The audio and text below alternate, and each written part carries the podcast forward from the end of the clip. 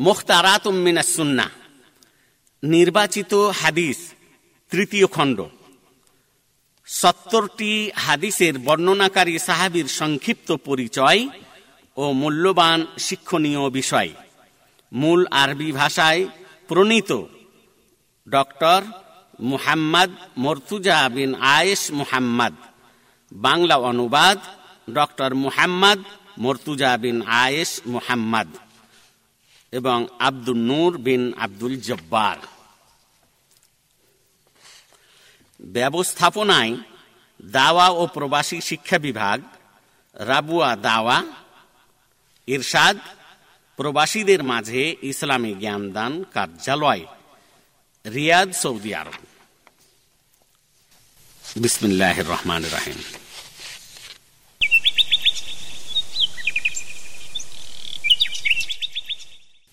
এক নম্বর হাদিস عن عبد الله بن عمرو رضي الله عنهما قال قال رسول الله صلى الله عليه وسلم اعبدوا الرحمن واطعموا الطعام وافشوا السلام تدخلوا الجنه بسلام جامع الترمذي رقم الحديث الف وثمانمائه وخمسه وخمسين قال الامام الترمذي عن هذا الحديث بانه حسن صحيح وقال العلامه محمد بن ناصر الدين الالباني عن هذا الحديث بانه صحيح আবদুল্লাহ বিন আমর রাজিয়াল্লাহ আনহুমা থেকে বর্ণিত তিনি বলেন যে রাসুল্লাহ সাল্লা সাল্লাম বলেছেন তোমরা সবাই অনন্ত করুণাময় তোমরা সবাই অনন্ত করুণাময়ের আল্লাহর ইবাদত বা উপাসনা করো অনাহারকে অন্ন দান করো এবং সালাম প্রসার করো। তাহলে শান্তির সহিত জান্নাতে প্রবেশ করতে পারবে। জামে তিরমিজি, হাদিস নম্বর এক হাজার আটশো পঞ্চান্ন, ইমাম তিরমিজি হাদিসটিকে হাসান সহি বলেছেন এবং আল্লামা মুহাম্মদ নাসির উদ্দিন আল আলবানী হাদিসটিকে সহি বলেছেন। এই হাদিস বর্ণনাকারী সাহাবির পরিচয়। আবদুল্লাহ বিন আমর ইবনুল আস আল কুরাশি আসাহামে একজন সম্মানিত সাহাবি।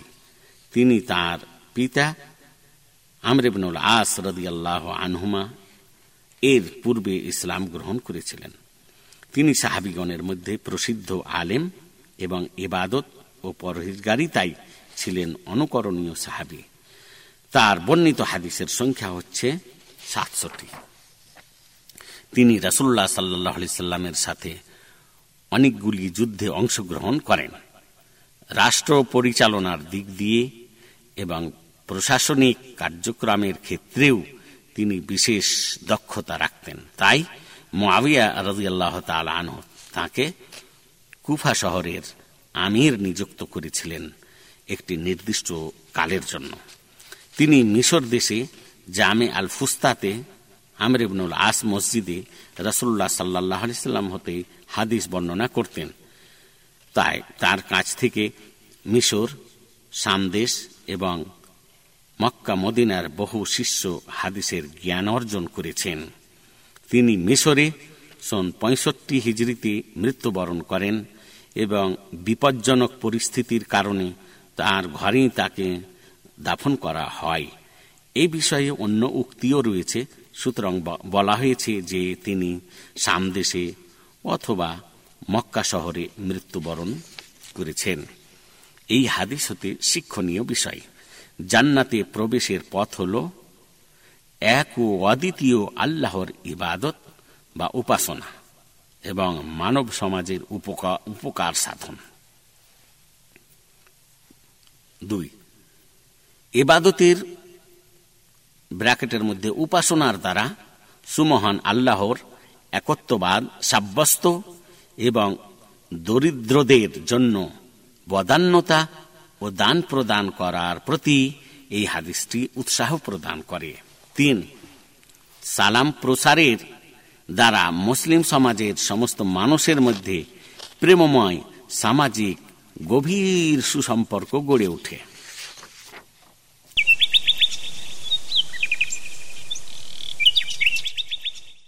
حديث نمبر دوي. عن أبي هريرة رضي الله عنه عن النبي صلى الله عليه وسلم أنه كان يقول إذا أوى إلى فراشه اللهم رب السماوات ورب الأرض ورب كل شيء فالق الحب والنوى منزل التوراة والإنجيل والقرآن العظيم. أعوذ بك من شر كل دابة أنت آخذ بناصيتها. أنت الأول فليس قبلك شيء وأنت الآخر فليس بعدك شيء وأنت الظاهر فليس فوقك شيء وأنت الباطن فليس دونك شيء. اقض عني الدين وأغنني من الفقر. سنن ابن ماجه رقم الحديث ثلاثه الاف وثمانمائه وثلاثه وسبعين وصحيح مسلم رقم الحديث واحد وستون بين قوسين الفين وسبعمائه وثلاثه عشر واللفظ لابن ماجه قال العلامه محمد بن ناصر الدين الالباني عن هذا الحديث بانه صحيح আবু হুরেরা রাজি আল্লাহ তালাহ থেকে বর্ণিত তিনি নবী করিম সাল্লাহ সাল্লাম থেকে বর্ণনা করেছেন, নবী করিম সাল্লাহ আলী সাল্লাম যখন শয্যায় শয়নের জন্য যেতেন, তখন বলতেন, আল্লাহুম্মা রব, আল্লাহুম্মা রব্বাস সামাওয়াতি ওয়া রব্বাল আরদ ওয়া রব্বা কুল্লা ওয়া রব্বা কুল্লি শাই। ফালিকাল হাব্বি ওয়ান নাওয়া। দুয়াটি আবার পাঠ করছি গোড়া থেকে। আল্লাহম্মা رب السماوات ورب العرض ورب كل شيء خالق الحب والنوى منزل التوراة والإنجيل والقرآن العظيم. أعوذ بك من شر كل دابة أنت آخذ بناصيتها. أنت الأول فليس قبلك شيء وأنت الآخر فليس بعدك شيء وأنت الظاهر فليس فوقك شيء. وأنت الباطن فليس دونك شيء اقضي عني الدين وأغنني من الفقر অর্থ হে আল্লাহ আপনি আকাশসমূহের প্রতিপালক জমিনের প্রতিপালক এবং প্রতিটি বস্তুর প্রতিপালক আপনি সকল প্রকার শস্য দানা ও আঠির উৎপাদনকারী আপনি তাওরাত ইঞ্জিল এবং মহাগ্রন্থ কোরআন অবতীর্ণকারী। আমি আপনারই স্মরণ নিচ্ছি, ওই সমস্ত প্রতিটি জীবের অমঙ্গল হতে, যে সমস্ত জীবের নিয়ন্তা কেবল আপনারই হাতে রয়েছে। আপনি সর্বপ্রথম অস্তিত্বশীল, সুতরাং আপনার পূর্বে কোনো বস্তু ছিল না। আপনি সর্বশেষ অস্তিত্বশীল, সুতরাং আপনার পরে কোনো বস্তু থাকবে না।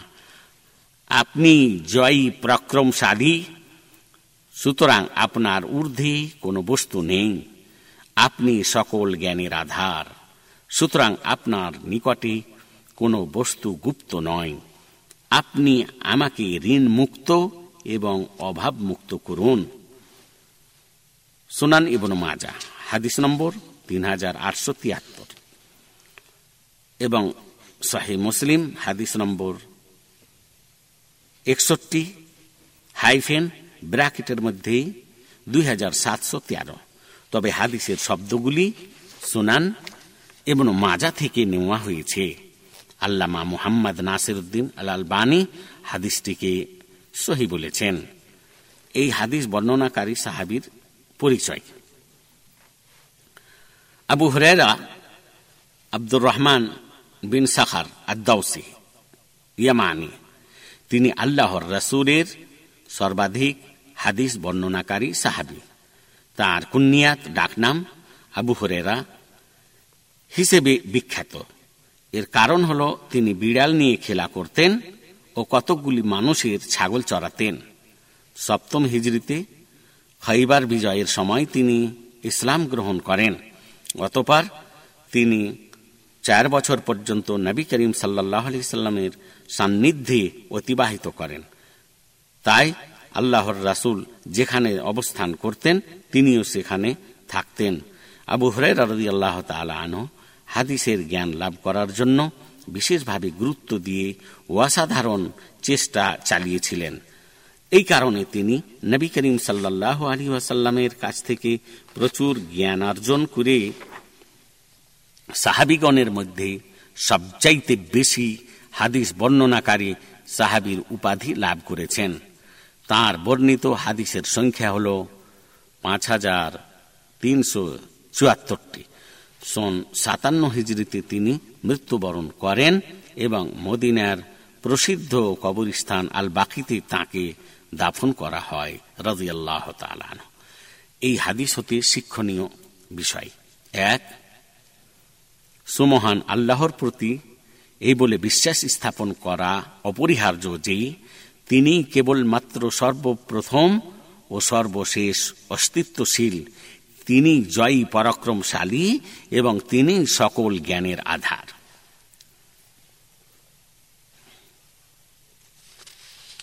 এই হাদিসের আল আউ্বাল শব্দটির অর্থ হল সর্বপ্রথম অস্তিত্বশীল এবং এর ভাবার্থ হল যে তিনি আল্লাহ, তিনি অনাদি, তাই তার আদি নেই। সুতরাং তার পূর্বে কোনো বস্তু ছিল না। অতএব শুধুমাত্র আল্লাহই ছিলেন, অন্য কিছুই ছিল না। এই হাদিসের আল আখের শব্দটির অর্থ হল সর্বশেষ অস্তিত্বশীল এবং এর ভাবার্থ হল তিনি আল্লাহ, তিনি অনন্ত সবকিছুই শেষ হয়ে যাবে, কিন্তু তিনি অন্তহীন, চিরস্থায়ী, তাই তারপরে কোনো বস্তুর অস্তিত্ব থাকবে না। এই হাদিসের আব্বাহের শব্দটির অর্থ হল জয়ী পরাক্রমশালী, এবং এর ভাবার্থ হল তিনি আল্লাহ, তিনি জয়ী পরাক্রমশালী, তাই তিনি সৃষ্টিকুলের ঊর্ধ্বে। সুতরাং তার ঊর্ধ্বে কোনো বস্তু নেই। উল্লেখিত হাদিসের আল বাতেন শব্দটির অর্থ হল সকল জ্ঞানের আধার এবং এর ভাবার্থ হল আল্লাহ ব্যতীত সার্বিক নিয়ন্ত্রণ ও পরিচালন ক্রিয়া সম্পাদন করার কেউ নেই। আল্লাহ ব্যতীত কেউ স্বয়ংভর নয় এবং আল্লাহর নিকটে কোনো কিছু লুকায়িত বা গোপন নয়, সুতরাং তিনি সকল বিষয়ে অবগত। দুই, পবিত্র কোরআন ও সঠিক হাদিসে আল্লাহর গুণাবলীর কথা যেভাবে উল্লেখিত হয়েছে, সেগুলি সেইভাবেই সাব্যস্ত করা আবশ্যক। তবে হ্যাঁ সেগুলির অনারবী ভাষায় ভাবার্থ প্রকাশ করা নিষিদ্ধ বা অবৈধ নয় বোঝানোর ও ব্যাখ্যা করে বিশদ বিবরণ দানের উদ্দেশ্যে। তিন, এই হাদিসটি মুখস্থ করা উচিত এবং ঘুম যাওয়ার পূর্বে এই দুয়াটি সযত্নে পাঠ করা দরকার। চার, এই হাদিসটি প্রমাণ করে যে সুমহান আল্লাহই কেবলমাত্র সব জগতের প্রতিপালক, সুতরাং সৃষ্টি জগতের প্রতিটি বস্তুর প্রতিপালক কেবলমাত্র সুমহান সুমহান পবিত্র আল্লাহ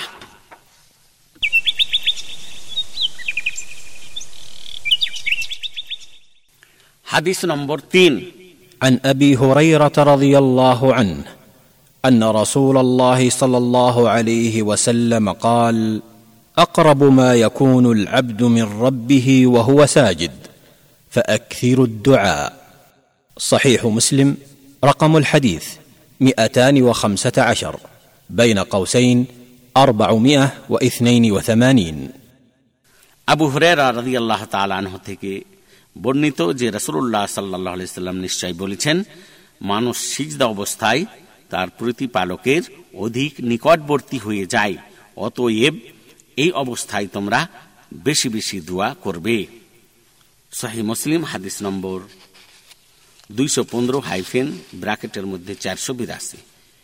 এই হাদিস বর্ণনাকারী সাহাবির পরিচয় পূর্বে দুই নম্বর হাদিসে উল্লেখ করা হয়েছে। এই হাদিস হতে শিক্ষণীয় বিষয়। সিজদা অবস্থায় বেশি বেশি দোয়া করার প্রতি এই হাদিসটি উৎসাহ প্রদান করে। দুই, সুমহান আল্লাহর নৈকট্য লাভের একটি মাধ্যম হল নামাজ। কেননা নামাজের সঙ্গে তো সিজদা সংশ্লিষ্ট। তিন, পবিত্র কোরআন ও সঠিক হাদিসের মধ্যে যেসব দোয়া উল্লিখিত রয়েছে, সেই সব দোয়াগুলি পাঠ করার প্রতি আগ্রহান্বিত হওয়া উচিত।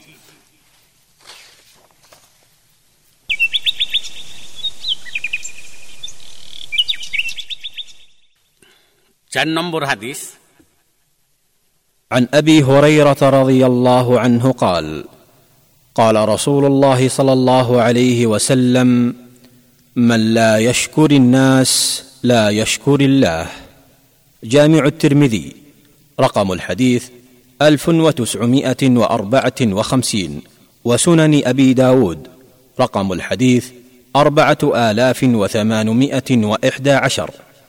واللفظ للترمذي قال الامام الترمذي عن هذا الحديث بانه حسن صحيح وقال العلامه محمد بن ناصر الدين الالباني عن هذا الحديث بانه صحيح এর অর্থ আবু হুরায়রা রাদিয়াল্লাহু তাআলা আনহু থেকে বর্ণিত তিনি বলেন যে রাসূলুল্লাহ সাল্লাল্লাহু আলাইহি সাল্লাম বলেছেন উপকার প্রাপ্ত ব্যক্তি উপকারকের উপকার মনে রেখে যদি তার কৃতজ্ঞতা স্বীকার না করে, তাহলে সে ব্যক্তি আল্লাহর কৃতজ্ঞতা স্বীকার করতে পারবে না।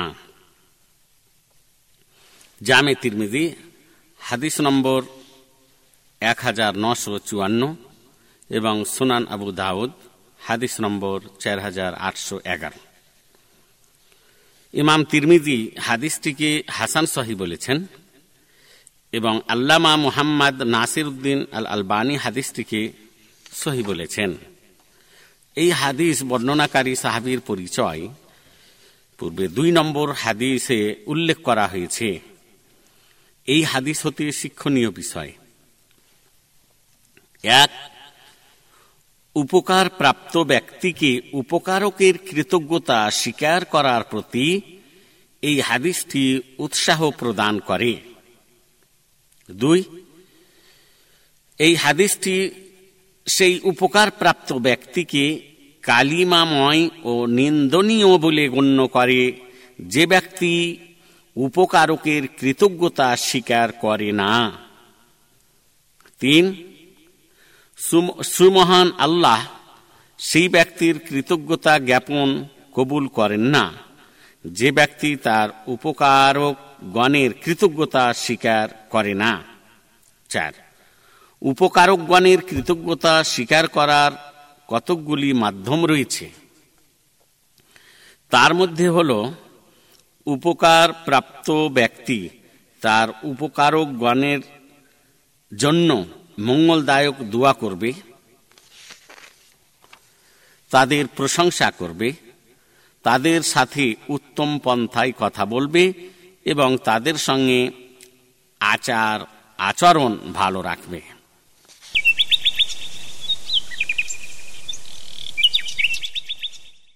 হাদিস নম্বর পাঁচ عن ابي سعيد الخدري رضي الله عنه ان رسول الله صلى الله عليه وسلم قال من قال رضيت بالله ربا وبالاسلام دينا وبمحمد رسولا وجبت له الجنه سنن ابي داود رقم الحديث الف وخمسمائه وتسعه وعشرين وقال العلامه محمد بن ناصر الدين الالباني عن هذا الحديث بانه صحيح আবু সাইদ আল খুদ্রি রদিয়াল্লাহ তালানহ থেকে বর্ণিত যে নিশ্চয় রাসুল্লাহ সাল্লাহ আলী সাল্লাম বলেছেন যে ব্যক্তি এই জিকির বা দোয়াটি পাঠ করবে, রদিত বিল্লাহি রব্বা, অবিল ইসলাম দিনা, অবি মোহাম্মদিন রাসুলা।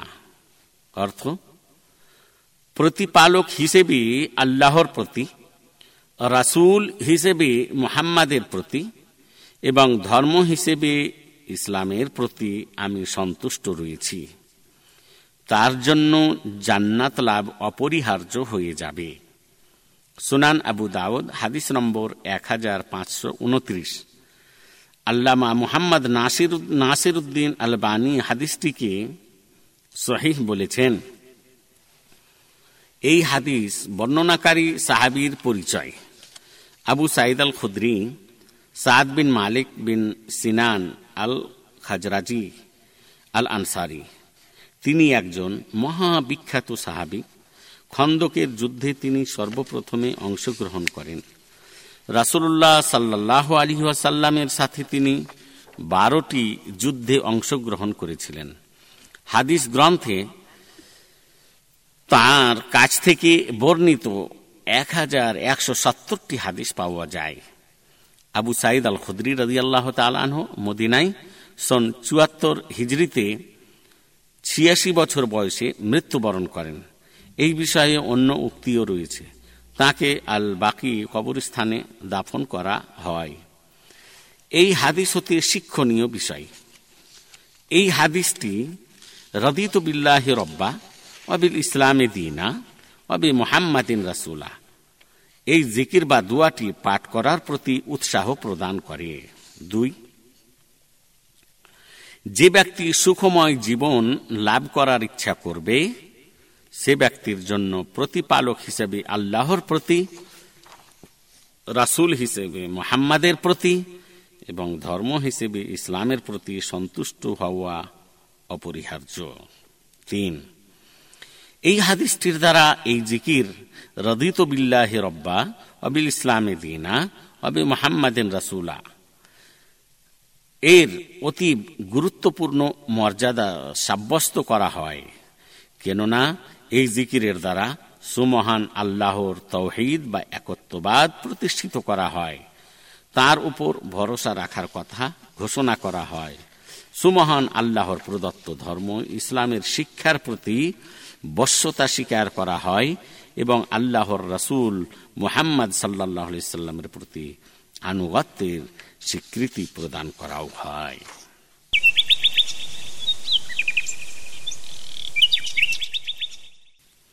ছয় নম্বর হাদিস عن انس بن مالك رضي الله عنه قال قال رسول الله صلى الله عليه وسلم ان الله ليرضى عن العبد ان ياكل الاكله فيحمده عليها او يشرب الشربه فيحمده عليها صحيح مسلم رقم الحديث تسعه وثمانون بين قوسين الفين وسبعمائه واربعه وثلاثين আনাস বিন মালিক রদিয়াল্লাহ তালানহ থেকে বর্ণিত তিনি বলেন যে রসুল্লাহ সাল্লাহ সাল্লাম বলেছেন আল্লাহ সেই ব্যক্তির প্রতি সন্তুষ্ট থাকেন যে ব্যক্তি খাবার খেয়ে বলে আলহামদুলিল্লাহ অর্থাৎ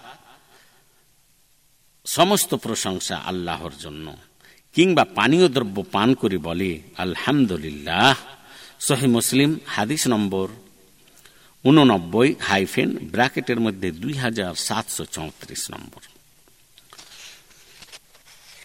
এই হাদিস বর্ণনাকারী সাহাবির পরিচয়, আবু হামজা, আনাস বিন মালিক আল আনসারি রদি আল্লাহ একজন বিশিষ্ট সাহাবি।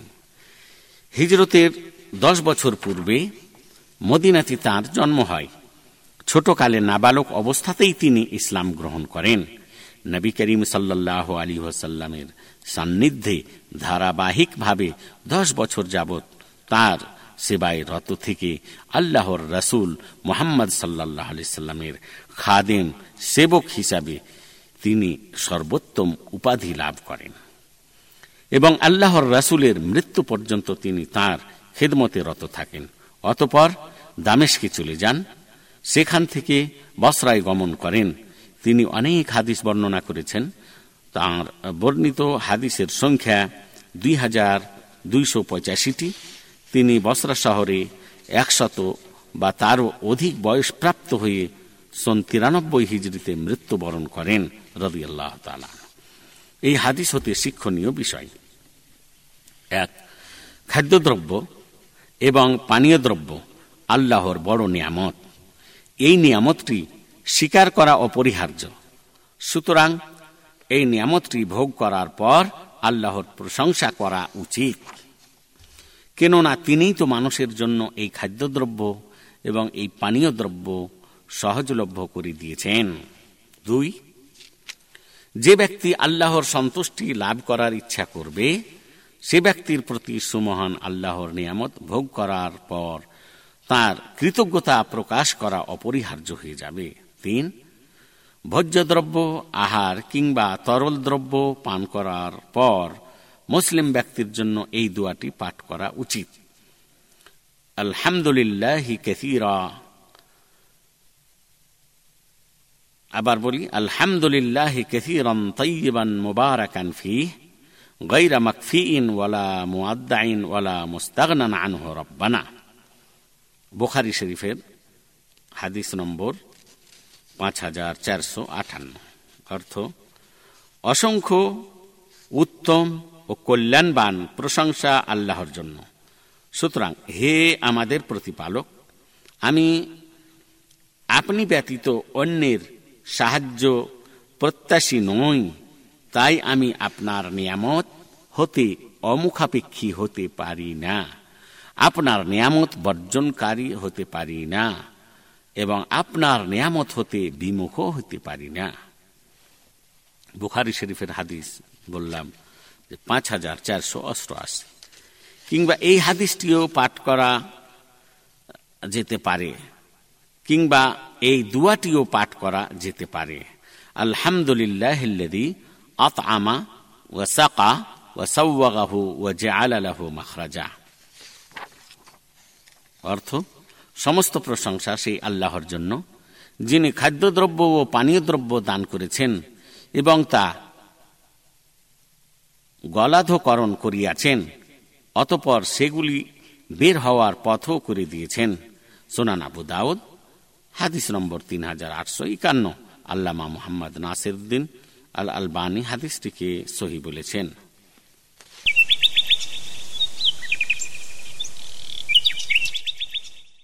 সাত নম্বর হাদিস عن ابي هريره رضي الله عنه قال قال رسول الله صلى الله عليه وسلم لا تحلفوا بابائكم ولا بامهاتكم ولا بالانداد ولا تحلفوا الا بالله ولا تحلفوا بالله الا وانتم صادقون سنن ابي داود رقم الحديث ثلاثة آلاف ومئتين وثمانية وأربعين وسنن النسائي رقم الحديث ثلاثة آلاف وسبعمائة وتسعة وستين واللفظ لأبي داود قال العلامة محمد بن ناصر الدين الألباني عن هذا الحديث بأنه صحيح আবু হুরায়রা রাদিয়াল্লাহু তাআলা আনহু থেকে বর্ণিত তিনি বলেন যে রাসূলুল্লাহ সাল্লাল্লাহু আলাইহি সাল্লাম বলেছেন তোমরা তোমাদের পিতৃপুরুষগণ, মাতৃগণ,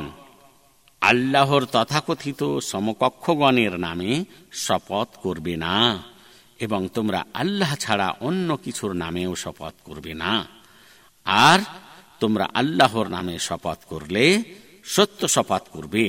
সোনান আবু দাউদ, হাদিস নম্বর তিন হাজার দুশো আটচল্লিশ এবং সোনান নাসাই, হাদিস নম্বর তিন হাজার সাতশো উনসত্তর। তবে হাদিসের শব্দগুলি সোনান আবু দাউদ থেকে নেওয়া হয়েছে। আল্লামা মোহাম্মদ নাসির উদ্দিন আল আলবানী হাদিসটিকে সহি বলেছেন। এই হাদিস বর্ণনাকারী সাহাবির পরিচয়। পূর্বে দুই নম্বর হাদিসে উল্লেখ করা হয়েছে। এই হাদিস হতে শিক্ষণীয় বিষয়। এক শির্ক মুক্ত একত্ববাদের সাত্বিক তৌহিদের আকিদা বা ধর্মমত রক্ষণাবেক্ষণের প্রতি এই হাদিস, হাদিসটি উৎসাহ প্রদান করে। দুই, সুমহান আল্লাহ ছাড়া অন্য কিছুর নামে শপথ করা হতে এবং মিথ্যা শপথ শপথ করা হতে এই হাদিসটি সতর্ক করে।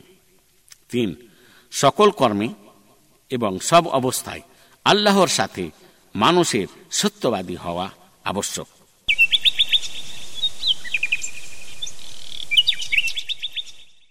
حديث نمبر آت.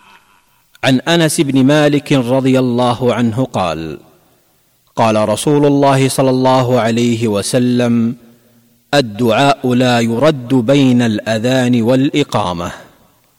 جامع الترمذي رقم الحديث مئتان واثنى عشر. سنن أبي داود رقم الحديث خمسمائة وواحد وعشرين. واللفظ للترمذي.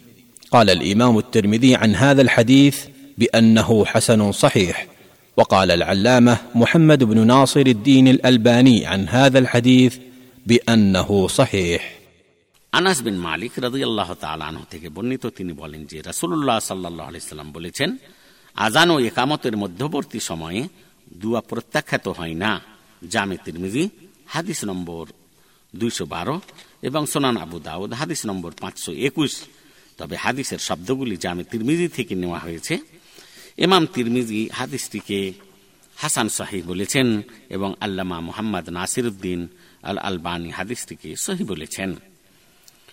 এই হাদিস বর্ণনাকারী সাহাবির পরিচয় পূর্বে ছয় নম্বর হাদিসে উল্লেখ করা হয়েছে। এই হাদিস হতে শিক্ষণীয় বিষয় এক, আজান ও একামতের মধ্যবর্তী সময়ে দোয়া করার প্রতি এই হাদিসটি উৎসাহ প্রদান করে। দুই আজান ও একামতের মধ্যবর্তী সময়ে দোয়া করার জন্য আগ্রহাম্বিত করা উচিত। আগ্রহাম্বিত হওয়া উচিত। তিন, আজান ও একামতের মধ্যবর্তী সময়ে দোয়া যদি দোয়ার আদব কায়দা নিয়ম, প্রণালী মাফিক হয়, তাহলে সেই দোয়া কবুল হয়ে যায়।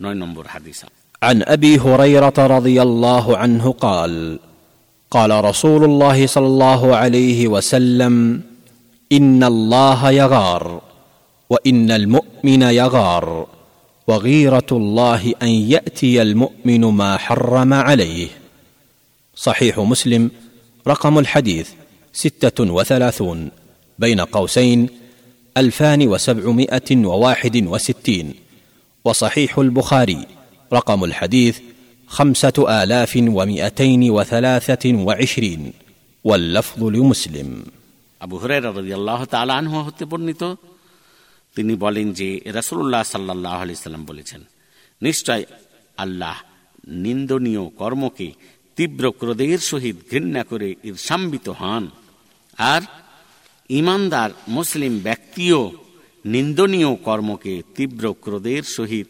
ঘৃণা করে ঈর্ষাম্বিত হয় এবং ইমানদার মুসলিম ব্যক্তির নিষিদ্ধ কর্মে লিপ্ত হওয়ার সময় আল্লাহ তীব্র ক্রোধের সহিত তাকে ঘৃণা করে ঈর্ষাম্বিত হয়ে থাকেন। সহি মুসলিম হাদিস নম্বর ছত্রিশ হাইফেন ব্র্যাকেটের মধ্যে দুই হাজার সাতশো একষট্টি এবং সহি বুখারি হাদিস নম্বর পাঁচ হাজার দুশো তেইশ তবে হাদিসের শব্দগুলি সহি মুসলিম থেকে নেওয়া হয়েছে। এই হাদিস বর্ণনাকারী সাহাবির পরিচয় পূর্বে দুই নম্বর হাদিসে উল্লেখ করা হয়েছে। এই হাদিস হতে শিক্ষণীয় বিষয়। এক আল গাইরাহ অর্থ নিন্দনীয় কাজের জন্য তীব্র ক্রোধের সহিত ঘৃণা প্রকাশ করে ঈর্ষাপরায়ণ হওয়া। বিষয়টি সুমহান আল্লাহ বিষয়টি সুমহা বিষয়টি সুমহান আল্লাহর একটি ক্রিয়াবাচক বিশেষণ।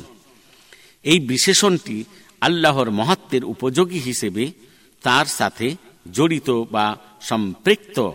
তাই আল্লাহ কুফরি, শির্ক, পাপাচার এবং অবাধ্যতাকে পছন্দ করেন না। দুই আল গাইরা শব্দটি যখন আল্লাহর সাথে জড়িত বা সম্পৃক্ত হবে, তখন তার অর্থ হবে আল্লাহর নির্ধারিত সীমা লঙ্ঘনের কারণে আল্লাহর তীব্র ক্রোধ ও ঘৃণার সহিত তীব্র ঈর্ষাপরায়ণ হওয়া।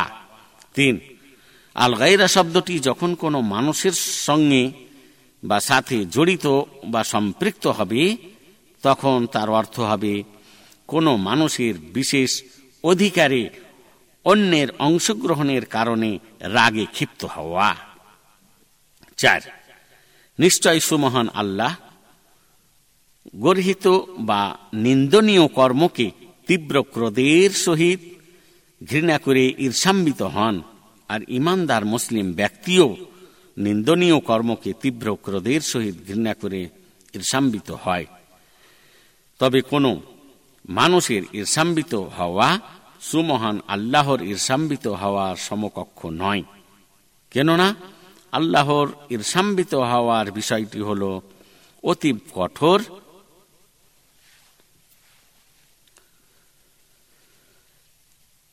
আল্লাহর ঈর্ষাম্বিত হওয়ার বিষয়টি হল অতীব কঠোর এবং অতীব দৃঢ়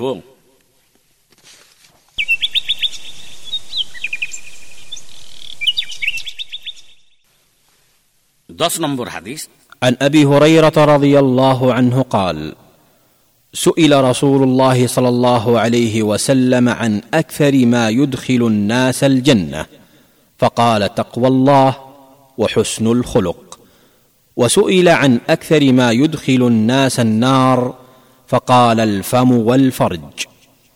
جامع الترمذي رقم الحديث ألفان وأربعة. وسنن ابن ماجه رقم الحديث أربعة آلاف ومائتين وستة وأربعين. واللفظ للترمذي. قال الإمام الترمذي عن هذا الحديث بأنه صحيح غريب. وقال العلامه محمد بن ناصر الدين الالباني عن هذا الحديث بانه حسن আবু হুরায়রা রাদিয়াল্লাহু তাআলা আনহু থেকে বর্ণিত তিনি বলেন যে রাসূলুল্লাহ সাল্লাল্লাহু আলাইহি সাল্লামকে জিজ্ঞেস করা হয়েছিল যে কোন বস্তুটি অধিকাংশ মানুষকে জান্নাত নিয়ে যেতে পারে তিনি উত্তরে বলেন ভক্তি সহকারে আল্লাহর ভয় এবং সৃষ্টি জগতের সঙ্গে ভালো আচরণ।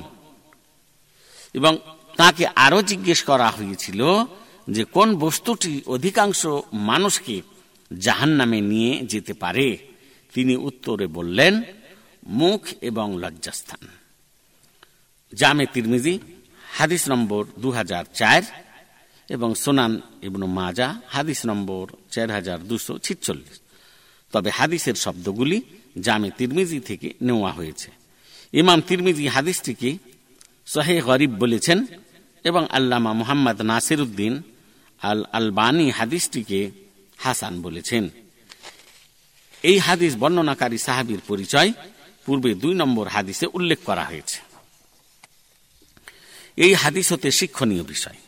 এক, ভক্তি সহকারে আল্লাহর ভয় এবং সৃষ্টি জগতের সঙ্গে ভালো আচরণ এই দুইটি বিষয় দুনিয়া এবং পরকালে সুখ লাভের মূল উপায়। কেননা তাকুয়াল্লাহ, ভক্তি সহকারী আল্লাহর ভয়। বলা হল, সুমহান সৃষ্টিকর্তা আল্লাহর সঙ্গে সুসম্পর্ক স্থাপন করার নাম এবং হসনুল খোলক। ভালো আচরণ বলা হল, সৃষ্টি জগতের সঙ্গে সুসম্পর্ক স্থাপন করার নাম। দুই, জান্নাত হল পরকালে প্রকৃত মুসলিম নারী পুরুষগণের সুখ ভোগ করার পবিত্র ধাম। তিন, ইসলাম ধর্মের পন্থা ব্যতীত মুখ এবং লজ্জাস্থানের অনুসরণ হল দুনিয়া এবং পরকালে কষ্টদায়ক জীবন লাভের মূল উপায়। চার, মুখ ও লজ্জাস্থান হারাম অবৈধ বস্তু থেকে রক্ষা করা প্রত্যেক মুসলিম ব্যক্তির একটি অপরিহার্য বিষয়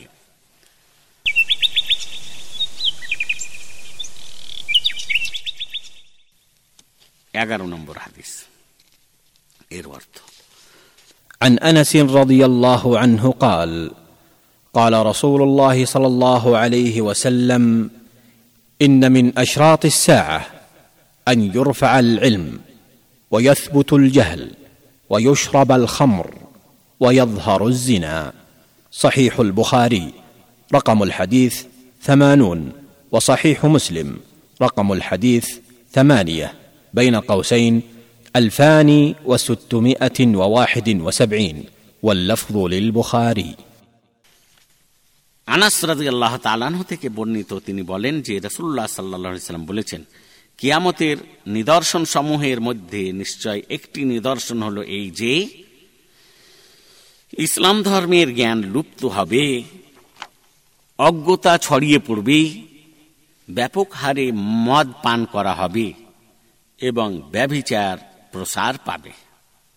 সহি বুখারি হাদিস নম্বর আশি এবং সহি মুসলিম হাদিস নম্বর আট, হাইফেন ব্র্যাকেটের মধ্যে দুই হাজার ছশো একাত্তর নম্বর হাদিস। তবে হাদিসের শব্দগুলি সহি বুখারি থেকে নেওয়া হয়েছে।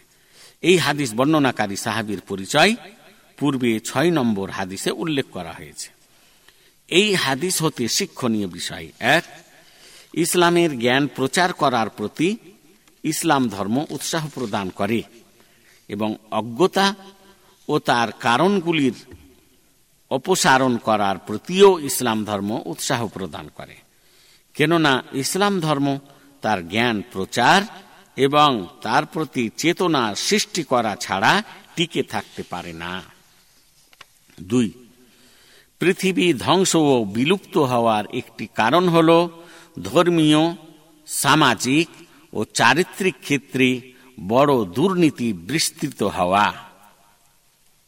তিন ইসলাম ধর্মের জ্ঞান ও জ্ঞানীগণের শ্রদ্ধা করা আবশ্যক কেননা পৃথিবী অক্ষত অবস্থায় টিকে থাকার বিষয়টি ইসলাম ধর্মের জ্ঞান ও জ্ঞানীগণের টিকে থাকার উপর নির্ভরশীল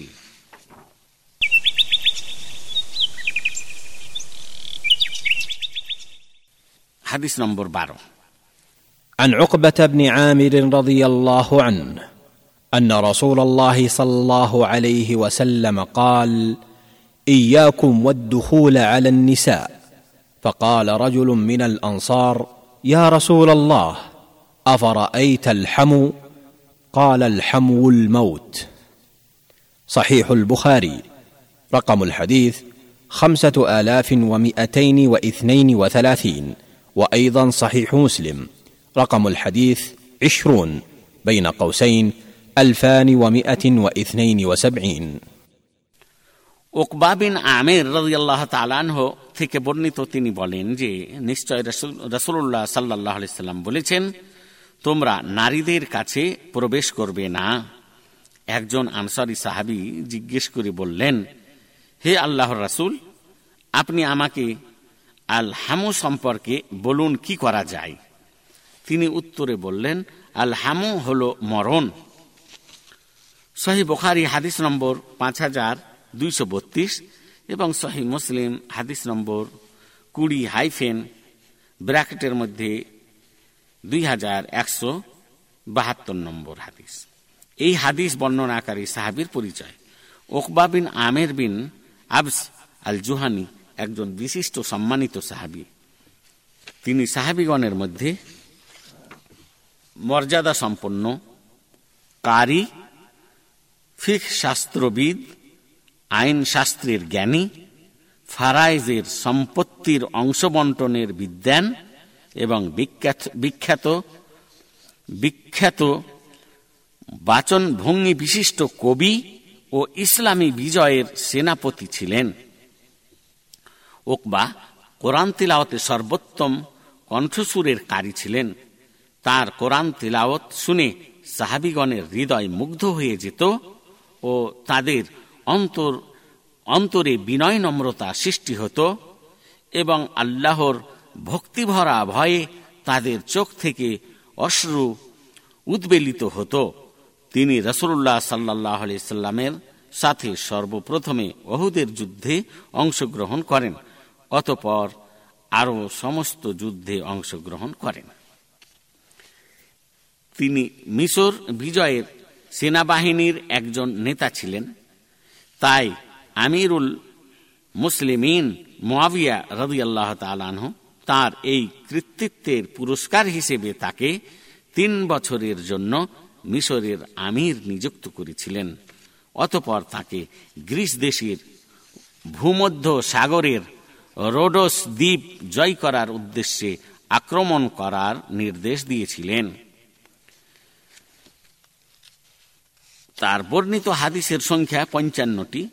তিনি শোন আটান্ন হিজড়িতে মৃত্যুবরণ করেন এবং মিশরের বিখ্যাত রাজধানী কায়রো শহরে তাকে দাফন করা হয়, রদিয়াল্লাহ তালান এই হাদিস হতে শিক্ষণীয় বিষয়। এক, ইসলাম ধর্ম মাহারাম ব্যক্তি ব্যতীত অন্য কোনো লোকের সাথে কোনো মহিলার নিরিবিলিতে অবস্থান করার বিষয়টিকে অবৈধ বলে ঘোষণা করে। ইসলাম ধর্মের বিধান অনুযায়ী মহিলার মাহারাম বলা হয়, ওই সকল পুরুষ মানুষকে, যে সকল পুরুষ মানুষের সাথে তার বিবাহ চিরকালের জন্য হারাম বা অবৈধ। দুই, এই হাদিসটি পরিবারের বিশুদ্ধতা নিয়ন্ত্রণে রাখার প্রতি উৎসাহ প্রদান করে যাতে পরিবারের মধ্যে বিরাজমান হয় উত্তম চরিত্র, নিরাপত্তা ও সকল প্রকারের সুখ এবং পরিবারের বিশুদ্ধতাকে যেন কোনো প্রকারের অবৈধ সম্পর্ক বিনষ্ট করতে না পারে। সেই দিকে লক্ষ্য রাখা উচিত। কেননা, এই অবৈধ সম্পর্ক গড়ে উঠলে পবিত্র পরিবারের মধ্যে সৃষ্টি হয় বিভিন্ন প্রকার রোগ, সংঘাত, হত্যা এবং ধ্বংসের কারণ। তিন, এখানে আল হামুম বলা হয়।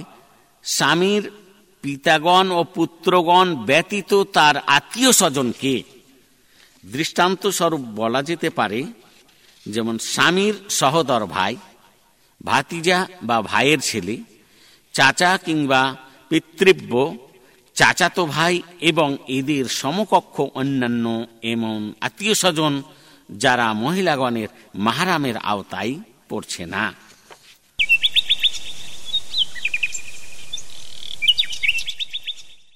তেরো নম্বর হাদিস عن انس بن مالك رضي الله عنه قال قال رسول الله صلى الله عليه وسلم من سأل الله الجنة ثلاث مرات قالت الجنة اللهم أدخله الجنة ومن استجار من النار ثلاث مرات قالت النار اللهم أجره من النار. سنن النسائي رقم الحديث خمسة آلاف وخمسمائة وواحد وعشرين وأيضا سنن ابن ماجه رقم الحديث أربعة آلاف ومائتين وأربعين قال العلامة محمد بن ناصر الدين الألباني عن هذا الحديث بأنه صحيح আনাস বিন মালিক রাজি আল্লাহ আনহু থেকে বর্ণিত তিনি বলেন যে রসুল্লাহ সাল্লাহ সাল্লাম বলেছেন যে ব্যক্তি আল্লাহর কাছে জান্নাত লাভের উদ্দেশ্যে তিনবার জান্নাত প্রার্থনা করবে সে ব্যক্তির জন্য জান্নাত বলবে হে আল্লাহ আপনি এই ব্যক্তিকে জান্নাত প্রদান করুন এবং যে ব্যক্তি আল্লাহর কাছে জাহান নামের আগুন হতে মুক্তি লাভের উদ্দেশ্যে তিনবার মুক্তি প্রার্থনা করবে, সে ব্যক্তির জন্য জাহান নামের আগুন বলবে, হে আল্লাহ, আপনি এই ব্যক্তিকে জাহান নামের আগুন হতে মুক্তি দান করুন। সোনান নাসাই, হাদিস নম্বর পাঁচ হাজার পাঁচশো একুশ এবং সোনান ইবনু মাজা হাদিস নম্বর চার হাজার তিনশো চল্লিশ, আল্লামা মুহাম্মদ নাসির উদ্দিন আল আলবানী হাদিসটিকে সহি বলেছেন। এই হাদিস বর্ণনাকারী সাহাবির পরিচয় পূর্বে ছয় নম্বর হাদিসে উল্লেখ করা হয়েছে। এই হাদিস হতে শিক্ষণীয় বিষয় এক, জান্নাত লাভের উদ্দেশ্যে এবং জাহান্নামের আগুন হতে মুক্তি লাভের উদ্দেশ্যে বেশি বেশি প্রার্থনা করার প্রতি এই হাদিসটি উৎসাহ প্রদান করে। দুই, পরকাল, জান্নাত এবং জাহান্নামের ইসলামী মতবাদ অথবা আকিদাটির প্রতি ইমান স্থাপন করার বিষয়টি অপরিহার্য। তিন, পরকালে কল্যাণময় জীবনের জন্য জান্নাত লাভের উদ্দেশ্যে এবং জাহান নামের আগুন হতে মুক্তি লাভের উদ্দেশ্যে ইসলাম ধর্মের নির্দিষ্ট কতকগুলি আধ্যাত্মিক বিষয় ও বাহ্যিক বিধিবিধান মেনে চলা আবশ্যকীয় বিষয়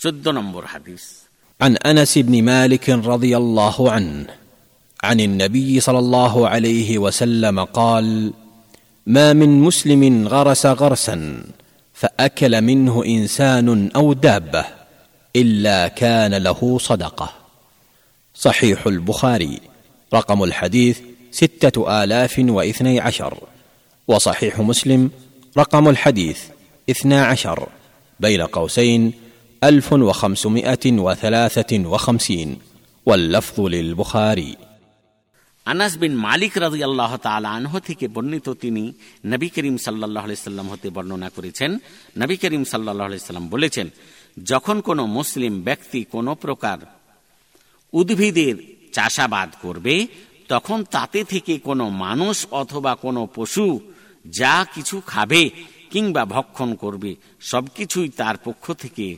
সাদাকা বা বদান্যতার মধ্যে গণ্য করা হবে। সহি বুখারি, হাদিস নম্বর ছয় হাজার বারো এবং সহি মুসলিম, হাদিস নম্বর বারো হাইফেন ব্র্যাকেটের মধ্যে এক হাজার পাঁচশো তিপ্পান্ন। তবে হাদিসের শব্দগুলি সহি বোখারি থেকে নেওয়া হয়েছে। এই হাদিস বর্ণনাকারী সাহাবির পরিচয় পূর্বে ছয় নম্বর হাদিসে উল্লেখ করা হয়েছে। এই হাদিস হতে শিক্ষণীয় বিষয়। এক, এই হাদিসটি কৃষিকর্মের এবং চাষাবাদের মর্যাদা বর্ণনা করে। দুই, মানুষ কৃষিপণ্য ছাড়া এই পৃথিবীতে জীবন যাপন করতে পারে না। তিন, মানুষের জন্য কৃষিকর্মের এবং চাষাবাদের প্রতি বড় গুরুত্ব দেওয়া অপরিহার্য। তাই উর্বর শস্যক্ষেত্র চাষাবাদ ছাড়া ফেলে রাখা বৈধ নয়। কেননা এই চাষাবাদই হল জীবিকার উৎস। এর দ্বারাই বিভিন্ন প্রকার ফল, শস্য উদ্ভিদ তৃণ এবং ফসল উৎপাদন করা হয়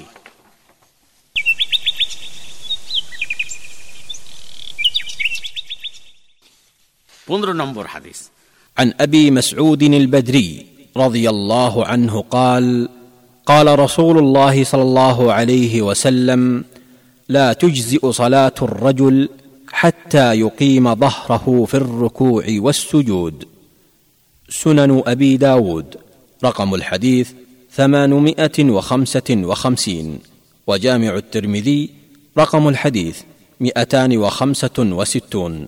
واللفظ لأبي داود قال الإمام الترمذي عن هذا الحديث بأنه حسن صحيح وقال العلامة محمد بن ناصر الدين الألباني عن هذا الحديث بأنه صحيح.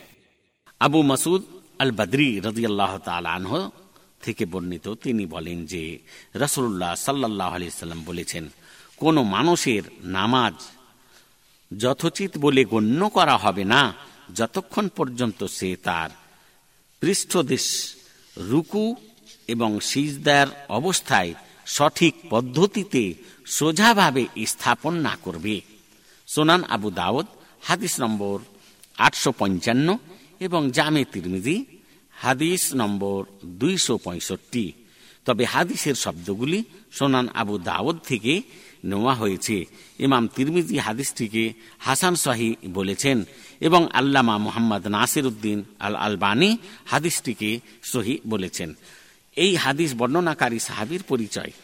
আবু মাসুদ ওকবা বিন আমর আল আনসারি রদি আল্লাহ তালা আনহ একজন অন্যতম বিশিষ্ট সাহাবি।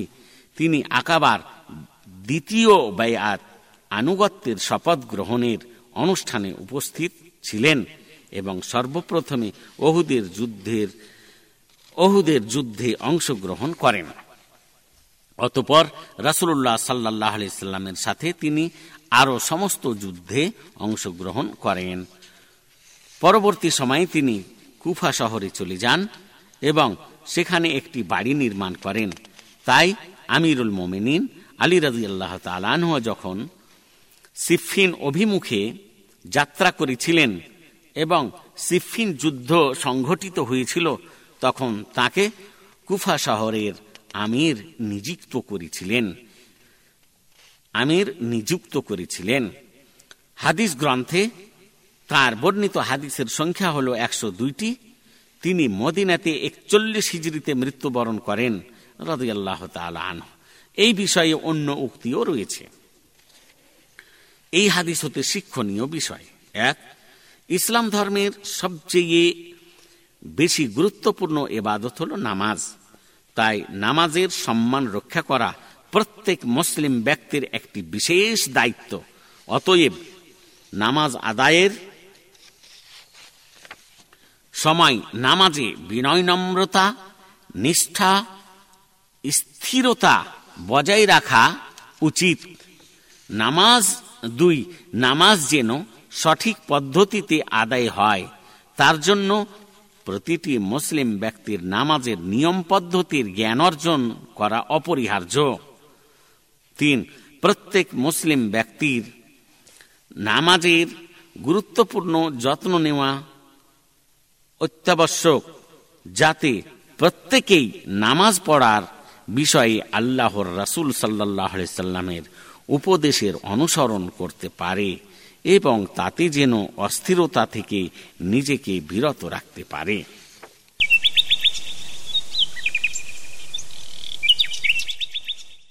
হাদিস নম্বর ষোলো عن ابي هريره رضي الله عنه عن النبي صلى الله عليه وسلم قال إن الله تجاوز عن أمتي ما حدثت به أنفسها ما لم تعمل أو تتكلم. صحيح البخاري. رقم الحديث خمسة آلاف ومئتين وتسعة وستين. وصحيح مسلم. رقم الحديث مئتان وواحد بين قوسين مئة وسبعة وعشرون. واللفظ للبخاري. أبو هريرة رضي الله تعالى عنه থেকে বর্ণিত তিনি নবী করিম সাল্লাহ সাল্লাম হতে বর্ণনা করেছেন।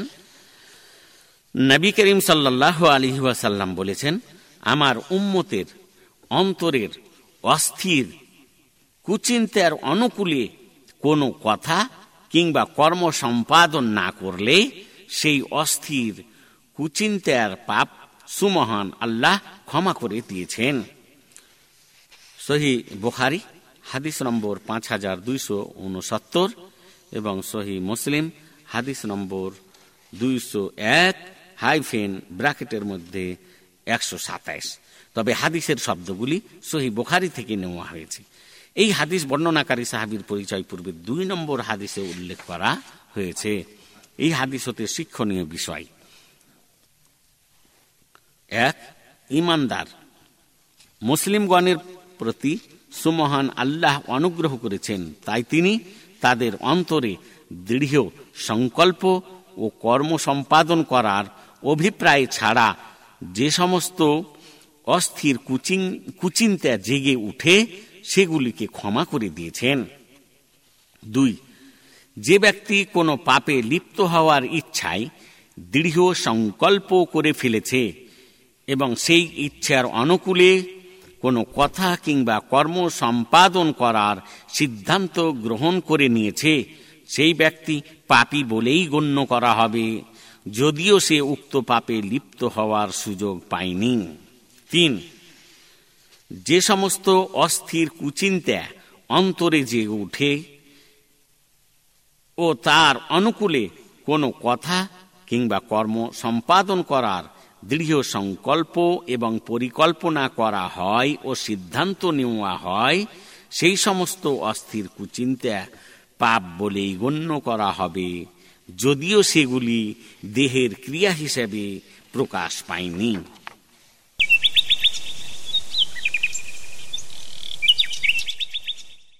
সতেরো নম্বর হাদিস عن ابي هريره رضي الله عنه عن النبي صلى الله عليه وسلم قال لا تورد الممرض على المصح صحيح البخاري رقم الحديث خمسه الاف وسبعمائه واربعه وسبعين وصحيح مسلم رقم الحديث مئه وخمسه بين قوسين الفان ومئتين وواحد وعشرين واللفظ للبخاري আবু হুরেরা রদি আল্লাহ তালা আনহ থেকে বর্ণিত তিনি নবী করিম সাল্লাহ সাল্লাম হতে বর্ণনা করেছেন নবী করিম সাল্লাহ সাল্লাম বলেছেন, তোমরা তোমাদের অসুস্থকে সুস্থদের মধ্যে রাখবে না।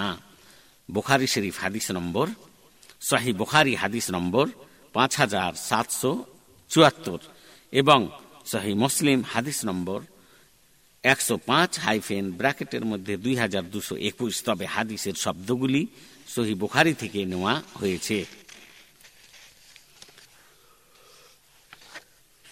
এই হাদিস বর্ণনাকারী সাহাবির পরিচয়।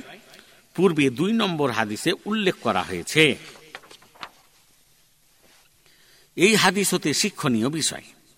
এক, রোগ ছড়িয়ে না পড়ার জন্য প্রতিরোধমূলক সুব্যবস্থা গ্রহণের অন্তর্গত বিষয় হল রোগের স্থান এবং রোগীর সংস্পর্শ থেকে সুস্থ ব্যক্তির দূরে থাকা উচিত। এই বিষয়ের বৈধতার কথা এই হাদিসটির দ্বারা প্রমাণিত হয়। দুই, প্রতিটি ইমানদার মুসলিম ব্যক্তির উচিত যে সে যেন নিজের নিরাপত্তা ও সুস্থতা বজায় রাখার জন্য সুব্যবস্থা গ্রহণ করে এবং সমস্ত ক্ষতিকর বস্তু থেকে নিজেকে রক্ষা করে। তিন, মানসিক এবং শারীরিক ব্যথা ও রোগ থেকে রক্ষার উদ্দেশ্যে সকল প্রকার প্রতিরোধমূলক সুব্যবস্থা গ্রহণ করা আল্লাহর উপর ভরসা রাখার অন্তর্গত। চার, রোগীদের সংস্পর্শের দ্বারা এক দেহ থেকে অন্য দেহে রোগ সংক্রমণ হওয়ার সম্ভাবনা রয়েছে, তাই রোগমুক্ত সুস্থ ব্যক্তিগণকে রোগীদের সংস্পর্শে অথবা সংমিশ্রণে না রাখা উত্তম।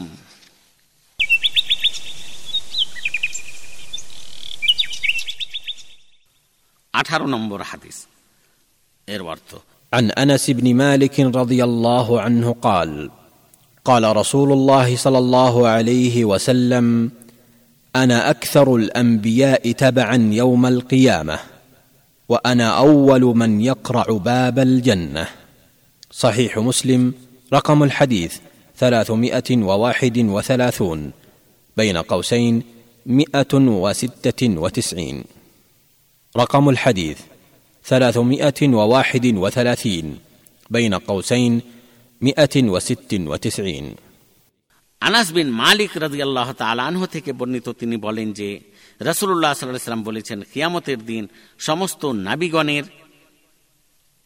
অনুগামীদের সংখ্যার চাইতে আমার অনুগামীদের সংখ্যা অনেক বেশি হবে এবং আমি সর্বপ্রথমে জান্নাতের দরজা ঠক ঠক করব।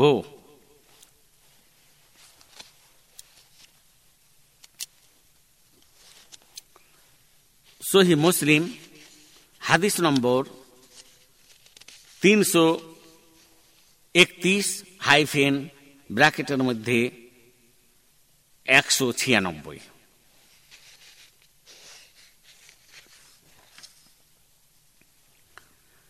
এই হাদিস বর্ণনাকারী সাহাবির পরিচয় পূর্বে ছয় নম্বর হাদিসে উল্লেখ করা হয়েছে। এই হাদিস হতে শিক্ষণীয় বিষয়।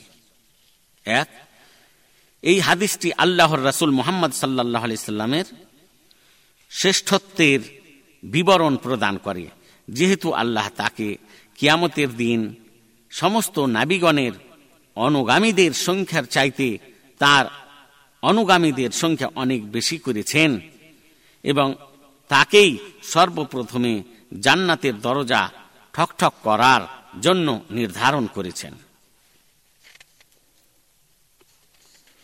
প্রত্যেক মানুষের অত্যাবশ্যকীয় বিষয় হল আল্লাহর রাসুল মোহাম্মদ সাল্লাহ বিশ্বাস করা এবং তার প্রতি ইমান স্থাপন করা। যেহেতু তিনি সারা বিশ্বের সকল জাতির মানব সমাজের জন্য প্রেরিত হয়েছেন।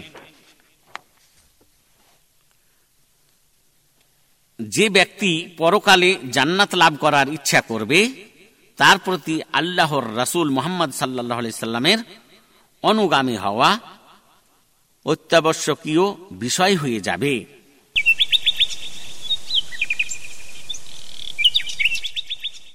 উনিশ নম্বর হাদিস عن ابي هريره رضي الله عنه عن النبي صلى الله عليه وسلم قال ان الرحم شجنه من الرحمن فقال الله من وصلك وصلته ومن قطعك قطعته صحيح البخاري رقم الحديث خمسه الاف وتسعمائه وثمانيه وثمانين আবু হরেরা রদি আল্লাহ তালা আনহ থেকে বর্ণিত তিনি নবী করিম সাল্লাহ সাল্লাম হতে বর্ণনা করেছেন। নবী করিম সাল্লাহ সাল্লাম বলেছেন, আত্মীয়তার বন্ধন দয়াময় আল্লাহর অনুগ্রহের নিদর্শন। তাই আল্লাহ আত্মীয়তার বন্ধনকে লক্ষ্য করে বলেছেন যে যে ব্যক্তি তোমার সঙ্গে সুসম্পর্ক বজায় রাখবে, আমিও তার সঙ্গে সুসম্পর্ক বজায় রাখব। এবং যে ব্যক্তি তোমার সঙ্গে সুসম্পর্কের বন্ধন ছিন্ন করবে, আমিও তার সঙ্গে সুসম্পর্কের বন্ধন ছিন্ন করব। সহি বুখারি, হাদিস নম্বর পাঁচ হাজার নশো অষ্টআশি। এই হাদিস বর্ণনাকারী সাহাবির পরিচয় পূর্বে দুই নম্বর হাদিসে উল্লেখ করা হয়েছে। এই হাদিস হতে শিক্ষণীয় বিষয়। এক, আত্মীয়তার বন্ধন ছিন্ন করা একটি মহাপাপ। এই মহাপাপ আত্মীয় স্বজনের সুসম্পর্ককে নষ্ট করে দেই ও তাদের মধ্যে সৃষ্টি করে শত্রুতা এবং হিংসা। আর মানুষের মধ্যে পারিবারিক সংযোগকে কেটে টুকরো টুকরো করে ফেলে এবং অবিলম্বে আল্লাহর শাস্তিকে ডেকে নিয়ে আসে। দুই আত্মীয় স্বজনের উপকার করার মাধ্যমে এবং তাদের কষ্টদায়ক বস্তু দূরীভূত করার মাধ্যমে তাদের সঙ্গে আত্মীয়তার বন্ধন বজায় রাখা প্রত্যেক মুসলিম ব্যক্তির অপরিহার্য কার্য। তিন, বংশগত আত্মীয় স্বজন হোক অথবা বৈবাহিক সম্বন্ধের আত্মীয় স্বজন হোক, উভয় প্রকারের আত্মীয় স্বজনের সঙ্গে গভীর সুসম্পর্ক গড়ে তোলার প্রতি এই হাদিসটি উৎসাহ প্রদান করে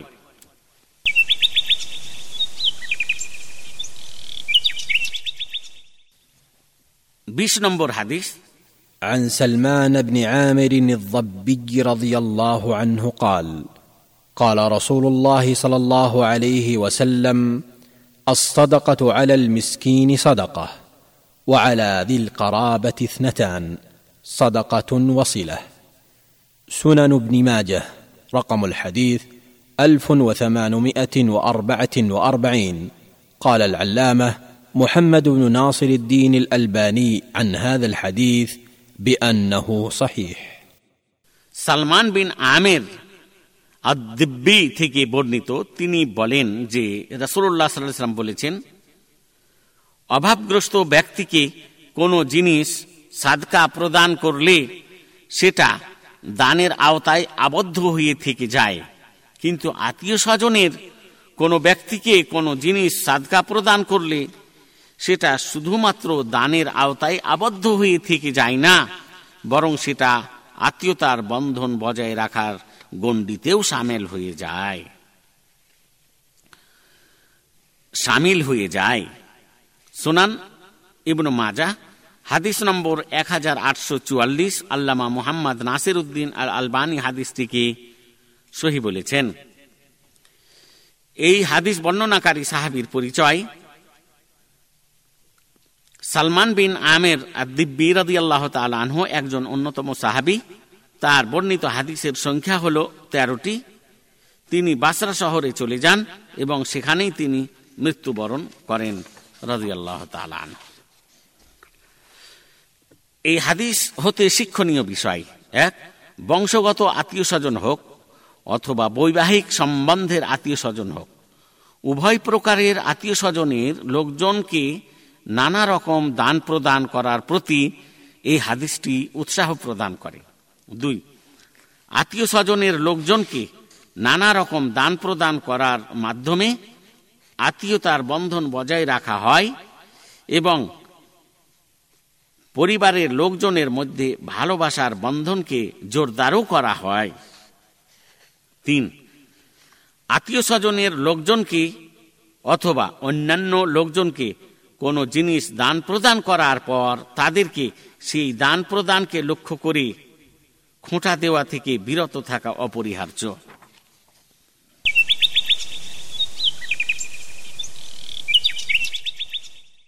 একুশ নম্বর হাদিস عن أنس رضي الله عنه قال كان النبي صلى الله عليه وسلم يقول اللهم إني أعوذ بك من الهم والحزن والعجز والكسل والجبن والبخل وضلع الدين وغلبة الرجال. صحيح البخاري.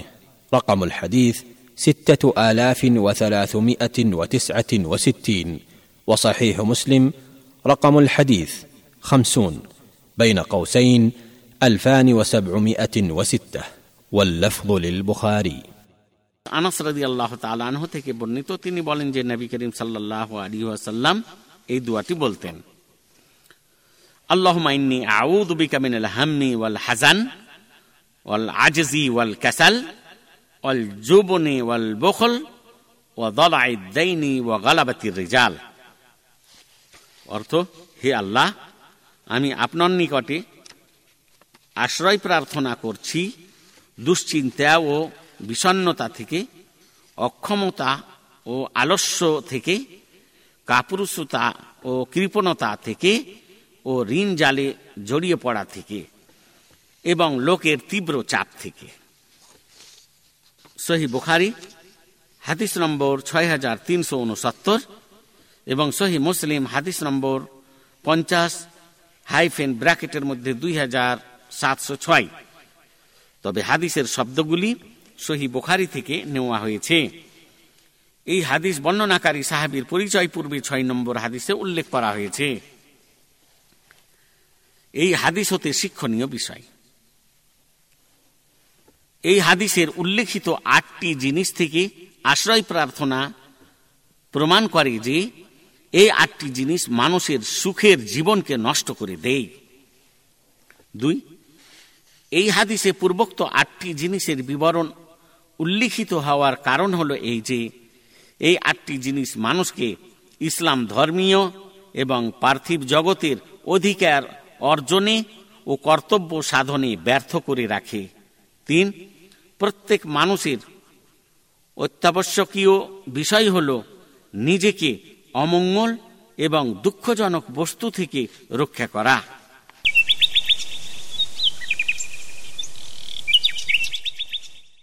বাইশ নম্বর হাদিস عن ابي هريره رضي الله عنه عن النبي صلى الله عليه وسلم قال لا يقبل الله صلاه احدكم اذا احدث حتى يتوضا صحيح البخاري رقم الحديث سته الاف وتسعمائه واربعه وخمسين وصحيح مسلم رقم الحديث اثنان بين قوسين مئتان وخمسه وعشرين واللفظ للبخاري বহরের রাদিয়াল্লাহু তাআলা আনহু থেকে বর্ণিত তিনি নবী করিম সাল্লাল্লাহু আলাইহি সাল্লাম হতে বর্ণনা করেছেন নবী করিম সাল্লাল্লাহু আলাইহি সাল্লাম বলেছেন তোমাদের মধ্যে থেকে কোনো ব্যক্তির অজু নষ্ট হয়ে গেলে সে অজু না করা পর্যন্ত তার নামাজ আল্লাহ কবুল করবেন না। সহি বুখারি, হাদিস নম্বর ছয় হাজার নশো চুয়ান্ন এবং সহি মুসলিম, হাদিস নম্বর দুই হাইফেন, ব্র্যাকেটের মধ্যে দুইশো পঁচিশ। তবে হাদিসের শব্দগুলি সহি বুখারি থেকে নেওয়া হয়েছে। এই হাদিস বর্ণনাকারী সাহাবির পরিচয় পূর্বে দুই নম্বর হাদিসে উল্লেখ করা হয়েছে। এই হাদিস হতে শিক্ষণীয় বিষয়। এক এই হাদিসটির দ্বারা প্রমাণিত হচ্ছে যে পবিত্রতা ছাড়া নামাজ সঠিক বলে গণ্য করা হয় না। দুই, প্রতিটি ইমানদার মুসলিম ব্যক্তির অত্যাবশ্যকীয় বিষয় হল নামাজ আদায় করার জন্য পূর্ণভাবে পবিত্রতা অর্জন করা। তিন, সম্পূর্ণভাবে পবিত্রতা অর্জন করা যায় পবিত্র পানি অথবা পবিত্র মাটির দ্বারা।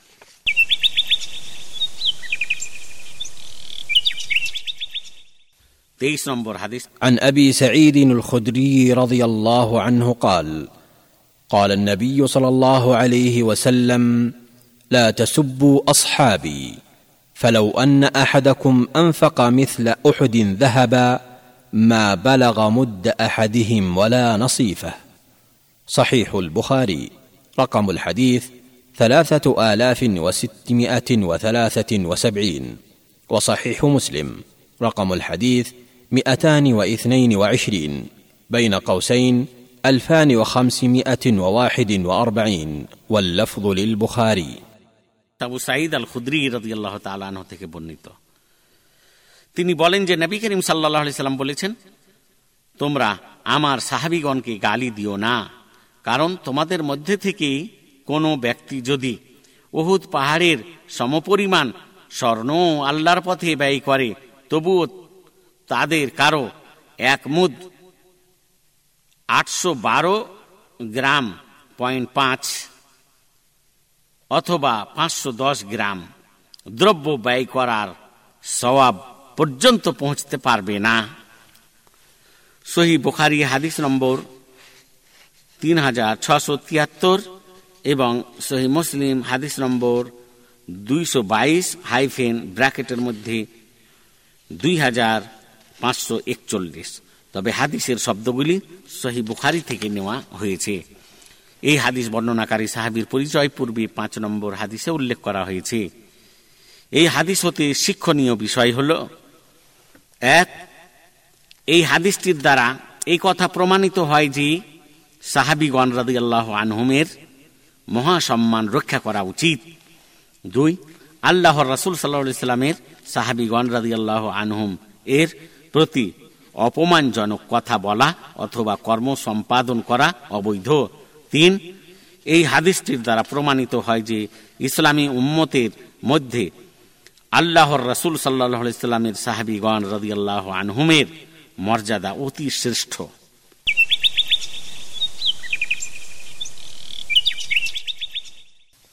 চব্বিশ নম্বর হাদিস عن ابي هريره رضي الله عنه قال قال رسول الله صلى الله عليه وسلم الرجل على دين خليله فلينظر أحدكم من يخالل. جامع الترمذي رقم الحديث ألفان وثلاثمائة وثمانية وسبعين وسنن أبي داود رقم الحديث أربعة آلاف وثمانمائة وثلاثة وثلاثين. واللفظ للترمذي قال الإمام الترمذي عن هذا الحديث بانه حسن غريب وقال العلامه محمد بن ناصر الدين الالباني عن هذا الحديث بانه حسن আবু হুরায়রা রাদিয়াল্লাহু তাআলা আনহু থেকে বর্ণিত তিনি বলেন যে রাসূলুল্লাহ সাল্লাল্লাহু আলাইহি সাল্লাম বলেছেন মানুষ স্বীয় বন্ধুর চারিত্রিক প্রভাবে প্রভাবান্বিত হয় সুতরাং তোমাদের মধ্যে হতে যে কোনো ব্যক্তি যেন বন্ধুত্ব স্থাপন করার পূর্বেই ভালোভাবে চিন্তা করে দেখে দেখে যে সে কোন ব্যক্তির সঙ্গে বন্ধুত্ব স্থাপন করতে যাচ্ছে। জামে তিরমিজি, হাদিস নম্বর দুই হাজার তিনশো আটাত্তর এবং সোনান আবু দাউদ, হাদিস নম্বর চার হাজার আটশো তেত্রিশ। তবে হাদিসের শব্দগুলি জামে তিরমিজি থেকে নেওয়া হয়েছে। এমাম তিরমিজি হাদিসটিকে হাসান গরিব বলেছেন এবং আল্লামা মুহাম্মদ নাসির উদ্দিন আল আলবানী হাদিসটিকে হাসান বলেছেন। এই হাদিস বর্ণনাকারী সাহাবির পরিচয় পূর্বে দুই নম্বর হাদিসে উল্লেখ করা হয়েছে। এই হাদিস হতে শিক্ষণীয় বিষয়। এক, এই হাদিসটির দ্বারা এই কথা প্রমাণিত হয় যে মানুষ স্বাভাবিকভাবে স্বীয় সামাজিক বন্ধু কিংবা অন্তরঙ্গ বন্ধুর ভালো ও মন্দ চারিত্রিক প্রভাবে প্রভাবান্বিত হয়। দুই, এই হাদিসটি ভালো লোকজনের সঙ্গে বন্ধুত্ব স্থাপন করা এবং অনিষ্টকর লোকজনের সঙ্গে বন্ধুত্ব পরিত্যাগ করার প্রতি উৎসাহ প্রদান করে। ভালো লোকজনের দ্বারা ধর্মীয় ও পার্থিব জগতের কাজে কল্যাণ এবং অনিষ্টকর লোকজনের দ্বারা অমঙ্গল সাধন হয়।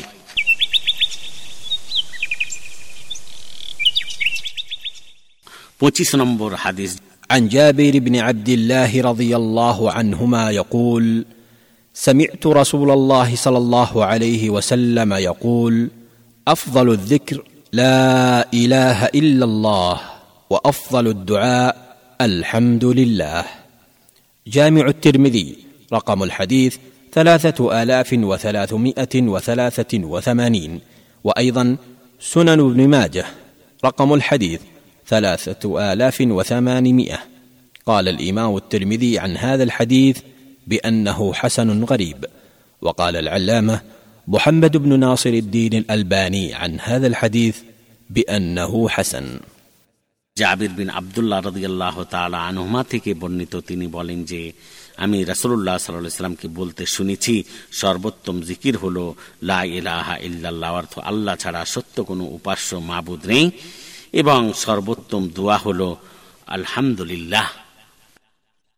অর্থ, সমস্ত প্রশংসা আল্লাহর জন্য। জামে তিরমিদি হাদিস নম্বর তিন হাজার তিনশো তিরাশি এবং সুনান ইবনু মাজা, হাদিস নম্বর তিন হাজার আটশো। ইমাম তিরমিদি হাদিসটিকে হাসান গরিব বলেছেন এবং আল্লামা মুহাম্মদ নাসির উদ্দিন আল আলবানী হাদিসটিকে হাসান বলেছেন। এই হাদিস বর্ণনাকারী সাহাবির পরিচয়।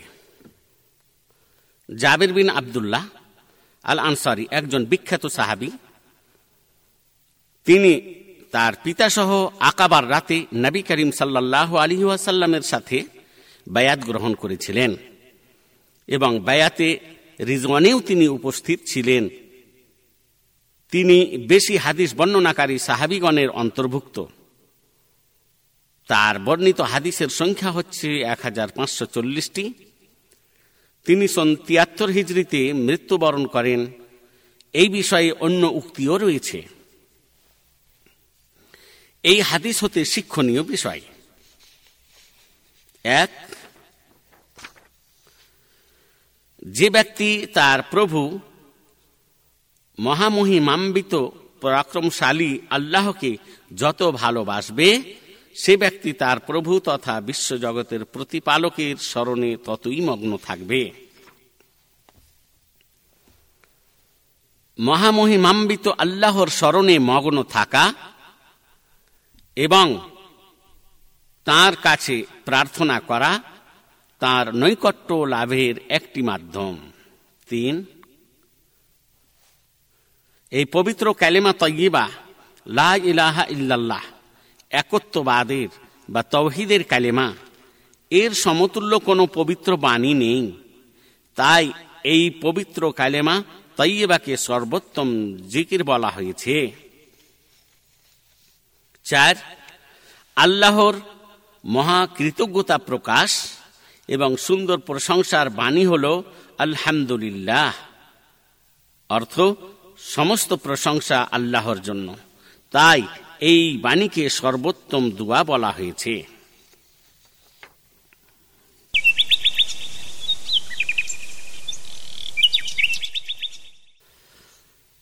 ছাব্বিশ নম্বর হাদিস عن عبد الله بن مسعود رضي الله عنه قال كنا نقول التحيه في الصلاه ونسمي ويسلم بعضنا على بعض فسمعه رسول الله صلى الله عليه وسلم فقال قولوا التحيات لله والصلوات والطيبات. السلام عليك أيها النبي ورحمة الله وبركاته. السلام علينا وعلى عباد الله الصالحين. أشهد أن لا إله إلا الله وأشهد أن محمدا عبده ورسوله. فإنكم إذا فعلتم ذلك فقد سلمتم على كل عبد لله صالح في السماء والارض صحيح البخاري رقم الحديث الف ومائتين واثنين وصحيح مسلم رقم الحديث خمسه وخمسون بين قوسين اربعمائه واثنين واللفظ للبخاري আবদুল্লাহ বিন মাসুদ থেকে বর্ণিত ২৬ নম্বর হাদিস আবদুল্লাহ বিন মাসুদ থেকে বর্ণিত তিনি বলেন যে, আমরা নামাজের মধ্যেই বলতাম আত্মাহিয়াতু এবং পরস্পরের নাম উল্লেখ করিয়ে পরস্পরকে সালাম দিতাম। ফলে এই সব কথা শুনে রসুল্লাহ সাল্লাহ আলিহি ওয়াসাল্লাম আমাদেরকে বললেন, তোমরা সবাই বলবে التحيات لله والصلوات والطيبات والسلام عليك أيها النبي ورحمة الله وبركاته السلام علينا وعلى عباد الله الصالحين أشهد أن لا إله إلا الله وأشهد أن محمدا عبده ورسوله অর্থ যাবতীয় মৌখিক শারীরিক ও আর্থিক এবাদত সহ সকল প্রকারের বড়ত্ব আল্লাহর জন্য। হে নাবি, আপনার প্রতি আল্লাহর শান্তি, রহমত ও কল্যাণ বর্ষিত হোক। আর আমাদের উপর এবং আল্লাহর সৎ বান্দাদের উপরও শান্তি বর্ষিত হোক। আমি সাক্ষ্য দিচ্ছি যে আল্লাহ ছাড়া সত্য কোনো মাবুদ বা উপাস্য নেই এবং আরও সাক্ষ্য দিচ্ছি যে মোহাম্মদ সাল্লাহ আলী হাসাল্লাম আল্লাহর বান্দা ও তার রাসুল। সুতরাং তোমরা যখন এই দুয়াটি পাঠ করবে, তখন আসমান ও জমিনে সকল পুণ্যবান ব্যক্তির প্রতি সালাম পেশ করা হবে।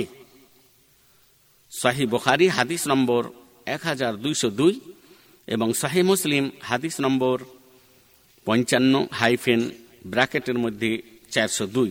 তবে হাদিসের শব্দগুলি সহি বোখারি থেকে নেওয়া হয়েছে। এই হাদিস বর্ণনাকারী সাহাবির পরিচয়।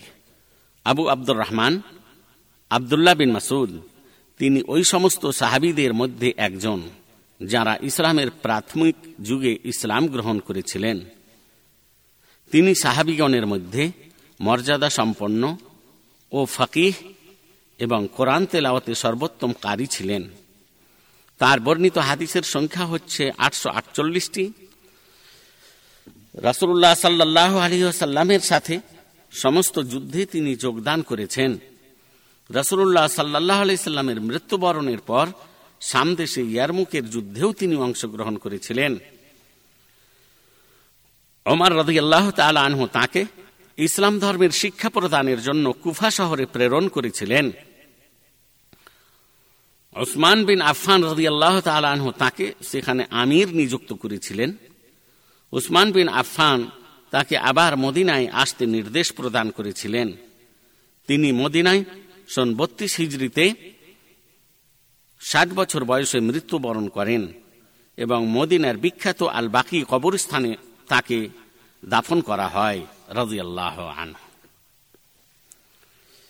এই হাদিস হতে শিক্ষণীয় বিষয়। এক এই হাদিসটির মধ্যে রয়েছে সুমহান পবিত্র আল্লাহকে সম্মানের সহিত অভিবাদন পেশ করার পদ্ধতি। দুই, এই হাদিসটির মধ্যে রয়েছে আল্লাহর রাসুল মুহাম্মদ সাল্লাহ আলাইসাল্লামকে সম্মানের সহিত কিয়ামত পর্যন্ত সালাম পেশ করার নিয়ম। আর সেই নিয়মটি হল, আসসালাম আলাইকা নবী ও রহমতুল্লাহ অর্থ, হে নবী, আপনার প্রতি সর্বপ্রকার শান্তি এবং আল্লাহর করুণা ও কল্যাণ অবতীর্ণ হোক, পাঠ করা। তিন, ইসলামের নির্দিষ্ট আধ্যাত্মিক বিষয় বা সঠিক আকিদা, ধর্মীয় মতবাদ, বাহ্যিক বিধিবিধান এবং চারিত্রিক আদব কায়দার প্রকৃত উৎস হল মোহাম্মদুর রাসুল্লাহ অর্থ, আল্লাহ ছাড়া সত্য কোনো মাবুদ বা উপাস্য নেই এবং মুহাম্মদ সাল্লাহ আলিহাসাল্লাম আল্লাহর সত্য রাসুল। চার, পুণ্যবান সে ব্যক্তিকে বলা যাবে যে ব্যক্তি ইসলামের আইন বা নিয়ম অনুযায়ী নিজের অধিকারের সংরক্ষণ করবে এবং কর্তব্য পালনে তৎপর থাকবে।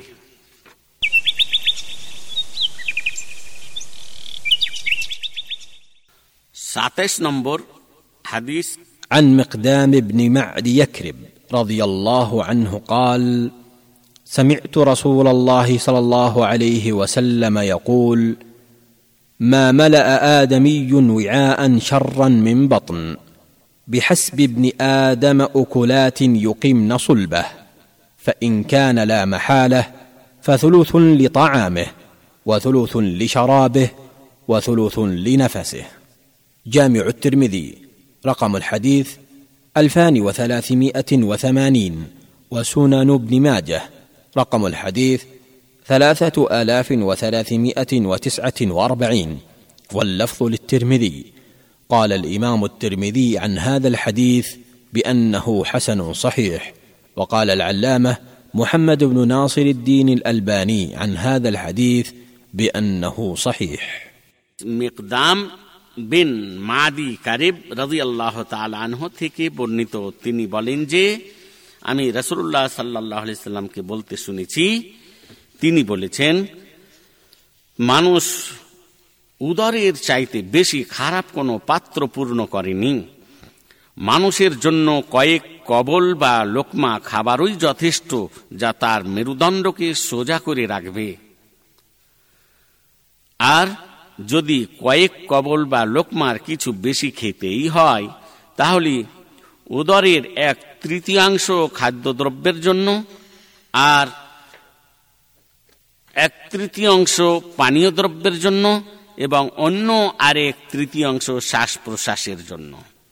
জামে তিরমিজি, হাদিস নম্বর দু হাজার তিনশো আশি এবং সোনান ইবনু মাজা, হাদিস নম্বর তিন হাজার তিনশো উনপঞ্চাশ। তবে হাদিসের শব্দগুলি জামে তিরমিজি থেকে নেওয়া হয়েছে। ইমাম তিরমিজি হাদিসটিকে হাসান শাহি বলেছেন এবং আল্লামা মুহাম্মদ নাসির উদ্দিন আল আলবানি হাদিসটিকে সহি বলেছেন। এই হাদিস বর্ণনাকারী সাহাবির পরিচয়। আবু করিমা মিকদাম বিন মাদি করিব বিন আমর আল কিন্দি রদি আল্লাহ একজন অন্যতম সাহাবি। তিনি হেমস শহরে অবস্থান করেন। আল্লাহ রসুল সাল্লাহ ইসলামের খিদমতে যে সমস্ত প্রতিনিধি দল স্বেচ্ছাক্রমে ইসলাম ধর্ম গ্রহণ করার জন্য আগমন করেছিলেন, সেই সমস্ত প্রতিনিধি দলের সঙ্গে তিনি উপস্থিত হয়েছিলেন। তিনি ইসলামী বিজয়ের সমস্ত যুদ্ধে যোগদান করেন। সামদেশ ও ইরাক বিজয়ের যুদ্ধেও তিনি অংশগ্রহণ করেন। ইয়ারমুকে এবং কাদেসিয়ার যুদ্ধেও তিনি অংশগ্রহণ করেছিলেন। আর ইসলামের শত্রুদের বিরুদ্ধে তিনি কোনো একটি যুদ্ধে অংশগ্রহণ করা হতে বিরত থাকেননি। তার বর্ণিত হাদিসের সংখ্যা হল তেরোটি। তাকে সামদেশী হিসেবে গণ্য করা হয় এবং সামদেশেই তিনি সন সাতাশি হিজড়িতে একানব্বই বছর বয়সে মৃত্যুবরণ করেন। রাজিয়াল্লাহ এই হাদিস হতে শিক্ষণীয় বিষয় এক, এই হাদিসটি পানাহারের বিষয়ে সংযম হওয়ার প্রতি উৎসাহ প্রদান করে, যাতে স্বাস্থ্যের এবং আত্মার বিশুদ্ধতা বজায় থাকে, তাই মুসলিম ব্যক্তির জন্য বেশি বেশি করে পানাহার করা উচিত নয়। তাই মুসলিম ব্যক্তির জন্য বেশি বেশি করে পানাহার করা উচিত নয়। পরিতৃপ্ত হওয়া এবং খাদ্য খেয়ে পেট পূর্ণ হওয়ার দ্বারা আলস্য ও নানা প্রকারের রোগ সৃষ্টি হয়। এবাদত উপাসনায় এবাদত উপাসনা থেকে বিমুখ এবং বেকারত্ব ও পাপের দিকে অগ্রসর হওয়ার ব্যাপারে সহায়ক হয়। তিন পানাহারের সময় ইসলামী আদব কায়দা মেনে চলা উচিত এবং অতি লোভী হওয়া উচিত নয় কেননা ইসলাম ধর্মে লোভ করা পছন্দনীয় বা প্রশংসনীয় আচরণ নয়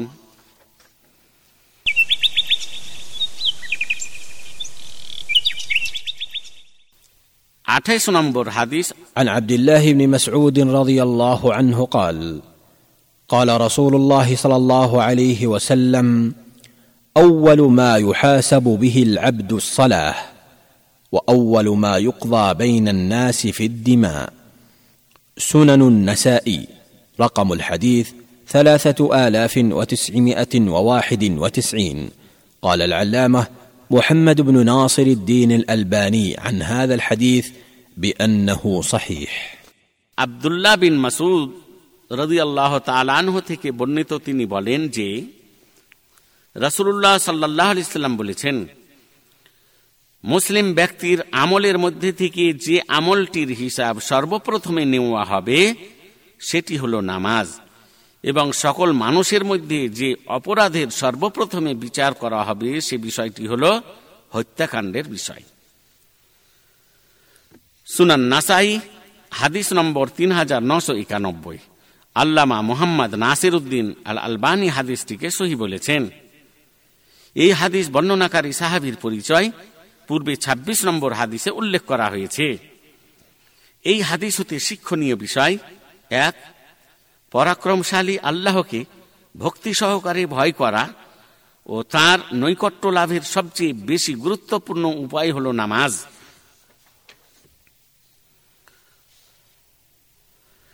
ইসলাম ধর্মে নামাজ হল সর্বশ্রেষ্ঠ ইবাদত।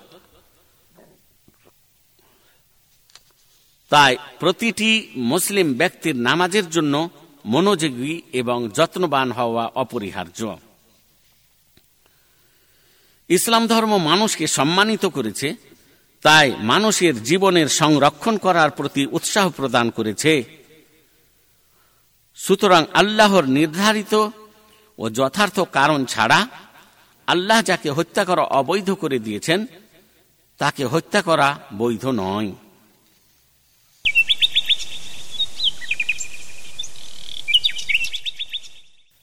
উনত্রিশ নম্বর হাদিস عن انس رضي الله عنه قال قال رسول الله صلى الله عليه وسلم انصر اخاك ظالما او مظلوما فقال رجل يا رسول الله انصره اذا كان مظلوما افرايت اذا كان ظالما كيف انصره قال تحجزه او تمنعه من الظلم فان ذلك نصره صحيح البخاري رقم الحديث ستة آلاف وتسعمائة واثنين وثمانين আনাস রাদি আল্লাহ তালাহ থেকে বর্ণিত তিনি বলেন যে রাসুল্লাহ সাল্লাহ আলি সাল্লাম বলেছেন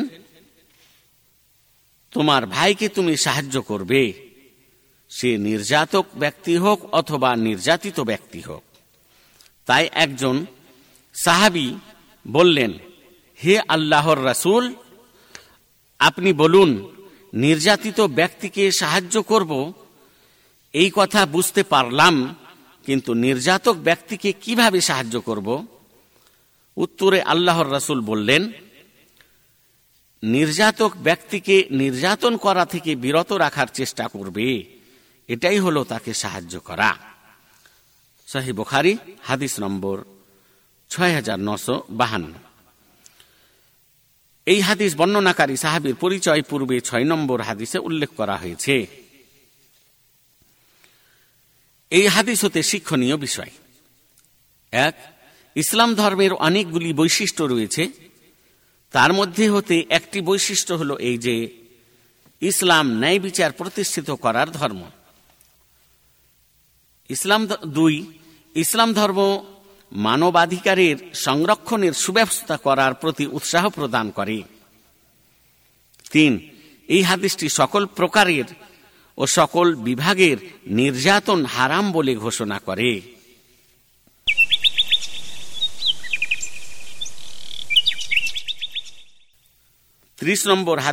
عن أبي هريرة رضي الله عنه قال كان رسول الله صلى الله عليه وسلم يعلم أصحابه يقول إذا أصبح أحدكم فليقل اللهم بك أصبحنا وبك أمسينا وبك نحيا وبك نموت وإليك المصير وإذا أمسى فليقل اللهم بك أمسينا وبك أصبحنا. وبك نحيا وبك نموت وإليك النشور. جامع الترمذي رقم الحديث ثلاثة آلاف وثلاثمائة وواحد وتسعين وسنن ابن ماجه رقم الحديث ثلاثة آلاف وثمانمائة وثمانية وستين. واللفظ للترمذي قال الإمام الترمذي عن هذا الحديث بأنه حسن صحيح وقال العلامة محمد بن ناصر الدين الألباني عن هذا الحديث بأنه صحيح বুহরেরা রদি আল্লাহ তালান হতে বর্ণিত তিনি বলেন যে রসুল্লাহ সাল্লাহ রসুল্লাহ সাল্লাহ আলি সাল্লাম তাঁর সাহাবিগণকে শিক্ষা দেওয়ার জন্য বলতেন তোমাদের মধ্যে হতে যখন কোনো ব্যক্তি প্রভাতে উপনীত হবে তখন সে এই দোয়াটি বলবে আল্লাহ হুম্মা বিকা আসবাহনা আমসাইনা ও বিকা নাহিয়া নামুত ওয়া ইলাইকাল মাসির অর্থ, হে আল্লাহ, আমরা তোমার সহিত প্রত্যুষে উপনীত হয়েছি। তোমার সহিত সায়ংকালে উপনীত হয়েছি। তোমার সহিত জীবন যাপন করছি। তোমার ইচ্ছার সহিত মৃত্যুবরণ করব এবং তোমারই পানে আমরা প্রত্যাবর্তন করব। রাসুল্লাহ সাল্লাম আরও বলেছেন তোমাদের মধ্যে হতে যখন কোনো ব্যক্তি সন্ধ্যায় উপনীত হবে, তখন সে এই দোয়াটি বলবে আল্লাহ বিকা আমসাইনা ও বিকা আসবাহনা ও বিকা নাহিয়া ও বিকা নামুত ও ইলাইকা নসুর অর্থ, হে আল্লাহ, আমরা তোমার সহিত সায়ংকালে উপনীত হয়েছি। তোমার সহিত প্রত্যুষে উপনীত হয়েছি। তোমার সহিত জীবন যাপন করছি, তোমার ইচ্ছার সহিত মৃত্যুবরণ করব, এবং কিয়ামতের দিনে তোমার ওই পানে আমরা পুনরুত্থিত হব। জামে তিরমিজি, হাদিস নম্বর তিন হাজার তিনশো একানব্বই, এবং সোনান এবন মাজা, হাদিস নম্বর তিন হাজার আটশো আটষট্টি। তবে হাদিসের শব্দগুলি জামে তিরমিজি থেকে নেওয়া হয়েছে। ইমাম তিরমিজি হাদিসটিকে হাসান বলেছেন এবং আল্লামা মোহাম্মদ নাসির উদ্দিন আল আলবানী হাদিসটিকে সহি বলেছেন। এই হাদিস বর্ণনাকারী সাহাবির পরিচয় পূর্বে তিন নম্বর হাদিসে উল্লেখ করা হয়েছে। এই হাদিস হতে শিক্ষণীয় বিষয়। এক, প্রতিটি মুসলিম ব্যক্তির উচিত যে সে যেন তার প্রভু আল্লাহর সাহায্যে ও তার উপর ভরসা রেখে তার স্মরণে মগ্ন থাকে। দুই এই দুয়াটি মুখস্থ করা এবং প্রত্যেক দিন সকাল সন্ধ্যায় যত্ন সহকারে পাঠ করার প্রতি এই হাদিসটি উৎসাহ প্রদান করে। ইসলাম ধর্মের এই আকিদাটি বা মতবাদটি বিশ্বাস করা অপরিহার্য বিষয় যে, প্রতিটি মানুষকে মৃত্যুবরণ করার পর আল্লাহরই পানে প্রত্যাবর্তন করতে হবে। সুতরাং কোনো মানুষের জন্য আল্লাহর স্মরণ থেকে বিমুখ হওয়া উচিত নয়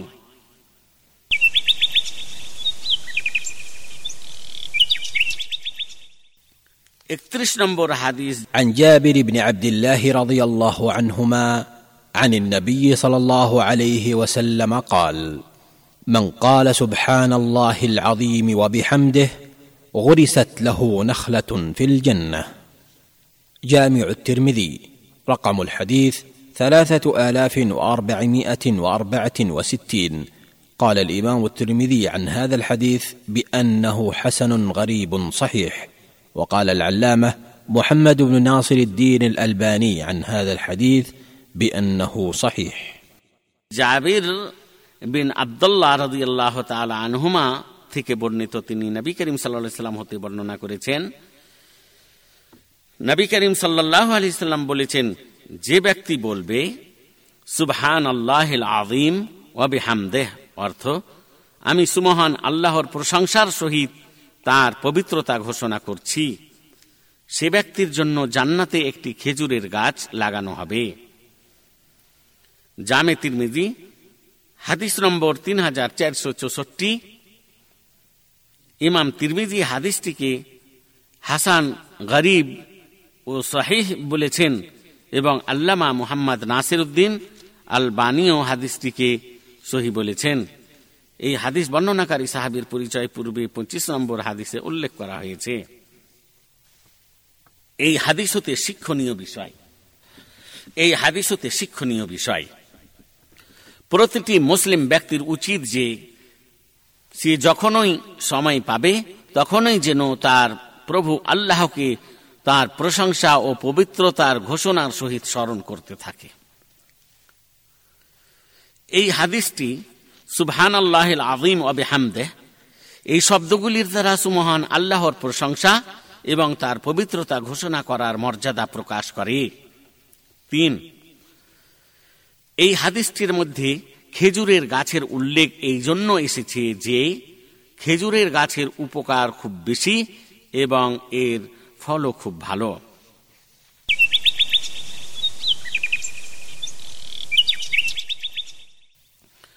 বত্রিশ নম্বর হাদিস عن ابي هريره رضي الله عنه عن النبي صلى الله عليه وسلم قال لا تسبوا الدهر فان الله هو الدهر صحيح مسلم رقم الحديث خمسه بين قوسين الفان ومائتين وسته واربعين রাদিয়াল্লাহু তাআলা আনহু থেকে বর্ণিত তিনি নবী করিম সাল্লাল্লাহু সাল্লাম হতে বর্ণনা করেছেন। নবী করিম সাল্লাল্লাহু সাল্লাম বলেছেন, তোমরা মহাকালকে গালি দিও না। কেননা মহাকাল তো আল্লাহর নিয়ন্ত্রণে রয়েছে। সহি মুসলিম, হাদিস নম্বর পাঁচ, হাইফেন, ব্র্যাকেটের মধ্যে দুই হাজার দুশো ছিচল্লিশ। এই হাদিস বর্ণনাকারী সাহাবির পরিচয় পূর্বে দুই নম্বর হাদিসে উল্লেখ করা হয়েছে। এই হাদিস হতে শিক্ষণীয় বিষয়। এক, কোনো মুসলিম ব্যক্তির উচিত নয় যে সে আদাহারকে অথবা মহাকালকে গালি দিবে অথবা অভিসম্পাত করবে কিংবা কোনো সমস্যার কারণে অথবা কোনো বিপদের কারণে হতাশ হয়ে বলবে হায় রে কালের নৈরাশ্য। কেননা মহাকালটিও আল্লাহর সৃষ্টি জগতের অন্তর্ভুক্ত এবং তার নিজস্ব কোনো প্রভাব নেই, যেহেতু সে সম্পূর্ণভাবে মহান আল্লাহর নিয়ন্ত্রণে রয়েছে। অতএব মানুষ স্বাধীনভাবে যে সমস্ত কাজ ও কর্ম সম্পাদন করবে, সে সমস্ত কাজ ও কর্মের দায়িত্ব তাকেই বহন করতে হবে। এই হাদিসটির মধ্যে আদাহার অর্থাৎ মহাকাল। এর অর্থ হিসেবে যদি সুমহান প্রভু আল্লাহকে বুঝানো হয়, তাহলে আদাহার এর অর্থ হবে সর্বপ্রথম অস্তিত্বশীল আল্লাহ। সুতরাং তার পূর্বে কোনো বস্তু ছিল না, তাই তিনিই কেবলমাত্র চিরন্তন সত্য অনাদি তিন প্রতিটি মুসলিম ব্যক্তির উচিত যে সে যেন সকল প্রকারের বিপদ আপদের সময় ধৈর্য ধারণ করে এবং সাধ্যানুসারে নিজেকে নিজের পরিবার ও সন্তান সন্ততিকে সুস্থ ও নিরাপদ রাখার জন্য বিভিন্ন প্রকার উপায় অবলম্বন করে।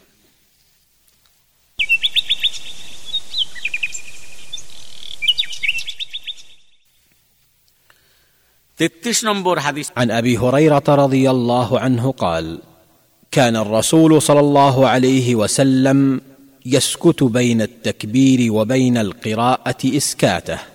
فقلت بأبي وأمي يا رسول الله إسكاتك بين التكبير والقراءة ما تقول؟ قال أقول اللهم باعد بيني وبين خطاياي كما باعدت بين المشرق والمغرب. اللهم نقني من الخطايا كما ينقى الثوب الأبيض من الدنس. اللهم اغسل خطاياي بالماء والثلج والبرد. صحيح البخاري رقم الحديث سبعمائة وأربعة وأربعين. وصحيح مسلم رقم الحديث مئه وسبعة وأربعون. بين قوسين خمسمائة وثمانية وتسعين. واللفظ للبخاري. হরেরা রদি আল্লাহ থেকে বর্ণিত তিনি বলেন যে আল্লাহর রসুল সাল্লাহ সাল্লাম তাকবিরে তাহারিমা দ্বারা নামাজ আরম্ভ করার পর হতে কিরাত শুরু করা পর্যন্ত কিছুক্ষণ চুপ থাকতেন।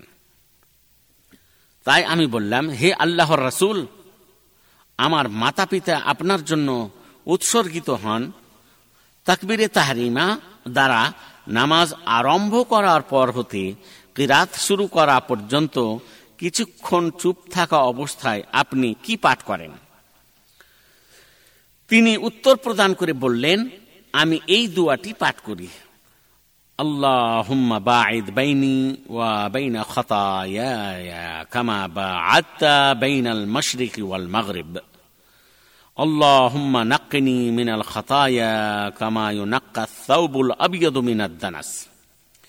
اللهم اغسل خطاياي بالماء والثلج والبرد অর্থ হে আল্লাহ আপনি আমার এবং আমার পাপগুলির মধ্যে এমনভাবে দূরত্ব সৃষ্টি করে দিন যেমনভাবে দূরত্ব সৃষ্টি করে দিয়েছেন পূর্ব ও পশ্চিমের মধ্যে হে আল্লাহ আপনি আমাকে আমার পাপ হতে এমনভাবে পরিষ্কার করে দিন যেমনভাবে সাদা কাপড়কে ময়লা হতে পরিষ্কার করা হয়। হে আল্লাহ, আপনি আমার সমস্ত পাপ, পানি, বরফ ও শিশির দ্বারা ধুয়ে পরিষ্কার করে দিন। সহি বুখারি হাদিস নম্বর সাতশো চুয়াল্লিশ এবং সহি মুসলিম হাদিস নম্বর একশো সাতচল্লিশ, হাইফেন ব্র্যাকেটের মধ্যে পাঁচশো আটানব্বই। তবে হাদিসের শব্দগুলি সহি বুখারি থেকে নেওয়া হয়েছে। এই হাদিস বর্ণনাকারী সাহাবির পরিচয় পূর্বে দুই নম্বর হাদিসে উল্লেখ করা হয়েছে, এই হাদিস হতে শিক্ষণীয় বিষয়। এক, প্রতিটি মুসলিম ব্যক্তির উচিত যে সে যেন যত্ন সহকারে এই মহা দুয়াটি মুখস্থ করার জন্য আগ্রহী হয়। দুই, নবী করিম সাল্লাহ সাল্লামের অনুসরণের জন্য তাকবিরে তাহরিমার পরে এবং সুরা ফাতেহার কেরাত শুরু করার পূর্বে এই দুয়াটি পাঠ করার বৈধতা এই হাদিসটির দ্বারা প্রমাণিত হয় তিন সকল প্রকারের পাপ এবং পাপের স্থান পরিত্যাগ করার প্রতি এই হাদিসটি উৎসাহ প্রদান করে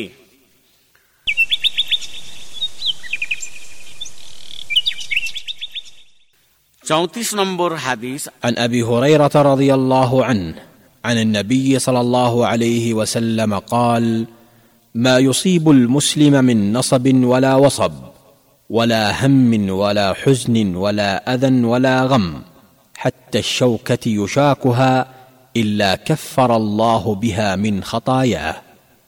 صحيح البخاري رقم الحديث خمسة آلاف وستمائة وواحد وأربعين وصحيح مسلم رقم الحديث اثنان وخمسون بين قوسين ألفان وخمسمائة وثلاثة وسبعين.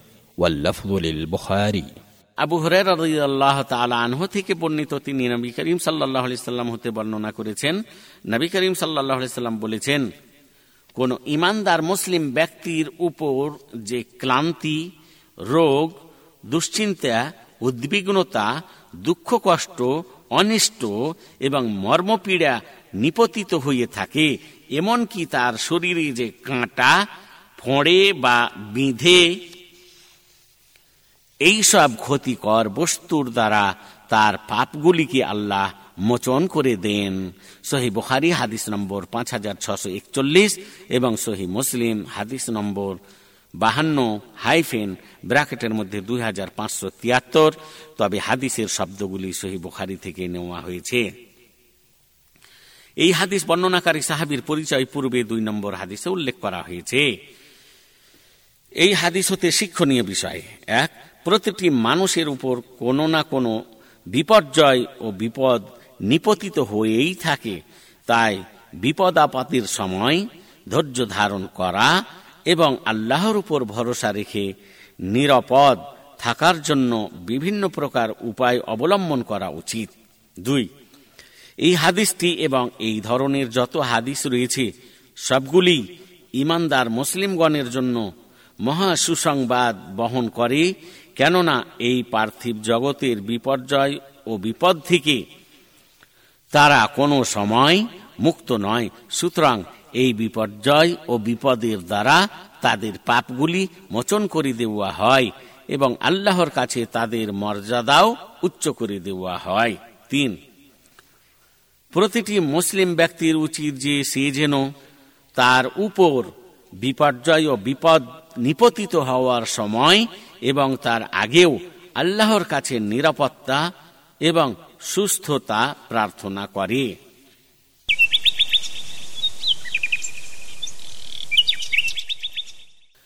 পঁয়ত্রিশ নম্বর হাদিস عن علي بن ابي طالب رضي الله عنه يقول ان نبي الله صلى الله عليه وسلم اخذ حريرا فجعله في يمينه واخذ ذهبا فجعله في شماله ثم قال إن هذين حرام على ذكور أمتي. سنن أبي داود رقم الحديث أربعة آلاف وسبع وخمسين وجامع الترمذي رقم الحديث ألف وسبعمائة وعشرين واللفظ لأبي داود وقال الترمذي عن هذا الحديث بأنه حسن صحيح وقال العلامة محمد بن ناصر الدين الألباني عن هذا الحديث أيضا بأنه صحيح علي بن أبو طالب থেকে রাদিয়াল্লাহু তাআলা আনহু থেকে বর্ণিত তিনি বলেন যে আল্লাহর নবী সাল্লাহ সাল্লাম ডান হাতে রেশম নিলেন এবং বাম হাতে স্বর্ণ নিলেন অতপর বললেন এই দুইটি জিনিস আমার উম্মতের পুরুষদের জন্য হারাম সোনান আবু দাউদ হাদিস নম্বর চার হাজার সাতান্ন এবং জামে তিরমিজি হাদিস নম্বর এক হাজার সাতশো কুড়ি। তবে হাদিসের শব্দগুলি সোনান আবু দাউদ থেকে নেওয়া হয়েছে। ইমাম তিরমিজি হাদিসটিকে হাসান সহি বলেছেন এবং আল্লামা মোহাম্মদ নাসির উদ্দিন আল আলবানী হাদিসটিকে সহি বলেছেন। এই হাদিস বর্ণনাকারী সাহাবির পরিচয়। আবুল হাসান, আলী বিন আবু তালিব বিন আব্দুল মোত্তালিব আল হাসিমি আল কোরাশি হিজরি সালের তেইশ বছর পূর্বে রজব মাসের তেরো ব্র্যাকেটের মধ্যে সতেরো তিন পাঁচশো নিরানব্বই খ্রিস্টাব্দ তারিখে জন্মগ্রহণ করেন। তিনি আল্লাহর রাসুলের চাচাতো ভাই এবং জামাতা বা জামাই। বালকদের মধ্যে সর্বপ্রথমে তিনি ইসলাম গ্রহণ করেছিলেন। মহান আল্লাহ যখন আল্লাহর রাসুল সাল্লাহ সাল্লামকে হিজরত করে মদিনা যাওয়ার অনুমতি প্রদান করেছিলেন, তখন আলী রাজি আল্লাহ তালাহ নিজের জীবন ও আত্মাকে আল্লাহ এবং তার রাসুলের জন্য উৎসর্গ করে দিয়ে আল্লাহর রাসুলের বিছানায় শয়ন করেছিলেন। তাই কোরেশ বংশের লোকজন ভেবেছিলেন যে আল্লাহর রাসুল সাল্লা সাল্লাম নিজের বিছানায় শুয়ে আছেন। তাই পরবর্তী সময়ে তারা যখন জানতে পারলেন যে তাদেরকে ধোকার মধ্যে পড়তে হয়েছে এবং আল্লাহর রাসুল সাল্লাহ সাল্লামের পরিবর্তে তার বিছানায় আলী রদি আল্লাহ তালাহ শুয়ে আছেন, তখন তারা আলী রদি আল্লাহ তালাহকে অন্যায়ভাবে কষ্ট দিতে শুরু করেছিলেন। কিন্তু আলী রাজি আল্লাহ তালাহ তাদেরকে কোনো পরোয়া করেননি এবং যে সমস্ত লোকের আমানত আল্লাহর রসুল সাল্লাহ সাল্লামের নিকটে ছিল, সেই সমস্ত লোকের আমানত আল্লাহর রসুল সাল্লাহ সাল্লামের উপদেশ অনুসারে তাদেরকে ফেরত দেওয়ার কাজে রত হয়ে গিয়েছিলেন। আলী রাজি আল্লাহ তালানহর চেহারা দেখতে অতি সুন্দর ছিল।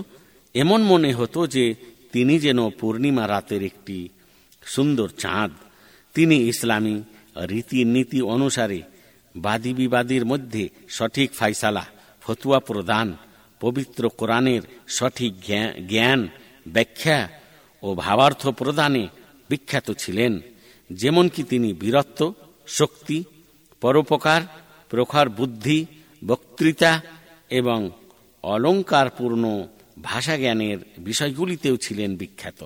তার বর্ণিত হাদিসের সংখ্যা হচ্ছে পাঁচশো ছত্রিশটি। তিনি নবী করিম সাল্লাহ সাল্লামের সাথে সমস্ত যুদ্ধে অংশগ্রহণ করেছেন। তবে আল্লাহর রাসুলের উপদেশ অনুযায়ী তিনি শুধু মাত্র তাবুকের যুদ্ধে অংশগ্রহণ করতে পারেননি। কেননা আল্লাহর রাসুল সাল্লাহ সাল্লাম সে সময় নিজের পরিবার পরিজনের সংরক্ষণের দায়িত্ব তার উপর ন্যস্ত করেছিলেন। যে দশজন সাহাবি জান্নাতবাসী হওয়ার সুসংবাদ এই দুনিয়াতেই পেয়ে গেছেন, সেই দশজন সাহাবিদের অন্তর্ভুক্ত তিনি একজন। তিনি হচ্ছেন আমিরুল মোমেনিন এবং খোলাফায় রাশিদিনের চতুর্থ খালিফা, যেহেতু তিনি ওসমান বিন আফফান রাজিয়াল্লাহ তালা আনহর শাহাদত বরণ করার পর মুসলিম জাহানের খালিফা নিযুক্ত হওয়ার জন্য মদিনাতে বায়াত বা আনুগত্যের শপথ গ্রহণ করেছিলেন। অতপর কুফা শহর, কুফা শহরে তিনি মুসলিম জাহানের রাজধানী নির্ধারণ করেন। তার খেলাফত পাঁচ বছর তিন মাস ছিল। তার আমলে সারা মুসলিম জাহানে রাজনৈতিক অস্থিরতার অবস্থাটি ছিল বিরাজমান। একজন বিদ্রোহের হাতে তিনি ফজরের নামাজে সন চল্লিশ হিজড়িতে ব্রাকেটের মধ্যে ছয়শো একষট্টি খ্রিস্টাব্দে রমজান মাসে শাহাদত বরণ করেন রাজি আল্লাহ তালান এই হাদিস হতে শিক্ষণীয় বিষয়। এক, এই হাদিসটির দ্বারা প্রমাণিত হচ্ছে যে মুসলিম পুরুষদের জন্য রেশম ও স্বর্ণ ব্যবহার করা হারাম বা অবৈধ। তাই মুসলিম পুরুষদের উচিত যে তারা যেন রেশম ও স্বর্ণ ব্যবহার বর্জন করে।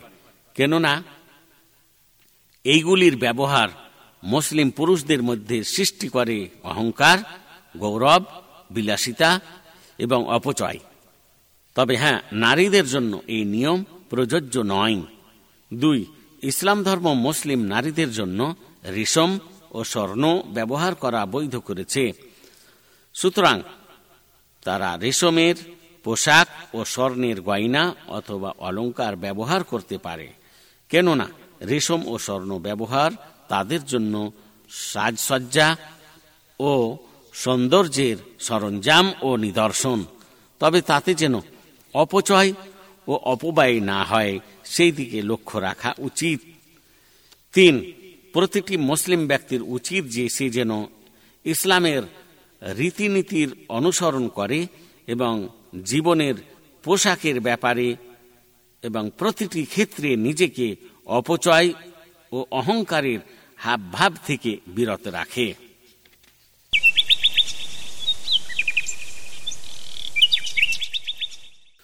ছত্রিশ নম্বর হাদিস عن ابي امامه الباهلي قال قلت يا رسول الله مرني بامر ينفعني الله به قال عليك بالصيام فانه لا مثل له سنن النسائي رقم الحديث الفان ومائتين وواحد وعشرين قال العلامه محمد بن ناصر الدين الالباني عن هذا الحديث بانه صحيح আবু ওমামা আল বাহেলি রাজি আল্লাহ তালাহ থেকে বর্ণিত তিনি বলেন যে আমি রসুল্লাহ সাল্লাহ সাল্লামকে বলেছিলাম হে আল্লাহর রাসুল আপনি আমাকে এমন একটি সৎকর্মের উপদেশ প্রদান করুন যার দ্বারা আল্লাহ আমাকে যার দ্বারা আল্লাহ আমার মঙ্গল করবেন।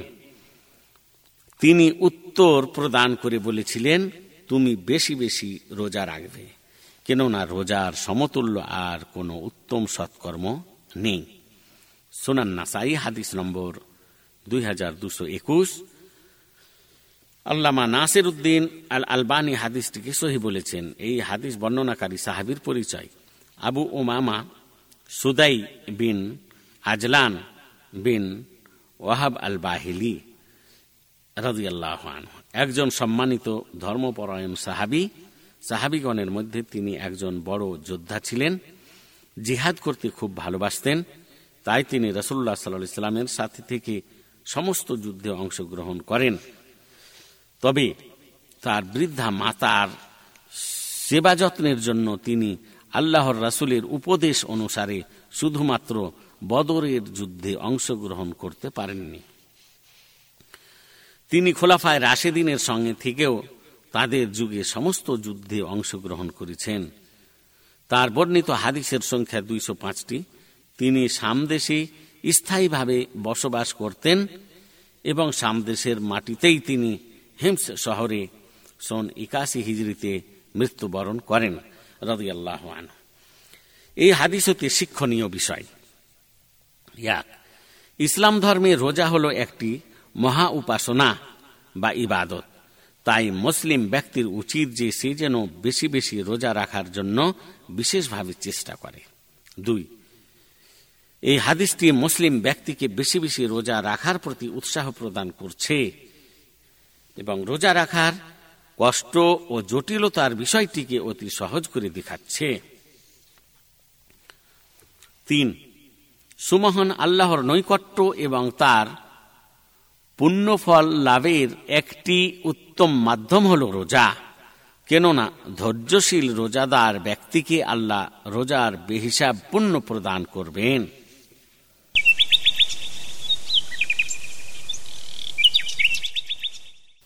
সাঁত্রিশ নম্বর হাদিস عن ابي هريره رضي الله عنه عن النبي صلى الله عليه وسلم قال إن الدين يسر ولن يشاد الدين أحد إلا غلبه. فسددوا وقاربوا وأبشروا واستعينوا بالغدوة والروحة وشيء من الدلجة. صحيح البخاري رقم الحديث تسعة وثلاثون وصحيح مسلم رقم الحديث ستة وسبعون. بين قوسين ألفان وثمانمائة وستة عشر.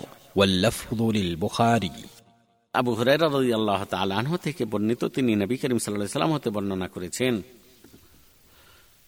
নবী করিম সাল্লাহ আলী সাল্লাম বলেছেন, নিশ্চয় ইসলাম ধর্ম প্রকৃত পক্ষে সহজ ধর্ম, তাই সে ব্যক্তি ধর্মের কর্মে কিংবা এবাদতের বিষয়ে কাঠিন্য অবলম্বন করবে, সে ব্যক্তি অপারক হয়ে যাবে। সুতরাং শ্রেষ্ঠতর পন্থায় ইসলাম ধর্মের কর্মে কিংবা এবাদতের বিষয়ে নিয়োজিত থাকতে না পারলে কমপক্ষে তার নিকটবর্তী স্তরে মধ্যপন্থায় থাকার চেষ্টা করো। এবং এই পন্থায় পুণ্য অর্জনের সুসংবাদ গ্রহণ করো। আর এই পুণ্য অর্জনের জন্য, জন্যে ইসলাম ধর্মের কর্মে কিংবা এবাদতে সকাল, বিকাল ও রাত্রের কিছু অংশে নিয়োজিত থাকো। সহি বুখারি হাদিস নম্বর উনচল্লিশ এবং সহি মুসলিম হাদিস নম্বর ছিয়াত্তর হাইফেন ব্র্যাকেটের মধ্যে দুই হাজার আটশো ষোলো।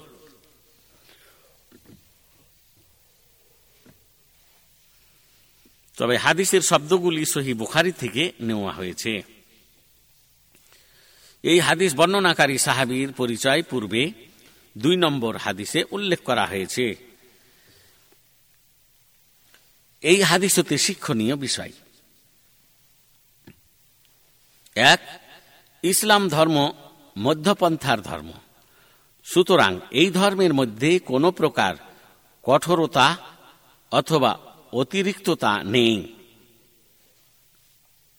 দুই, যে ব্যক্তি ধর্মের কোনো কর্মে কিংবা এবাদতের বিষয়ে কাঠিন্য অবলম্বন করবে এবং সুষমতা ও মধ্যপন্থা বর্জন করবে, সে ব্যক্তি ধর্মের কর্মে কিংবা ইবাদতের যে কোনো বিষয়ে অপারক হয়ে নিবৃত্ত হয়ে যাবে। তিন, ইসলাম ধর্মে ইবাদত, আল্লাহর দিকে দাওয়াত, প্রতিপালন, শিক্ষাদান, লেনদেন এবং ধর্মের ও পার্থিব জগতের সকল বিষয়ে মধ্যপন্থার মধ্যপন্থার নীতি অবলম্বন করাটাই হল ইসলাম ধর্মের পদ্ধতি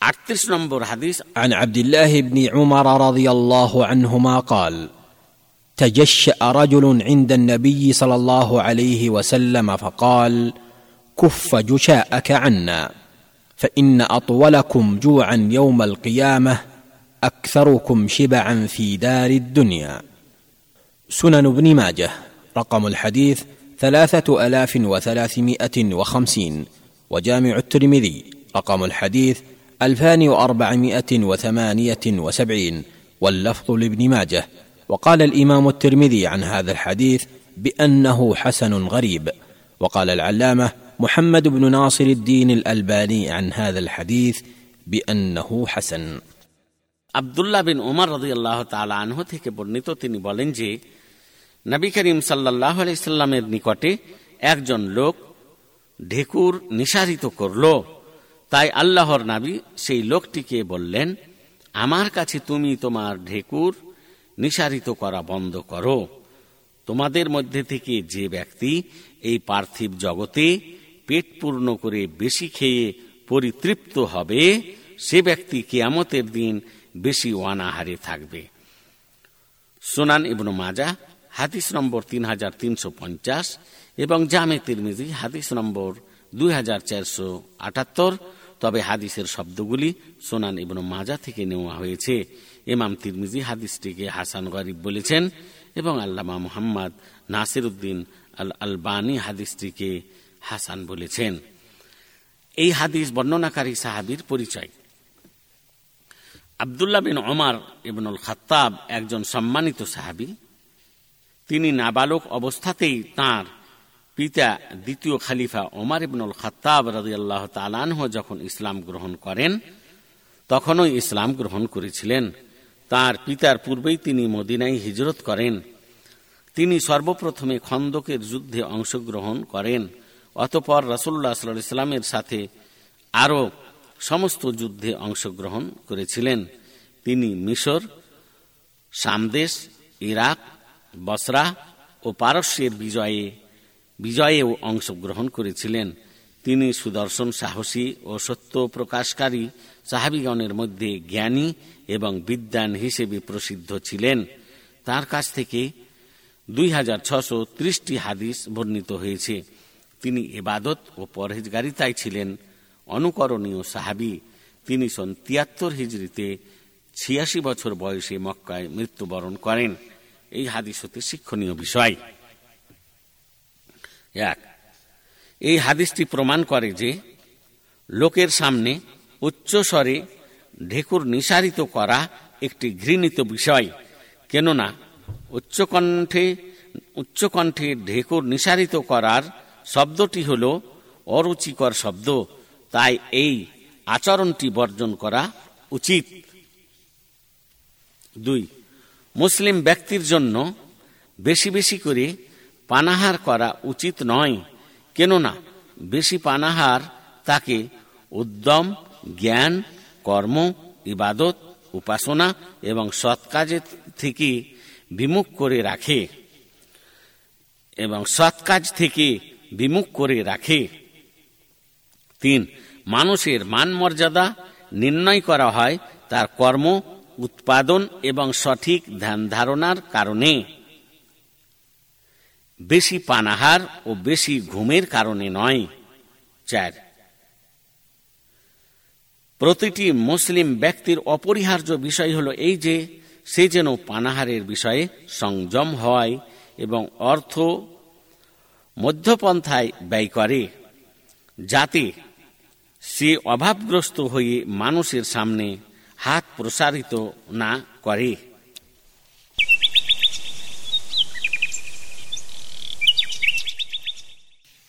উনচল্লিশ নম্বর হাদিস عن انس بن مالك رضي الله عنه عن النبي صلى الله عليه وسلم قال اعتدلوا في السجود ولا يبسط احدكم ذراعيه بساط الكلب صحيح البخاري رقم الحديث ثمانمائه واثنين وعشرين وصحيح مسلم رقم الحديث مئتان وثلاثه وثلاثين بين قوسين اربعمائه وثلاثه وتسعين واللفظ للبخاري আনাস বিন মালিক রাজি আল্লাহ তালাহ থেকে বর্ণিত তিনি নবী করিম সাল্লা সাল্লাম হতে বর্ণনা করেছেন নবী করিম সাল্লা সাল্লাম বলেছেন তোমরা সঠিক পদ্ধতিতে সিজদা করবে তোমাদের কেউ যেন তার উভয় হাতকে কুকুরের ন্যায় বিছিয়ে প্রসারিত না করে সহি বুখারি, হাদিস নম্বর আটশো বাইশ এবং সহি মুসলিম, হাদিস নম্বর দুশো তেত্রিশ হাইফেন,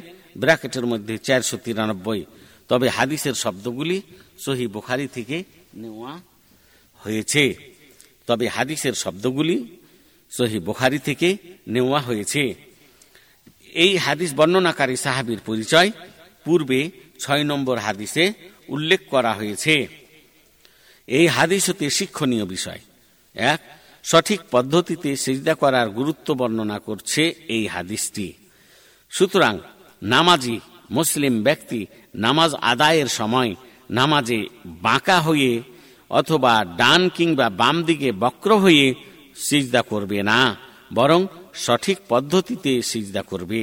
দুই, নামাজি মুসলিম ব্যক্তি নামাজ আদায়ের সময় সঠিক পদ্ধতিতে সিজদা করবে তথা প্রতি সিজদার সময় মুসল্লি তার উভয় হাতের তালু মাটিতে রাখবে, কিন্তু তার উভয় বাহুকে মাটির ঊর্ধ্বে রাখবে। তবে দুই বাহুকে বেশি প্রসারিত করে ডান কিংবা বাম দিকের কোনো মুসল্লিকে কষ্ট দেওয়া হতে বিরত থাকবে। প্রতিটি মুসলিম ব্যক্তির অপরিহার্য বিষয় হলো এই যে, সে যেন নামাজের নিয়ম পদ্ধতির সঠিক জ্ঞান অর্জন করার চেষ্টা করে ও কিছু সময় লাগায় যাতে সঠিক পদ্ধতিতে বিনয় নম্রতা ও স্থিরতা বজায় রেখে নামাজ আদায়ের বিধিবিধানের জ্ঞান অর্জন করতে পারে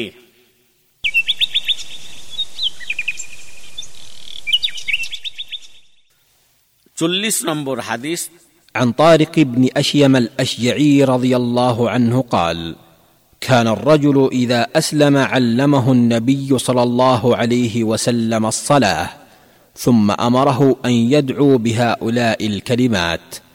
اللهم اغفر لي وارحمني واهدني وعافني وارزقني. صحيح مسلم. رقم الحديث خمسة وثلاثون بين قوسين ألفان وستمائة وسبعة وتسعين.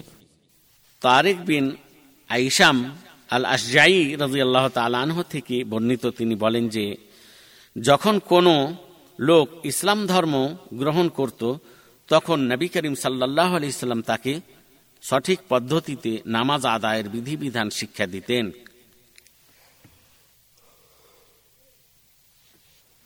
অতপর এই দুয়াটি পাঠ করার নির্দেশ দিতেন। আল্লাহ মাগফিরলি ওয়ার হামনি ওয়াহদিনী ও আফিনী ওয়ার জুকনি অর্থ, হে আল্লাহ, আপনি আমাকে ক্ষমা করুন, আমার প্রতি দয়া করুন। আমাকে সুখদায়ক সৎপথে ইসলাম ধর্মেই পরিচালিত করুন, আমাকে সুস্থতা প্রদান করুন এবং আমাকে রুজি দান করুন। সহি মুসলিম, হাদিস নম্বর পঁয়ত্রিশ, হাইফেন ব্র্যাকেটের মধ্যে দুই হাজার ছশো সাতানব্বই। এই হাদিস বর্ণনাকারী সাহাবির পরিচয়। তারেক বিন আশিয়াম বিন মাসুদ আল আসজাই আল কুফি রাজি আল্লাহ আনহু, একজন আল্লাহর রাসুল সাল্লাহ সাল্লামের সাহাবি। তিনি হলেন আবু মালিক সাদ বিনে, সাদ বিন তারেক আল আসজাইয়ের পিতা। আবু মালিক এর নাম হল সাদ। এই সাহাবিকে কুফাবাসীদের মধ্যে গণ্য করা হয়। তার কাছ থেকে তার ছেলে আবু মালিক হাদিস বর্ণনা করেছেন। তার বর্ণিত হাদিসের সংখ্যা মাত্র চারটি, রদিয়াল্লাহ আন এই হাদিস হতে শিক্ষণীয় বিষয়। এই হাদিসটির মধ্যে প্রতিটি মুসলিম ব্যক্তির ইহকাল ও পরকালের জন্য রয়েছে সর্বপ্রকার সুখ, শান্তি এবং নিরাপত্তার উপকরণ। দুই, প্রতিটি মুসলিম ব্যক্তির উচিত যে সে যেন আল্লাহর নাবির উপদেশ অনুযায়ী দোয়া করে, কেননা এই দোয়া তো তাকে আল্লাহর নিকটবর্তী করে দিতে পারবে। তিন, প্রতিটি মুসলিম ব্যক্তির জন্য উত্তম বিষয় হল এই যে, সে যেন আল্লাহর কাছে আশা ও ভয় মিশ্রিত শ্রদ্ধা সহকারে নিষ্ঠাবান হয়ে নিষ্ঠাবান হয়ে দোয়া করতে থাকে।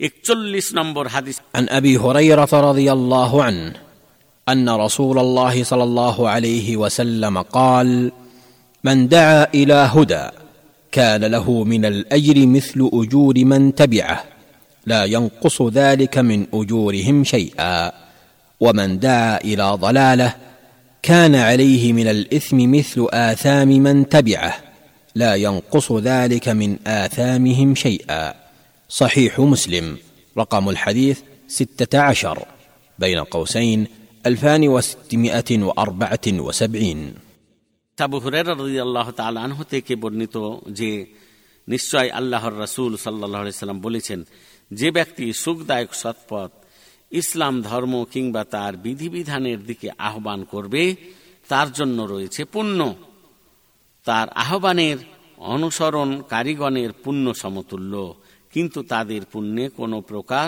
হ্রাস করা হবে না।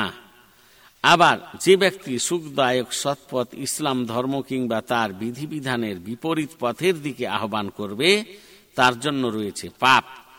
তার আহ্বান, তার আহ্বানের অনুসরণ কারিগণের পাপ সমতুল্য, কিন্তু তাদের পাপে কোনো প্রকার হ্রাস করা হবে না। সোহে মুসলিম হাদিস নম্বর ষোলো হাইফেন ব্র্যাকেটের মধ্যে দুই হাজার ছশো চুয়াত্তর। এই হাদিস বর্ণনাকারী সাহাবির পরিচয় পূর্বে দুই নম্বর হাদিসে উল্লেখ করা হয়েছে। এই হাদিস হতে শিক্ষণীয় বিষয়। এক, এই হাদিসটি ইসলাম ধর্ম ও তার শিক্ষা, যুক্তি প্রমাণ সহ প্রচার করার গুরুত্ব বর্ণনা করছে। দুই, সুমহান আল্লাহর প্রতি আহ্বান তথা ইসলাম ধর্ম ও তার শিক্ষা প্রচারের মাধ্যম এবং পদ্ধতি প্রত্যেক পরিবেশ এবং সমাজের জন্য শ্রেষ্ঠ, বৈধ ও প্রভাবশালী হওয়া উচিত। তিন, ইসলাম ধর্মীয় মতবাদ বা আকিদা, বিধিবিধান এবং সচ্চরিত্র অথবা ভালো আচরণের নিদর্শনগুলিকে বিনষ্ট করার প্রতি আহ্বান করা হতে এই হাদিসটি কঠোরভাবে সতর্ক করছে।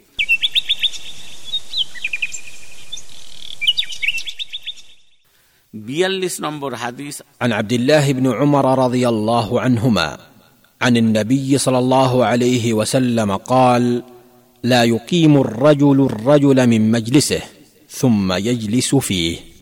صحيح البخاري. رقم الحديث ستة آلاف ومئتين وتسعة وستين. وصحيح مسلم. رقم الحديث سبعة وعشرون. بين قوسين ألفان ومائة وسبعة وسبعين. واللفظ للبخاري আবদুল্লাহ বিন ওমর রদি আল্লাহ তালা আনহুমা থেকে বর্ণিত তিনি নবী করিম সাল্লাহ সাল্লাম হতে বর্ণনা করেছেন নবী করিম সাল্লাহ সাল্লাম বলেছেন কোন ব্যক্তি অন্য কোন ব্যক্তিকে তার স্থান থেকে উঠিয়ে সেখানে না বসে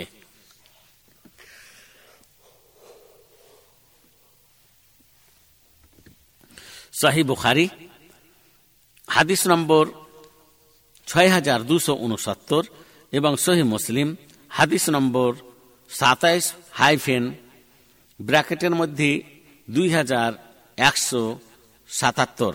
তবে হাদিসের শব্দগুলি সহি বুখারি থেকে নেওয়া হয়েছে। এই হাদিস বর্ণনাকারী সাহাবির পরিচয় পূর্বে আটত্রিশ নম্বর হাদিসে উল্লেখ করা হয়েছে। এই হাদিস হতে শিক্ষণীয় বিষয়। এক, প্রতিটি মুসলিম ব্যক্তির উচিত যে সে যেন মজলিসের ইসলামী আদব কায়দার অনুসরণ করে। এবং কোনো ব্যক্তির সঙ্গে বেয়াদবি ও অশিষ্টতা না করে।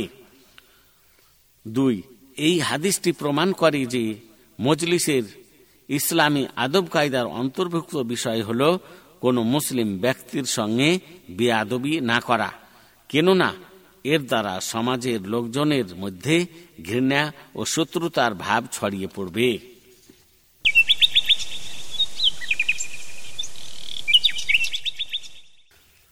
تتلس نمبر حديث. عن أبي قتادة رضي الله عنه قال قال النبي صلى الله عليه وسلم الرؤيا الصالحة من الله والحلم من الشيطان فإذا حلم أحدكم حلما يخافه فليبصق عن يساره وليتعوذ بالله من شرها فإنها لا تضره. صحيح البخاري رقم الحديث ثلاثة آلاف ومئتين واثنين وتسعين وصحيح مسلم رقم الحديث اثنان بين قوسين ألفان ومئتين وواحد وستين واللفظ للبخاري আবু কাতাদা রাজি আল্লাহ আনহ থেকে বর্ণিত তিনি বলেন যে নবী করিম সাল্লাহ আলিয়াল্লাম বলেছেন ভালো স্বপ্ন আল্লাহর পক্ষ থেকে হয়ে থাকে আর খারাপ স্বপ্ন শয়তানের পক্ষ থেকে হয়ে থাকে তাই তোমাদের মধ্যে কেউ যখন খারাপ বা মন্দ এবং ভীতিজনক স্বপ্ন দেখবে, তখন সে যেন তার বাম দিকে থুথু ফেলে দেয় এবং আল্লাহর নিকটে শয়তানের অনিষ্ট হতে আশ্রয় প্রার্থনা করে। তাহলে এই দুঃস্বপ্ন তার কোনো ক্ষতি সাধন করতে পারবে না। সহি বুখারি, হাদিস নম্বর তিন হাজার দুশো বিরানব্বই এবং সহি মুসলিম, হাদিস নম্বর দুই, হাইফেন ব্র্যাকেটের মধ্যে দুই হাজার দুশো একষট্টি। তবে হাদিসের শব্দগুলি সহি বুখারি থেকে নেওয়া হয়েছে। এই হাদিস বর্ণনাকারী সাহাবির পরিচয়। আবু কাতাদা বিন রিবি আল আনসারি একজন মহা গৌরবময় সাহাবি। তিনি ইসলামের বড় বড় যুদ্ধ ও অভিযানে অংশগ্রহণ করেন। এবং নবী করিম সাল্লাহ সাল্লামের রক্ষণাবেক্ষণের জন্য নিজে পাহারা দিতেন ও তত্ত্বাবধান করতেন। ওমার রদে আল্লাহ তালাহ তাকে পারস্যের যুদ্ধে সেনাপতি নিযুক্ত করে প্রেরণ করেছিলেন। তিনি সেই দেশের বাদশাকে নিজ হাতে হত্যা করতে সক্ষম হয়েছিলেন। তার মৃত্যুর স্থান ও তারিখের বিষয়ে মতানক্য রয়েছে। বলা হয়েছে যে তিনি সন আটত্রিশ হিজড়িতে কুফা শহরে মৃত্যুবরণ করেন এবং আলী রাজি আল্লাহ তালানহ তাঁর জানাজার নামাজ পড়ান। আবার এ কথাও বলা হয়েছে যে তিনি মদিনাই সন চুয়ান্ন হিজড়িতে মৃত্যুবরণ করেন। এ বিষয়ে অন্য উক্তিও রয়েছে। এই হাদিস হতে শিক্ষণীয় বিষয়। এক, এই হাদিসটি ভালো মন্দ স্বপ্ন দেখার কতগুলি আদব কায়দার বিবরণ পেশ করছে। সুতরাং কোনো মুসলিম ব্যক্তি যখন কোনো মন্দ স্বপ্ন দেখবে, তখন সে স্বপ্নের কথা কাউকে বলবে না। এবং আল্লাহর নিকটে শয়তানের ও মন্দ স্বপ্নের অনিষ্ট হতে আশ্রয় প্রার্থনা করবে। এবং সে তার বাম দিকে তিনবার থুতু ফেলবে। তাহলে এই দুঃস্বপ্ন তার কোনো ক্ষতি সাধন করতে পারবে না। এবং তার অন্তরে শান্তি আসবে, সুতরাং সে দুশ্চিন্তায় ও অস্থিরতায় পড়বে না। দুই, প্রতিটি মুসলিম ব্যক্তির উচিত যে সে যেন স্বপ্নের ব্যাপারে এবং সাধারণভাবে অন্যান্য ব্যাপারে শয়তানের কুমন্ত্রণার দিকে লক্ষ্য না করে। কেননা, সে তো মুসলিম ব্যক্তিকে কষ্ট দেওয়ার জন্য নানা রকম কষ্টদায়ক বিষয় প্রচারে খুব বেশি তৎপর থাকে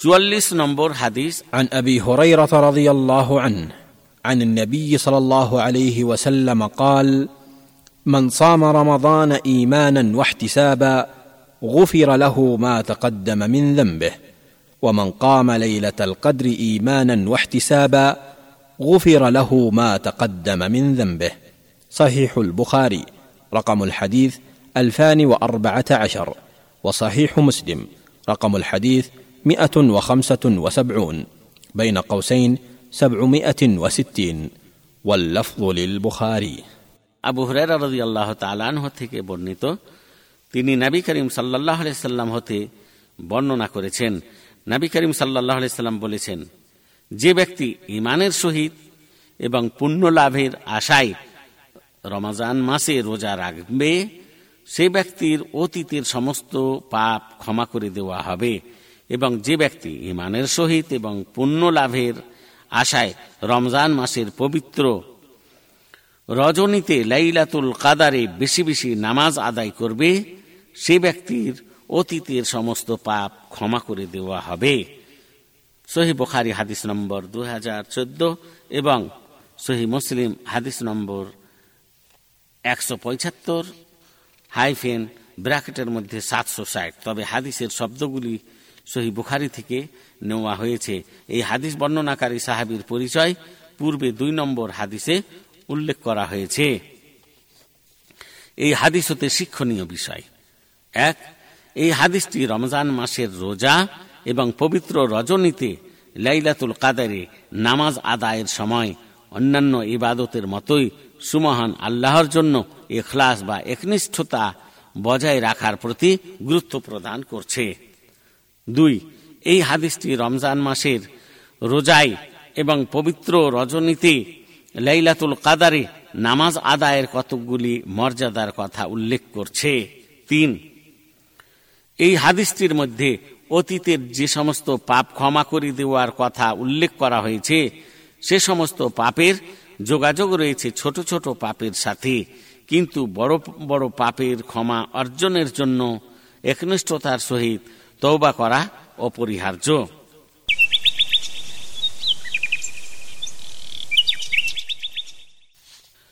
পঁয়তাল্লিশ নম্বর হাদিস عن عائشه رضي الله عنهما قالت سرق لها شيء فجعلت تدعو عليه فقال لها رسول الله صلى الله عليه وسلم لا تسبخي عنه سنن ابي داود رقم الحديث اربعه الاف وتسعمائه وتسعه قال العلامه محمد بن ناصر الدين الالباني عن هذا الحديث بانه حسن নবী করিম সাল্লাহ সাল্লামের প্রিয়তমা আয়েশা রাজি আল্লাহ আনহা থেকে বর্ণিত, তিনি বলেছেন যে তার কিছু জিনিস চুরি হয়ে যায়। তাই তিনি চোরের উপর বদুয়া করতে শুরু করেন। তখন আল্লাহর রাসুল তাকে বললেন, তুমি তার পাপ হালকা করো না। সোনান আবু দাউদ, হাদিস নম্বর চার হাজার নশো নয়, আল্লামা মোহাম্মদ নাসির উদ্দিন আলবানী হাদিসটিকে হাসান বলেছেন। এই হাদিস বর্ণনাকারী কারিনী সাহাবিয়া এর পরিচয়। উম্মুল মোমিনিন আয়েশা বিনতে আবি বাকর সিদ্দিক রাজি আল্লাহ আনহা। হিজরতের পূর্বে নবী করিম সাল্লাহ আলহিসাল্লামের সঙ্গে বিবাহ বন্ধনে আবদ্ধ হন। মদিনাই হিজরতের পর নয় বছর বয়সে আল্লাহর রাসুলের সঙ্গে সংসার আরম্ভ করেন। আল্লাহর রাসুল যখন মৃত্যুবরণ করেন, তখন তার বয়স ছিল আঠারো বছর। তিনি সাহাবিগণের মধ্যে অধিক বুদ্ধিমতী, জ্ঞানী এবং রায় প্রদানের ক্ষেত্রে ছিলেন সর্বোত্তম ব্যক্তি। দানশীলতা ও উদারতায় তাকে উত্তম নমুনা হিসেবে উল্লেখ করা হতো। তিনি অনেক হাদিস বর্ণনা করেছেন। তার বর্ণিত হাদিসের সংখ্যা দুই হাজার দুশো দশটি। তিনি রমজান বা সব্বাল মাসের সতেরো তারিখে মদিনাতে সন সাতান্ন অথবা আটান্ন হিজড়িতে রোজ মঙ্গলবার মৃত্যুবরণ করেন আবু হরেরা রদি আল্লাহ তালা আনহ। তার জানাজার নামাজ পড়িয়েছিলেন এবং তাকে আল বাকি কবরস্থানে দাফন করা হয়। এই হাদিস হতে শিক্ষণীয় বিষয়। এক, নির্যাতিত বা নিপীড়িত ব্যক্তি যদি অত্যাচারী ব্যক্তিকে গালি দেয় অথবা তার বদনাম করে তাহলে সে নিজের পূর্ণ হক যেন তার কাছ থেকে আদায় করে নিল। তাই নির্যাতিত বা নিপীড়িত ব্যক্তি যেন অত্যাচারী ব্যক্তিকে গালি কিংবা অভিশাপ না দেয়, এটাই উত্তম। দুই, নির্যাতিত ব্যক্তি যদি অত্যাচারী ব্যক্তির উপর বদুয়া করতে গিয়ে সীমা লঙ্ঘন না করে, তাহলে তার জন্য এই বদুয়া করা বৈধ বলেই বিবেচিত করা হবে। তিন, চোর অথবা অত্যাচারী ব্যক্তির উপর বদুয়া করলে তার পাপের শাস্তি তার উপর থেকে হালকা করে দেওয়া হয়। সুতরাং চোর অথবা অত্যাচারী ব্যক্তির উপর বদুয়া না করাই ভালো।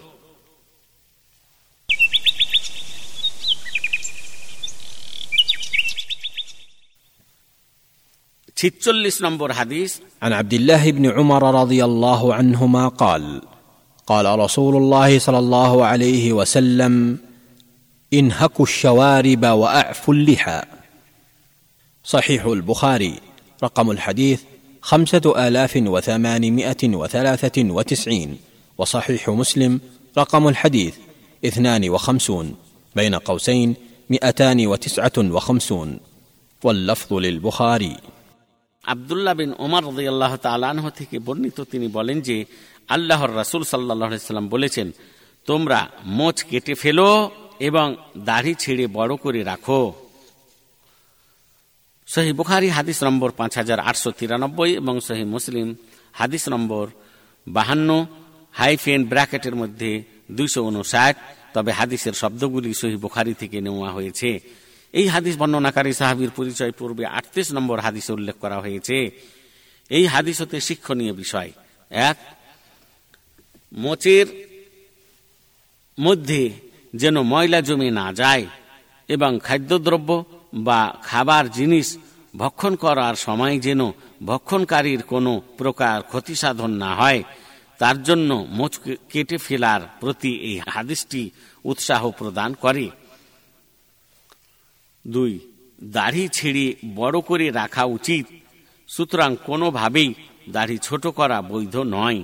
তবে হ্যাঁ দাড়ি যদি লম্বা চওড়ায় স্বাভাবিক অবস্থা অতিক্রম করে যায়, তাহলে তাতে থেকে কিছু কেটে ফেলে ঠিক করা যেতে পারে। তিন, প্রতিটি মুসলিম ব্যক্তির সৌভাগ্যবান হওয়ার নিদর্শন হল এই যে সে আন্তরিকতার সহিত এবং একনিষ্ঠতার সহিত সুমহান আল্লাহ ও তার রসুল সাল্লা সাল্লামের আনুগত্য করবে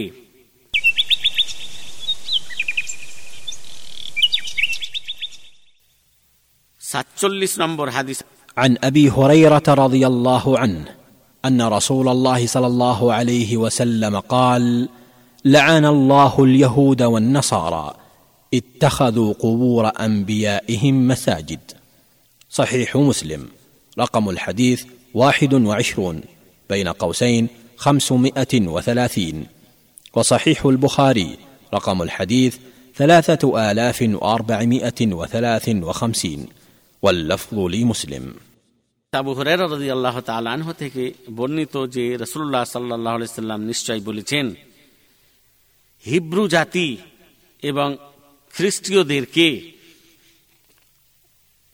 ইয়াহুদ নাসারাদেরকে আল্লাহ অভিশপ্ত করেন। আল্লাহ অভিশপ্ত করুন। এই জন্য যে তারা তাদের নাবিগণের কবরগুলিকে মসজিদ বানিয়ে নিয়েছে। সহি মুসলিম হাদিস নম্বর একুশ, হাইফেন ব্র্যাকেটের মধ্যে পাঁচশো তিরিশ এবং সহি বোখারি হাদিস নম্বর তিন হাজার চারশো তিপ্পান্ন। তবে হাদিসের শব্দগুলি সহি মুসলিম থেকে নেওয়া হয়েছে। এই হাদিস বর্ণনাকারী সাহাবির পরিচয় পূর্বে দুই নম্বর হাদিসে উল্লেখ করা হয়েছে। এই হাদিস হতে শিক্ষণীয় বিষয়। এক, সুমহান আল্লাহর সঙ্গে শির্ক স্থাপনের সকল প্রকার উপায় বাতিল করার জন্য সকল নাবি, ওয়ালি এবং আল্লাহর প্রিয় বান্দাগণের ভক্তির ব্যাপারে অতিশয় বাড়াবাড়ি করা হতে এই হাদিসটি কঠোরভাবে সতর্ক করে। দুই, কবরগুলিকে মসজিদ বানানো সৎকর্মের আওতায় পড়ছে না। তাই এই কর্মটি আল্লাহর অভিশাপকে ডেকে নিয়ে আসে।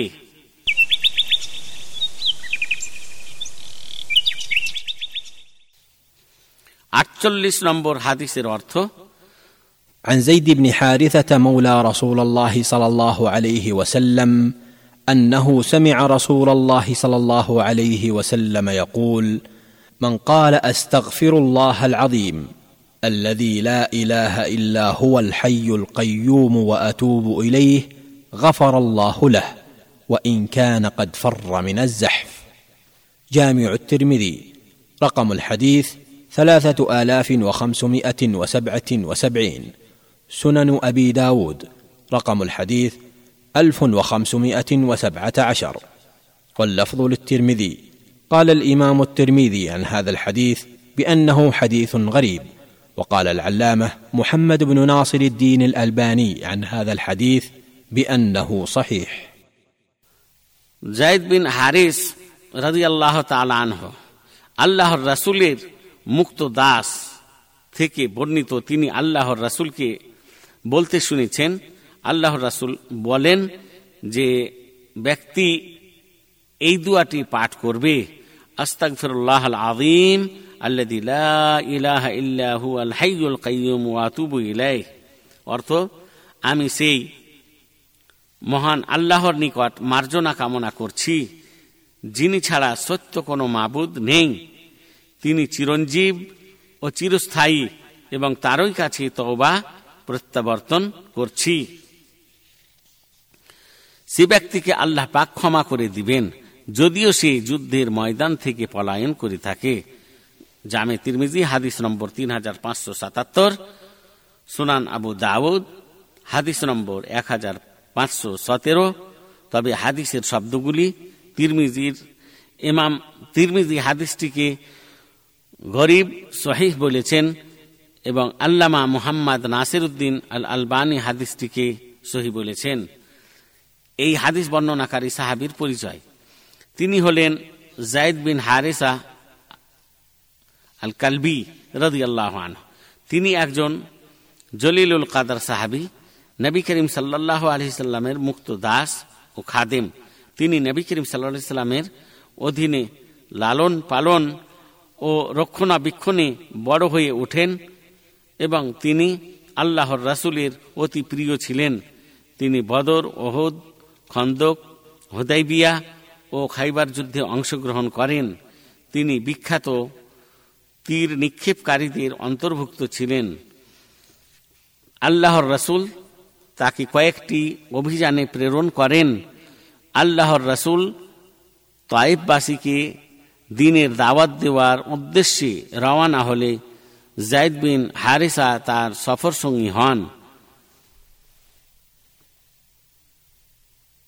তাইফবাসী আল্লাহর নাবির প্রতি কঠিন নির্যাতন করে এবং তাকে পাথর নিক্ষেপ করে তার পবিত্র দু পা রক্তে রঞ্জিত করে। এই অবস্থায় জায়দ বিন হারেসা আল্লাহর রাসুলকে নিজের জীবন দ্বারা রক্ষা করতে গিয়ে মাথায় আঘাতপ্রাপ্ত হন। জায়দ বিন হারেসা আঠারো হিজড়িতে মোতার যুদ্ধে শহীদ হন। আল্লাহর রাসুল তার শহীদ হওয়ার সংবাদ শুনে প্রচণ্ড ব্যথিত হন এবং তার মাগফিরাতের জন্য অনেক দোয়া করেন। এই হাদিসে শিক্ষণীয় বিষয়। এই হাদিস হতে শিক্ষণীয় বিষয়। এই হাদিসের নিম্নের ফজিলতপূর্ণ শব্দে আস্তাক ফিরুল্লাহ আল হাইউল কাইয়ুম ও আতুব ইলাই ইস্তিকফারের কিছু ফজিলত বর্ণিত হয়েছে। অতএব হাদিসের এই শব্দে আল্লাহর কাছে বেশি বেশি ইস্তেকভার করা উচিত। একজন মুসলমানকে তার ইস্তিকভার বা ক্ষমা চাওয়ার সময় আল্লাহর কাছে সত্যবাদী হওয়া অপরিহার্য। তিন এই মহান ফজিলতপূর্ণ দোয়া প্রমাণ করে যে আল্লাহ পাক ওই সমস্ত কবিরা গুনা ক্ষমা করে দিবেন। যে সমস্ত কবিরা গুনাহে মানুষের কোনো হকের সম্পর্ক নেই। যেমন কাফেরদের সঙ্গে জিহাদের ময়দান থেকে পলায়ন করার গুণা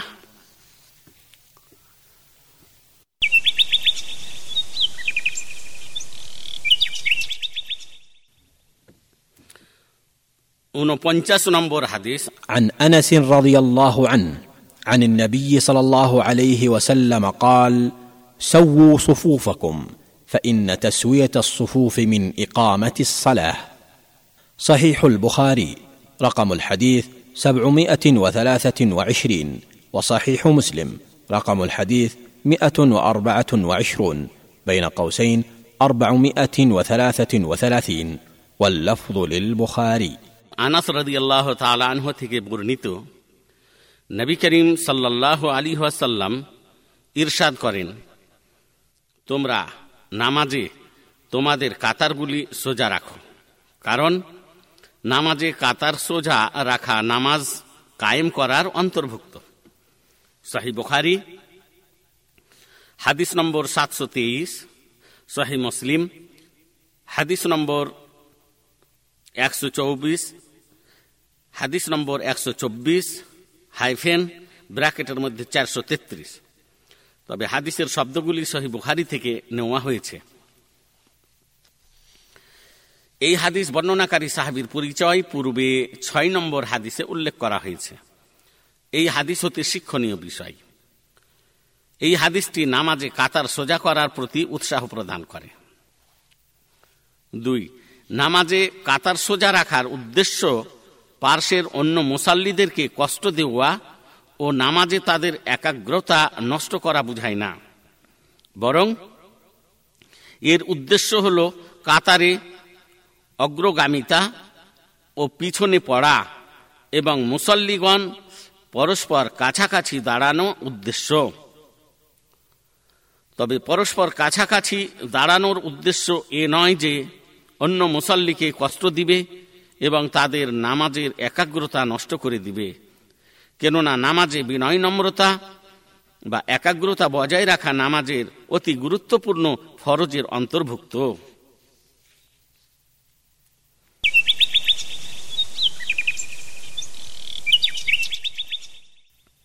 পঞ্চাশ নম্বর হাদিস عن معاذة عن عائشة رضي الله عنها زوج النبي صلى الله عليه وسلم قالت مرن أزواجكن أن يستطيبوا بالماء فإني أستحييهم فإن رسول الله صلى الله عليه وسلم كان يفعله. جامع الترمذي رقم الحديث تسعة عشر وسنن النسائي رقم الحديث ستة وأربعون. واللفظ للترمذي قال الإمام الترمذي عن هذا الحديث بأنه حسن صحيح وقال العلامه محمد بن ناصر الدين الالباني عن هذا الحديث بانه صحيح মুআজা রাহেমাহাল্লাহ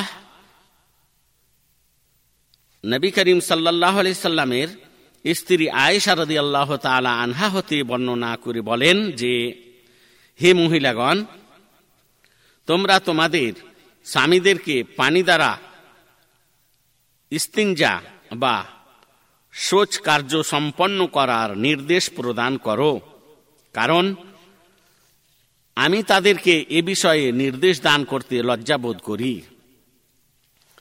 নবী করিম সাল্লাহ সাল্লাম অবশ্যই পানি দ্বারা ইস্তিনজা বা শোচ কার্য সম্পন্ন করতেন। জামে তিরমিজি হাদিস নম্বর উনিশ, সোনান নাসাই হাদিস নম্বর ছিচল্লিশ, তবে হাদিসের শব্দগুলি জামে তিরমিজি থেকে নেওয়া হয়েছে। ইমাম তিরমিজি হাদিসটিকে হাসান সাহি বলেছেন এবং আল্লামা মোহাম্মদ নাসির উদ্দিন আল আলবানি হাদিসটিকে সাহি বলেছেন। এই হাদিস বর্ণনাকারী সাহাবির, এই হাদিস বর্ণনাকারী সাহাবির পরিচয়। হাদিসের বর্ণনাকারী সাহাবির বর্ণনা ৪৫ নম্বর হাদিসে উল্লেখ করা হয়েছে, তবে আয়েশা রদি আল্লাহ তালা আনহা এর শিক্ষার্থিনীর পরিচয় হল তিনি উম্মে সোহবা বিনতে আবদুল্লাহ আল আদবিয়া আল বাসারিয়া তিনি একজন বিদ্যান ফেক বিষয়ে বিশেষজ্ঞ, দুনিয়ার প্রতি নির্লোভ ও ইবাদতকারিনী এবং বেশি বেশি রোজা রাখা, নফল নামাজ ও ধৈর্যশীলতায় পরিচিত ছিলেন। বাষট্টি হিজড়িতে তার স্বামী বিশিষ্ট তাবেই সিলাহ বিন আসিয়াম এবং তার ছেলে কোনো এক যুদ্ধে শহীদ হন। তার কাছে এই সংবাদ পৌঁছলে তিনি ইন্নালিল্লাহ পাঠ করেন এবং ধৈর্য ধারণ করেন। তিনি মুসলিম নারীর জন্য এক অনুকরণীয় উত্তম আদর্শ। তিনি আয়েশা আল্লাহ তালা আনহা এর ছাত্রী ছিলেন। এ কারণেই মোয়াজা রাহেমাহাল্লাহ তার কাছ থেকে এই হাদিসটি বর্ণনা করেছেন। মোয়াজা বিনতে আবদুল্লাহ আল আদবিয়া রহেমাহাল্লাহ, আটানব্বই হিজড়িতে অন্যমতে একশো ছয় হিজড়িতে মৃত্যুবরণ করেন। এই হাদিস হতে শিক্ষণীয় বিষয়।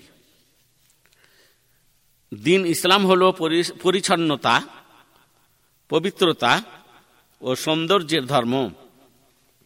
অতএব মুসলমানদের প্রতি ওয়াজেব হল এই যে, মানুষের কষ্টদায়ক সমস্ত ময়লা ও খারাপ গন্ধ থেকে দূরে থাকা। তিন পাথর ময়লা টিস্যু ও ইত্যাদি বস্তু পেশাব ও পায়খানায় নিক্ষেপ করা উচিত নয় কেননা এর দ্বারা উক্ত স্থানগুলি অধিক ময়লা এবং অন্যের জন্য ঘৃণার কারণ সৃষ্টি করে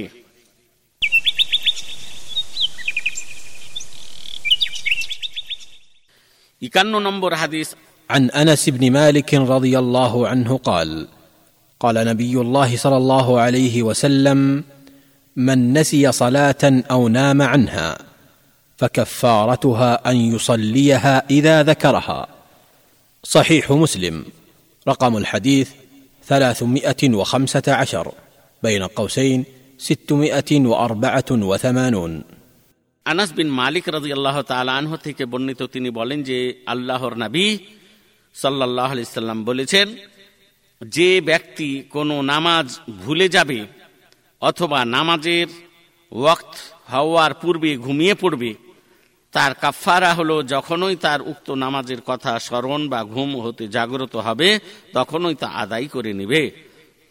সাহেহ মুসলিম, হাদিস নম্বর তিনশো পনেরো, হাইফেন ব্র্যাকেটের মধ্যে ছয়শো চুরাশি। এই হাদিস বর্ণনাকারী সাহাবির পরিচয় পূর্বে ছয় নম্বর হাদিসে উল্লেখ করা হয়েছে। এই হাদিস হতে শিক্ষণীয় বিষয়। কোন মুসলমান নামাজের পূর্বে ঘুমিয়ে পড়লে বা ভুলে গেলে যখনই তার স্মরণ হবে, তা ঘুম থেকে জাগবে। সঙ্গে সঙ্গে তা আদায় করে নেওয়া হলো তার কাফারা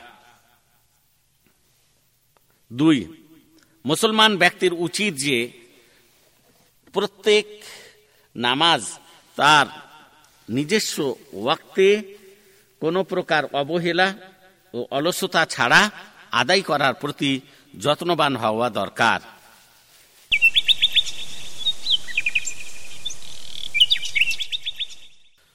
বাহান্ন নম্বর হাদিস عن عائشه رضي الله عنها قالت امرنا رسول الله صلى الله عليه وسلم ان نعق عن الغلام شاتين وعن الجاريه شاه سنن ابن ماجه رقم الحديث ثلاثه الاف ومائه وثلاثه وستون قال العلامه محمد بن ناصر الدين الالباني عن هذا الحديث بانه صحيح আয়েশা রদি আল্লাহ তালা আনহা থেকে বর্ণিত তিনি বলেন যে আল্লাহর রাসুল আমাদেরকে পুত্র সন্তানদের জন্য দুটি ছাগল ও কন্যা সন্তানের জন্য একটি ছাগল আকিকা জবাই করার নির্দেশ দিয়েছেন।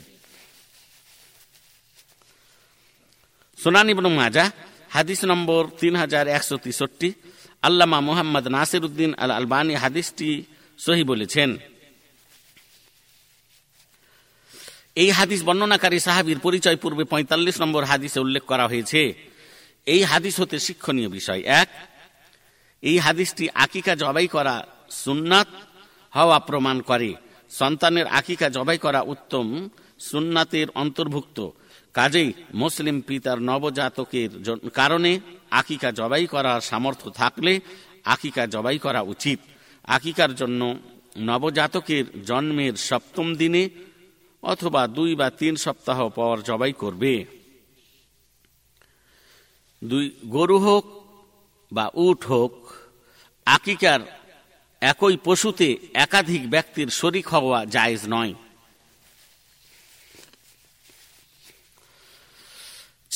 তিন, ছেলের আকিকায় একটি বা দুটি ছাগল জবাই করা সহি হাদিস দ্বারা প্রমাণিত। উট বা গরু দ্বারা আকিকা করার প্রমাণ নেই।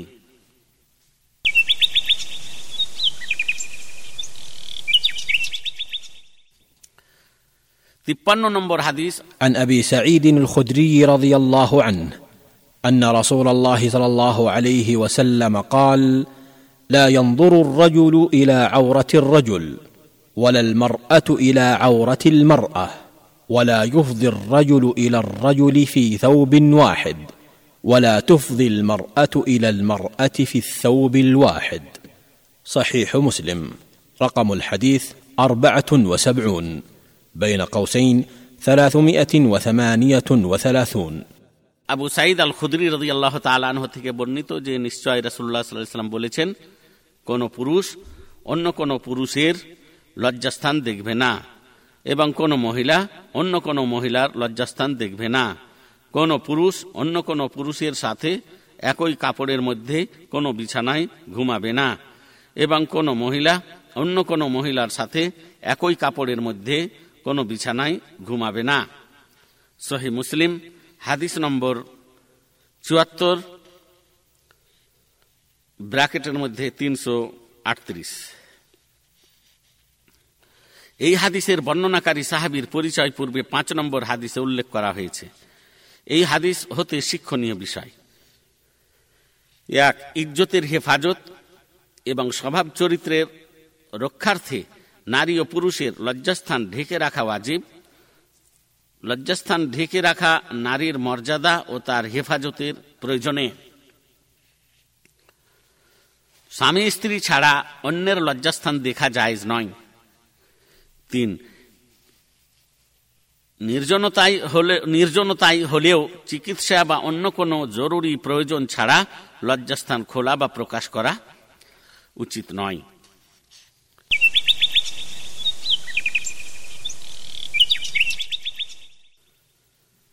جوانو نمبر حديث. عن عائشة رضي الله عنها قالت كان النبي صلى الله عليه وسلم يقول في سجود القرآن بالليل سجد وجهي للذي خلقه وشق سمعه وبصره بحوله وقوته. جامع الترمذي. رقم الحديث ثلاثة آلاف وخمسمائة وخمسة وعشرون. وسنن أبي داود.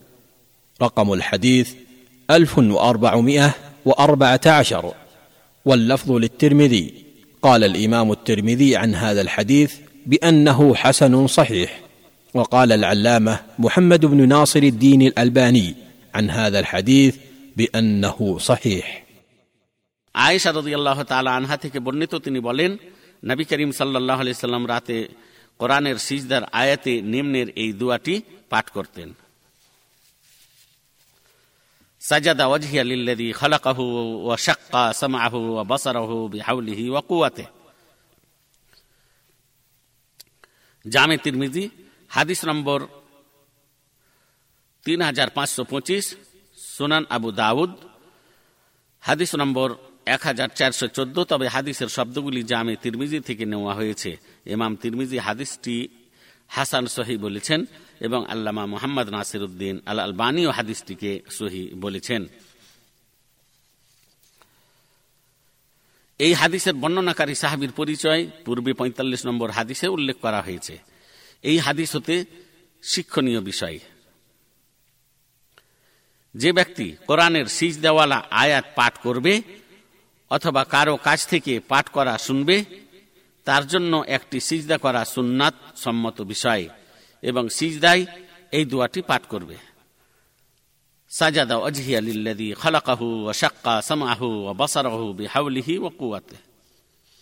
দুই, এই দোয়ায় মানুষের প্রতি আল্লাহর নিয়ামতের স্বীকৃতি প্রদান করা হয়েছে, যেহেতু তিনি তাকে উত্তম আকৃতি ও সুন্দরতম গঠনে সৃষ্টি করেছেন।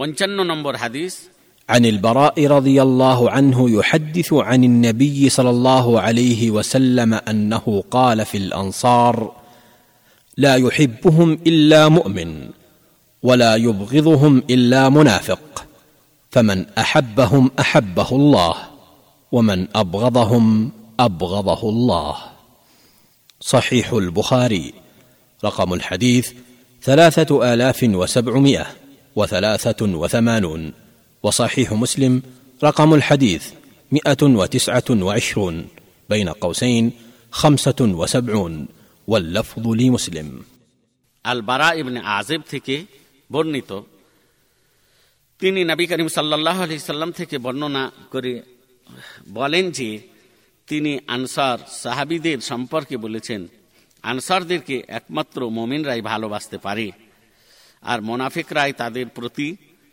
বিদ্বেষ পোষণ করবে। অতএব যে ব্যক্তি তাদেরকে ভালোবাসবে, আল্লাহ তাদেরকে ভালোবাসবেন। আর যে ব্যক্তি তাদেরকে, যে, আর যে ব্যক্তি তাদের প্রতি ঘৃণা পোষণ করবে, আল্লাহ তার প্রতি অসন্তুষ্ট হবেন। সহি বুখারি, হাদিস নম্বর তিন হাজার সাতশো তিরাশি। সহি মুসলিম, হাদিস নম্বর একশো উনত্রিশ, হাইফেন পঁচাত্তর তবে হাদিসের শব্দগুলি সহি মুসলিম থেকে নেওয়া হয়েছে। এই হাদিসের বর্ণনাকারী সাহাবির পরিচয়। তিনি আবু আমারা বারা ইবনে আজেম বিন হারিস আল আনসারি তিনি একজন সম্মানিত সাহাবি ও একজন অনেক বড় ফকিহ ছিলেন। তার পিতাও একজন সাহাবি এবং বুখারি ও মুসলিমে তার আল্লাহর রাসুল থেকে তিনশো পাঁচটি হাদিস বর্ণিত হয়েছে। আল্লাহর নবী সাল্লাহ আলহিসাল্লাম এর সঙ্গে এবং তারপরেও অনেক যুদ্ধে অংশগ্রহণ করেন। তিনি কুফায় গিয়ে স্থায়ীভাবে বসবাস করেন এবং কুফায় বাহাত্তর হিজড়িতে মৃত্যুবরণ করেন। তার মৃত্যু তারিখ সম্পর্কে অন্য মত উল্লেখ আছে। এই হাদিস হতে শিক্ষণীয় বিষয়। এক, এই হাদিসে আনসার সাহাবিদের অনেক গুণাবলীর কথা বর্ণনা করা হয়েছে, কেননা তারা আল্লাহ ও তার রাসুলকে ভালোবেসেছিলেন এবং আল্লাহর দিনে ইসলামের সাহায্যের জন্য সর্বশক্তি দিয়ে উঠে দাঁড়িয়েছিলেন এবং আল্লাহর রাস্তায় তাদের জান ও মাল অকাতরে ব্যয় করেছেন। তাই আল্লাহ পাক তাদের ভালোবাসাকে মুসলমানদের জন্য ইমানের আলামত এবং তাদের প্রতি শত্রুতাকে কুফর ও নেফাকের আলামত নির্ধারণ করে দিয়েছেন। দুই, এই হাদিসে সমস্ত আনসার সাহাবিকে ভালোবাসা ওয়াজেব এ কথা প্রমাণ করে। তারা হলেন আওস ও খাজরাজ কাবিলার অধিবাসী এবং তারা আল্লাহর রসুল সাল্লাহ আলী সাল্লামের সাহায্যকারী তাদের মহান ফজিলত ও বদান্যতা কার্যাবলীর ভিত্তিতে তাদের প্রতি শত্রুতা রাখা হারাম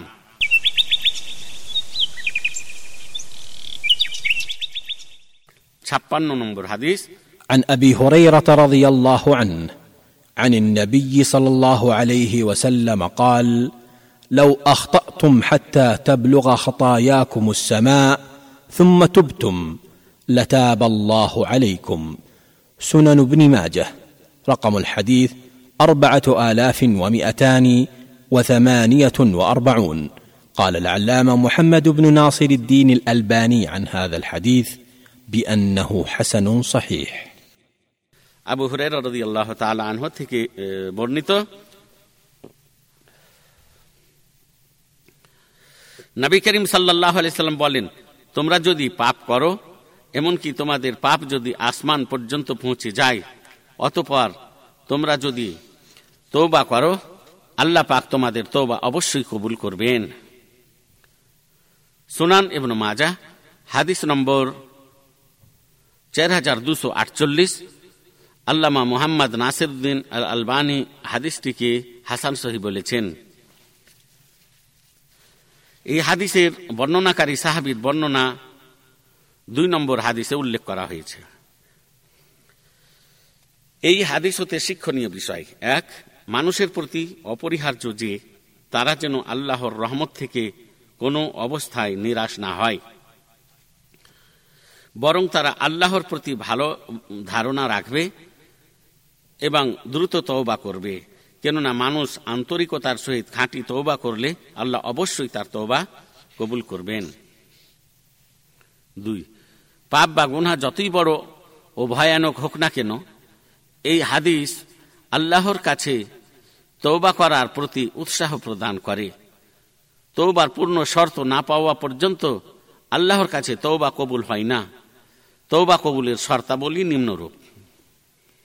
এক তৌবা খালিস আল্লাহর সন্তুষ্টির জন্য হওয়া এবং এর দ্বারা দুনিয়ার কোনো কিছু বা মানুষের প্রশংসা উদ্দেশ্য না থাকা। দুই, গোনাহ থেকে সম্পূর্ণ বিরত হওয়া। তিন, গোনাহের প্রতি লজ্জা ও অনুশোচনা প্রকাশ করা। চার, উক্ত গোনাহের কাজে প্রত্যাবর্তন না করার মনে দৃঢ় সংকল্প রাখা। পাঁচ, উক্ত পাপ যদি অন্যের হক হয়ে থাকে তাহলে সে হক তার মালিককে অবশ্যই ফেরত দেওয়া ছয় তৌবা পশ্চিম দিকে সূর্য উদয় এবং মৃত্যুর আলামত প্রকাশ পাওয়ার পূর্বে হওয়া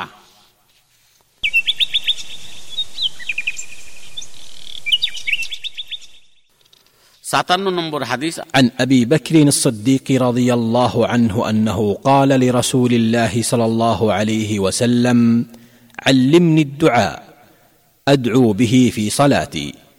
قال قل اللهم إني ظلمت نفسي ظلما كثيرا ولا يغفر الذنوب إلا أنت فاغفر لي مغفرة من عندك وارحمني إنك أنت الغفور الرحيم. صحيح البخاري رقم الحديث ثمانمائة وأربعة وثلاثون. وصحيح مسلم رقم الحديث ثمانية وأربعون بين قوسين ألفان وسبعمائة وخمسة واللفظ للبخاري আবু বাকর সিদ্দিক রাজিয়াল্লাহ তালাহ থেকে বর্ণিত তিনি আল্লাহর রসুল সাল্লাহ সাল্লামের কাছে আরজ করলেন হে আল্লাহর রসুল আমাকে এমন একটি দুয়া শিখিয়ে দিন যা আমি আমার নামাজে পাঠ করব আল্লাহর রাসুল বললেন, তুমি এই দুয়াটি পাঠ করবে। আল্লাহমা ইন্নি দলাম তো নফসি দুলমান কেসিরম ওয়ালা ইয়াগফির দুনুবা ইল্লা আন্ত। ফাগফিরলি মাগফির তামিন ইন্দিক ওর হামনি ইন্নাকা আন্তাল গফুর রহিম। অর্থ, হে আল্লাহ, আমি আপনার হে আল্লাহ, আমি আমার আত্মার প্রতি অনেক বেশি জুলুম করে, গুনাহ করেছি এবং আপনি ছাড়া গুনাহ সমূহ কেউ মাফ করার নেই। সুতরাং আপনি আমার সুতরাং আপনি আপনার নিজ গুণে আমাকে ক্ষমা করে দিন এবং আমার প্রতি আপনি দয়া করুন। আপনি তো ক্ষমাশীল, দয়ালু। বুখারি শরীফ, হাদিস নম্বর আটশো চৌত্রিশ, সহি মুসলিম, হাদিস নম্বর আটচল্লিশ হাইফেন ব্র্যাকেটের মধ্যে দু হাজার সাতশো পাঁচ। তবে হাদিসের শব্দগুলি সহি বুখারি থেকে নেওয়া হয়েছে। এই হাদিসের বর্ণনাকারী সাহাবির পরিচয়। তিনি আবু বাকর সিদ্দিক, আবদুল্লাহ বিন উসমান আত্মাইমি আল কোরাশি রাজি আল্লাহ তার জন্ম হিজরি সনের পঞ্চাশ বৎসর পূর্বে অনুযায়ী পাঁচশো তিয়াত্তর খ্রিস্টাব্দে হয়েছে। তিনি প্রথম খোলাফায় রাশেদিন ও জান্নাতের শুভ সংবাদ প্রাপ্ত একজন মহাসাহাবি। তিনি আল্লাহর নাবির সাথী ও মদিনাই হিজরতের সময়ের সহযোগী ও সঙ্গী। আল্লাহর রাসুলকে অধিক বিশ্বাস করার কারণে নবী করিম সাল্লাহ সাল্লাম তাকে সিদ্দিক উপাধি প্রদান করেন। হাদিসের কিতাবসমূহে তার থেকে একশো বিয়াল্লিশটি হাদিস বর্ণিত হয়েছে। আবু বকার সিদ্দিক রাজি আল্লাহ আনহ মক্কায় জন্মগ্রহণ করেন। তিনি কোরাইশের ধনবান ও বড় নেতাদের অন্তর্ভুক্ত ছিলেন। তিনি স্বাধীন পুরুষদের মধ্যে সর্বপ্রথম ইসলাম গ্রহণ করেন। আবু বাকর রদি আল্লাহ আনহ আল্লাহর নাবির সফরসঙ্গী হয়ে মক্কা থেকে মদিনায় হিজরত করেন। আল্লাহর নাবির সঙ্গে উপস্থিত থেকে বদরসহ সমস্ত যুদ্ধে অংশগ্রহণ করেন। ইসলামের সাহায্যে তার অবদান অনেক ব্যাপক। নবী করিম সাল্লাহ আলী সাল্লাম বারোই রবিউল আউ্বাল রোজ সোমবার মৃত্যুবরণ করলে একই দিনে আবু বাকর রদিয়াল্লাহ তালানহ খলিফা নির্বাচিত হন। অতপর ইসলামী রাষ্ট্রের বিভিন্ন প্রদেশে শাসক ও বিচারপতি নিয়োগ করেন এবং বিভিন্ন দিকে সৈন্য প্রেরণ করার মাধ্যমে সমস্ত আরব উপদ্বীপকে ইসলামের অনুগত ও বশীভূত করেন। এরপর ইসলামী সৈন্য দলকে ইরাক ও সামদেশ বিজয়ের জন্য নির্দেশ প্রদান করলে ইরাকের অধিকাংশ এলাকা এবং সামদেশের অনেক বড় অংশ বিজয় লাভ করেন। অতপর আবু বাকর রদি আল্লাহ তালহ সন তেরো হিজড়ির বাইশে জমাদ আল আখেরা, রোজ সোমবার, ছয়শো চৌত্রিশ খ্রিস্টা তেষট্টি বছর বয়সে মৃত্যুবরণ করেন আয়েশা রদি আল্লাহ তালা আনহা। এর হুজরায় আল্লাহর নাবির কবরের পার্শ্বে তাকে কবরস্থ করা হয়। এবং তিনি তার মৃত্যুর পূর্বে উমার বিন খাত্তাব রাজি আল্লাহ তালকে খালিফা নির্বাচিত করেন। এই হাদিস হতে শিক্ষণীয় বিষয়। এক, এই দোয়ায় একজন মুসলমানের আল্লাহর সামনে তার অবহেলা, গোনাহ ও অক্ষমতার কথা স্বীকার করা হয়েছে, কেননা তার গোনাহ ক্ষমা করার একমাত্র তিনি ক্ষমতাবান।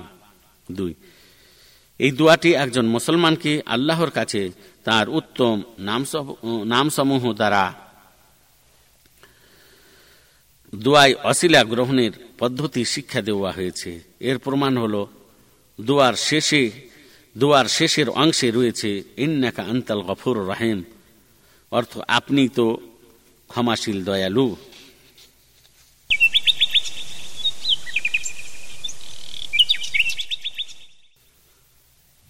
আটান্ন নম্বর হাদিস এর অর্থ عن عمران بن حسين الخزاعي رضي الله عنه ان رسول الله صلى الله عليه وسلم راى رجلا معتزلا لم يصلي في القوم فقال يا فلان ما منعك ان تصلي في القوم فقال يا رسول الله اصابتني جنابه ولا ماء قال عليك بالصعيد فانه يكفيك صحيح البخاري رقم الحديث ثلاثمائة وثمانية وأربعون وصحيح مسلم رقم الحديث ثلاثمائة واثنا عشر بين قوسين ستمائة واثنان وثمانون واللفظ للبخاري ইমরান ইবনে হোসেন আল খুজাই রাজি আল্লাহ তালাহ থেকে বর্ণিত তিনি বলেন যে রসুল্লাহ সাল্লাহ সাল্লাম একদা একজন লোককে আলাদা দেখলেন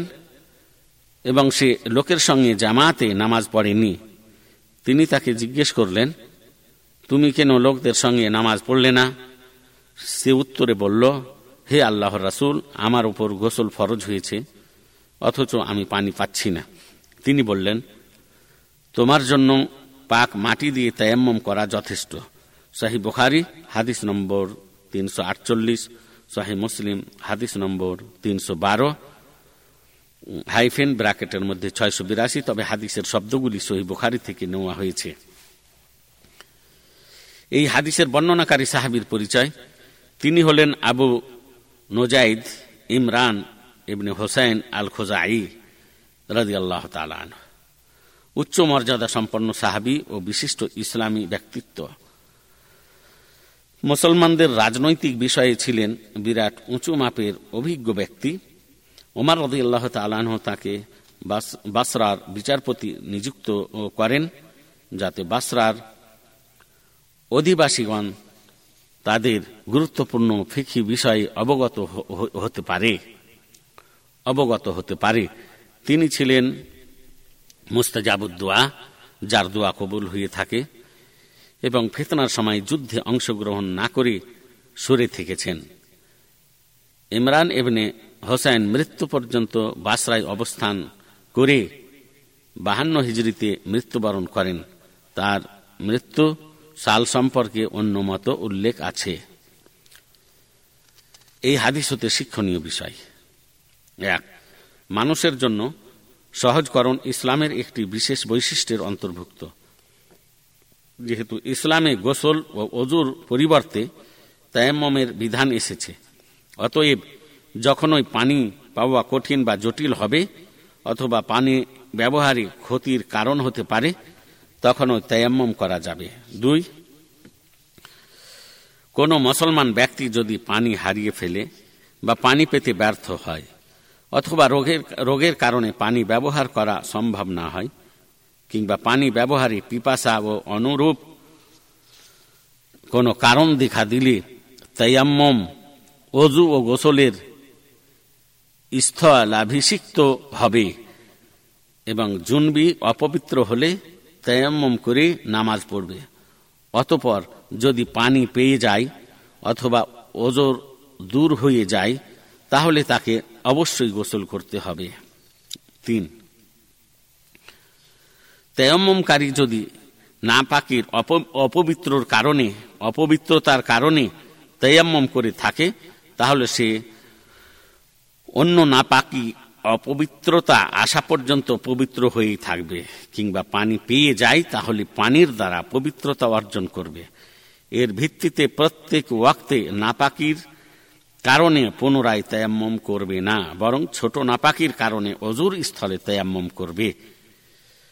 তবে নতুন করে আবার জুনবি বা নাপাকি এবং পূর্বের ওজোর পাওয়া গেলে তয়াম্মম করবে জুনবি বা নাপাকির কারণে। চার। হাদিসে সাইদ হতে উদ্দেশ্য বা অর্থ হল ধুলা ও মাটিওয়ালা পবিত্র ভূমি। তয়াম্মমের পদ্ধতি হল এইরূপ। একজন মুসলিম ব্যক্তি সর্বপ্রথমে অন্তরে তেয়াম্মমের নিয়াত করে বিসমিল্লা বলবে, অতপর উভয় হাতের তালু দ্বারা মাটিতে মারবে মাত্র একবার এবং উভয় তালুতে ফুঁ দিবে। এরপর বাম হাতের তালু দ্বারা ডান হাতের উপরে মাসাহ করবে এবং ডান হাতের তালু দ্বারা বাম হাতের উপরে মাসাহ করবে। অতপর দুই হাতের তালু দ্বারা মুখমণ্ডল একবার মাসাহ করবে। কেননা নবী করিম সাল্লাহ আলাইসাল্লাম তার পবিত্র হাত মাটিতে মেরেছেন এবং ঝেড়ে ফেলেছেন, অতপর বাম হাত দ্বারা ডান হাতের উপরে মাসা করেছেন ও ডান হাত দ্বারা বাম হাতের উপরে মাসা করেছেন। এরপর তার মুখমণ্ডল মাসা করেছেন। সুনান আবু দাউদ, হাদিস নম্বর তিনশো একুশ, সহি বোখারি, হাদিস নম্বর তিনশো সাতচল্লিশ, সহি মুসলিম, হাদিস নম্বর একশো দশ, হাইপেন ব্র্যাকেটের মধ্যে তিনশো আটষট্টি, সোনানে নাসাই, হাদিস নম্বর দুইশো ত্রিশ, হাদিসের শব্দগুলি সোনান আবু দাউদ থেকে নেওয়া হয়েছে।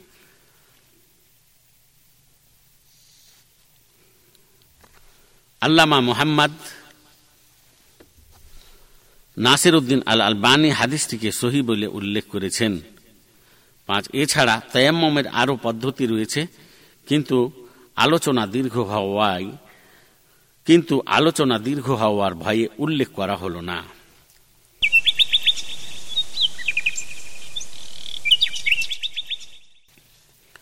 উনষাট নম্বর হাদিস عن ابي ذر رضي الله عنه قال كان النبي صلى الله عليه وسلم إذا أخذ مضجعه من الليل قال اللهم باسمك أموت وأحيا. فإذا استيقظ قال الحمد لله الذي أحيانا بعدما أماتنا وإليه النشور. صحيح البخاري رقم الحديث ستة آلاف وثلاثمائة وخمسة وعشرون. أبو جار رضي الله تعالى عنه থেকে বর্ণিত তিনি বলেন যে নবী করিম সাল্লাহ আলহি সাল্লাম যখন রাতে ঘুমানোর জন্য বিছানায় যেতেন, তখন এই দুয়াটি বলতেন। আল্লাহ বিস্মিকা আমুতু আহিয়া। অর্থ, হে আল্লাহ, আমি আপনার নামের সহিত নিন্দ্রিত ও জাগ্রত হই। এবং যখন তিনি ঘুম থেকে সজাগ হতেন, তখন এই দুয়াটি বলতেন আলহামদুলিল্লাহ আহিয়ানা বাদামা আমাতানা ওয়া ইলাইহিন অর্থ সমস্ত প্রশংসা সেই আল্লাহর জন্য, যিনি আমাদেরকে জাগ্রত করলেন নিদ্রিত করার পর, এবং কিয়ামতের দিনে তারই পানে আমরা পুনরুত্থিত হব। সহি বখারি, হাদিস নম্বর ছ হাজার তিনশো পঁচিশ। এই হাদিস বর্ণনাকারী সাহাবির পরিচয়। আবু জার, তিনি জন্দব বিন জোনাদা আল গিফারি একজন গৌরবময় বিখ্যাত বিখ্যাত সাহাবি। তিনি ওই সমস্ত সাহাবিদের মধ্যে একজন ছিলেন, যারা ইসলামের প্রাথমিক প্রাথমিক যুগে ইসলাম গ্রহণ করেছিলেন। দানশীলতা ও উদারতায় তিনি প্রসিদ্ধ ছিলেন, তাই তিনি ধন সম্পদ কিছুই জমা রাখতেন না। মদিনাতে তিনি ফতুয়া দেওয়ার কাজে একটি নির্দিষ্ট সময়ের জন্য নিয়োজিত ছিলেন। হাদিস গ্রন্থে তার বর্ণিত হাদিসের সংখ্যা দুইশো একাশিটি। অতপর তিনি সামদেশে এর যাত্রা করে করে, অবশেষে আর রাবজা মদিনা হতে রিয়াজ পথে একশো কিলোমিটার দূরে নামক স্থানে স্থানে অবস্থান করেন এবং সেখানেই তিনি একত্রিশ হিজড়িতে অথবা বত্রিশ হিজড়িতে মৃত্যুবরণ করেন রবিআল্লাহ আবদুল্লাহ বিন মাসুদ তার জানাজার নামাজ পড়িয়েছিলেন রবিআল্লাহ তালান এই হাদিস হতে শিক্ষণীয় বিষয়। এক এই হাদিস দ্বারা এই দুয়াটি ঘুমের পূর্বে পাঠ করা একটি শরীয়তসম্মত আমল প্রমাণিত হয়। এই দুয়াটি হল আল্লাহম্মা বিস্মিকা আমুত ওয়াহিয়া। অর্থ, হে আল্লাহ, আমি আপনার নামের সহিত নিদ্রিত ও জাগ্রত হই। এবং ঘুম থেকে সজাগ হওয়ার পর এই দুয়াটি পাঠ করাও একটি শরীয়ত সম্মত আমল প্রমাণিত হয়। আলহামদুলিল্লাহ আহিয়ানা বাদামা আমাতানা ওয়া ইলাইহিন নসুর। অর্থ সমস্ত প্রশংসা সেই আল্লাহর জন্য, যিনি আমাদেরকে জাগ্রত করেন, যিনি আমাদেরকে জাগ্রত করলেন নিদ্রিত করার পর। এবং কিয়ামতের দিনে তারই পানি আমরা পুনরুত্থিত হব। দুই, ঘুমের পূর্বে এবং সজাগ হওয়ার পরে আল্লাহর জিকির বা স্মরণ মানুষের সুখ, শান্তি ও নিরাপত্তার মাধ্যম।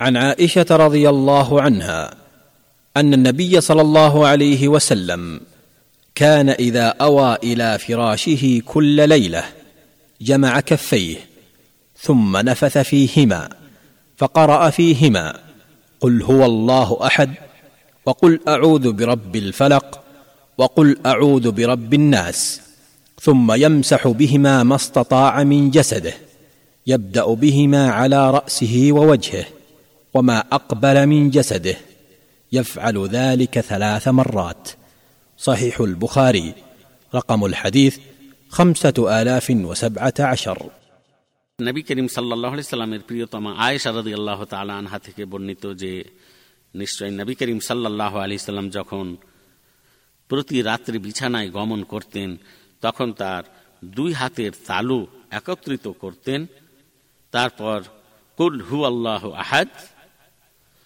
কুল আউদ রব্বিল ফালাক এবং কুল আউদ রব্বিন নাস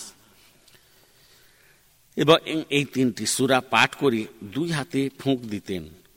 তারপর উক্ত দুই হাতের তালু দ্বারা দেহের যতটা অংশ সম্ভব হতো মাসাহ করতেন। তিনি তার মাথা এবং মুখমণ্ডল হতে এই মাসাহ হাত বুলানো শুরু করতেন। এবং এইভাবে তার দেহের যতটা অংশ তিনি স্পর্শ করতে পারতেন, ততটা মাসা করতেন। তিনি এই রূপ তিনবার করতেন। সহি বোখারি, হাদিস নম্বর পাঁচ হাজার সতেরো। এই হাদিস বর্ণনাকারী সাহাবির পরিচয় পঁয়তাল্লিশ নম্বর হাদিসে উল্লেখ করা হয়েছে। এই হাদিস হতে শিক্ষণীয় বিষয়। এক, প্রত্যেক মুসলমানের জন্য ঘুমের পূর্বের দোয়াগুলি পাঠ করার প্রতি যত্নবান হওয়া উচিত। এবং তার সাথে সাথে সুরা এখলাস সুরা ফালাক ও সুরা নাস পাঠ করি, দুই হাতের তালুতে ফুঁক দিয়ে উভয় হাত দ্বারা মাথা, মুখমণ্ডল ও দেহের যতটা অংশ সম্ভব মাসা করা শরীয়ত সম্মত কাজ। দুই, রোগ ব্যাধির সময় একজন মুসলমানের এই সুরাগুলি পাঠ করা এবং তার দুই হাতের তালুতে ফুক দিয়ে উভয় হাত দ্বারা মাথা মুখমণ্ডল ও দেহের যতটা অংশ সম্ভব মাসা করা মুস্তাহাব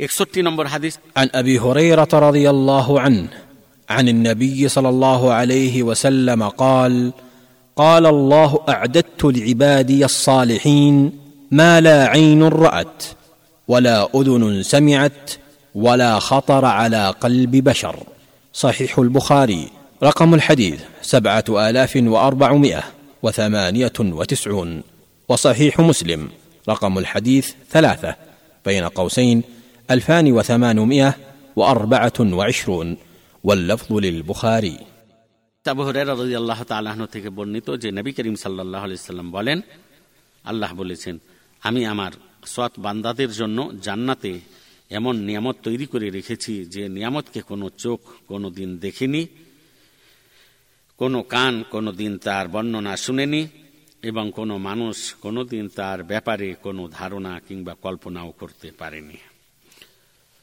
সহি বখারি, হাদিস নম্বর সাত হাজার চারশো আটানব্বই, সহি মুসলিম হাদিস নম্বর তিন, হাইফেন ব্র্যাকেটের মধ্যে দুই হাজার আটশো চব্বিশ। তবে হাদিসের শব্দগুলি সহি বুখারি থেকে নেওয়া হয়েছে।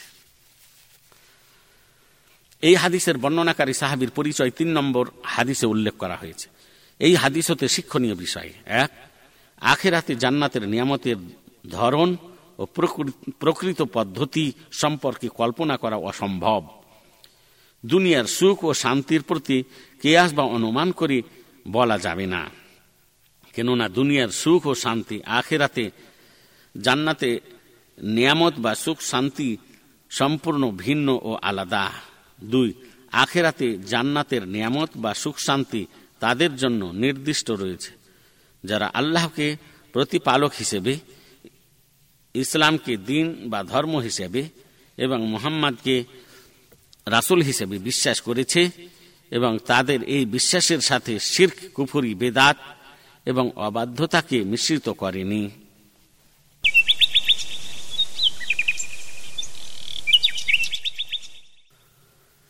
বাষট্টি নম্বর হাদিস عن عبد الله بن عمر رضي الله عنهما ان رسول الله صلى الله عليه وسلم قال اذا اكل احدكم فليأكل بيمينه واذا شرب فليشرب بيمينه فان الشيطان ياكل بشماله ويشرب بشماله صحيح مسلم رقم الحديث مئه وخمسه بين قوسين الفان وعشرون আবদুল্লাহ ইবনে ওমর রাদিল্লাহ তালা আনহুমা থেকে বর্ণিত যে রসুল্লাহ সাল্লাম বলেছেন তোমাদের মধ্যে থেকে কোনো ব্যক্তি যখন খাদ্য ভক্ষণ করবে তখন যেন সে তার ডান হাত দ্বারা ভক্ষণ করে এবং যখন পান করবে তখন যেন সে তার ডান হাত দ্বারা পান করে কেননা শয়তান তার বাম হাতে পানাহার করে।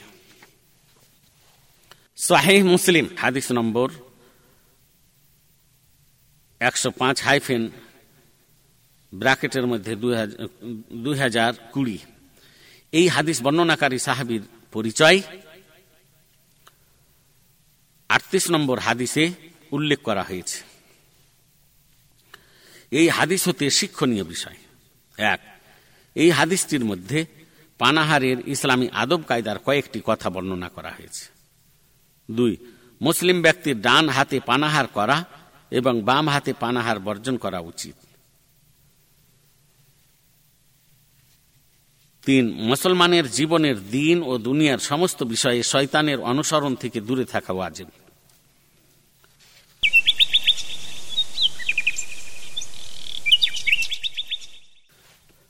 تيستي نمبر حديث. عن عائشة رضي الله عنهما أن رسول الله صلى الله عليه وسلم قال إذا أكل أحدكم فليذكر اسم الله فإن نسي أن يذكر اسم الله في أوله فليقل بسم الله أوله وآخره. سنن أبي داود رقم الحديث ثلاثة آلاف وسبعمائة وسبعة وستون وجامع الترمذي رقم الحديث 1859 واللفظ لأبي داود قال الإمام الترمذي عن هذا الحديث بأنه حسن صحيح وقال العلامة محمد بن ناصر الدين الألباني عن هذا الحديث بأنه صحيح নবী করিম সাল্লাহ সাল্লামের প্রিয়তমা আয়েশা রদি আল্লাহ তালা আনহা থেকে বর্ণিত যে নিশ্চয় রাসুল্লাহ সাল্লাম বলেছেন তোমাদের মধ্যে থেকে কোনো ব্যক্তি যখন খাদ্য ভক্ষণ করার ইচ্ছা করবে, তখন যেন সে খাওয়ার শুরুতে বিসমিল্লাহ, অর্থ আমি আল্লাহর নামের সহিত খাদ্য ভক্ষণ করা শুরু করছি। বলে, খাওয়ার শুরুতে বিসমিল্লা বলতে ভুলে গেলে সে যেন বলে, বিসমিল্লাহি আউআলাহু ওয়া আখেরাহ, অর্থ আমি আল্লাহর নামের সহিত আদ্যান্তে খাদ্য ভক্ষণ করছি। সুনান আবু দাউদ, হাদিস নম্বর তিন হাজার সাতশো সাতষট্টি। জামে তিরমিজি, হাদিস নম্বর এক হাজার আটশো আটান্ন। তবে হাদিসের শব্দগুলি সোনান আবু দাউদ থেকে নেওয়া হয়েছে। ইমাম তিরমিজি হাদিসটিকে হাসান সহি বলেছেন, আল্লামা মোহাম্মদ নাসির উদ্দিন আল বানিও এই হাদিসটিকে সহি বলেছেন।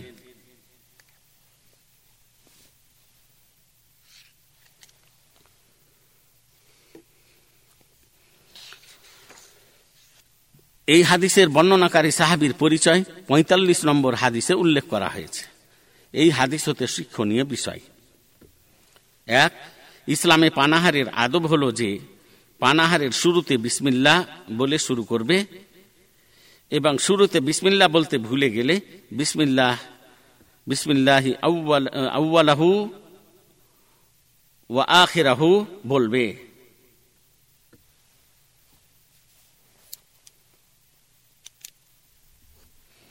দুই, প্রত্যেক মুসলমানের জন্য ইসলামী জীবনের সকল দিক ও বিভাগে আল্লাহর রাসুলের উত্তম আদর্শকে অনুসরণ করে চলা ওয়াজিব।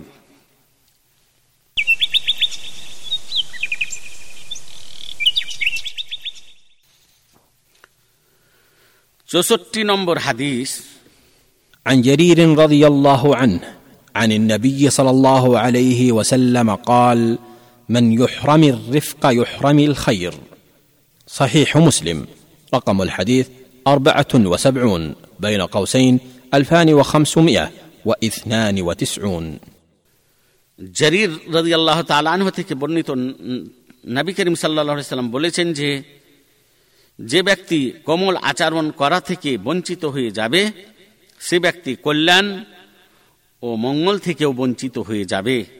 সোহে মুসলিম হাদিস নম্বর পঁচাত্তর হাইফেন দুই হাজার পাঁচশো বিরানব্বই। এই হাদিসের বর্ণনাকারী সাহাবির পরিচয়।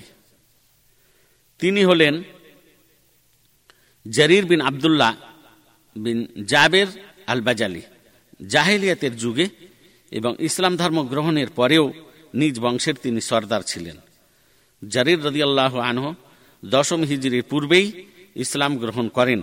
তবে ইসলাম গ্রহণের সময় সম্পর্কে অন্য মতো আছে। তিনি বিচক্ষণ ও ইসলামের বিভিন্ন বিষয়ে বড় জ্ঞানী ছিলেন এবং তিনি উত্তম আকৃতির ও দেখতে অপূর্ব সুন্দর ছিলেন। ইরাক অন্যান্য পার্শ্ববর্তী অনেক দেশ বিজয়ের বিষয়ে তার বিশেষ অবদান রয়েছে। তার বর্ণিত হাদিসের সংখ্যা একশোটি তিনি শাম ও হীরা নামক স্থানের, হীরা নামক স্থানের সিরিয়া এবং ইরাক দুই দেশের মধ্যবর্তী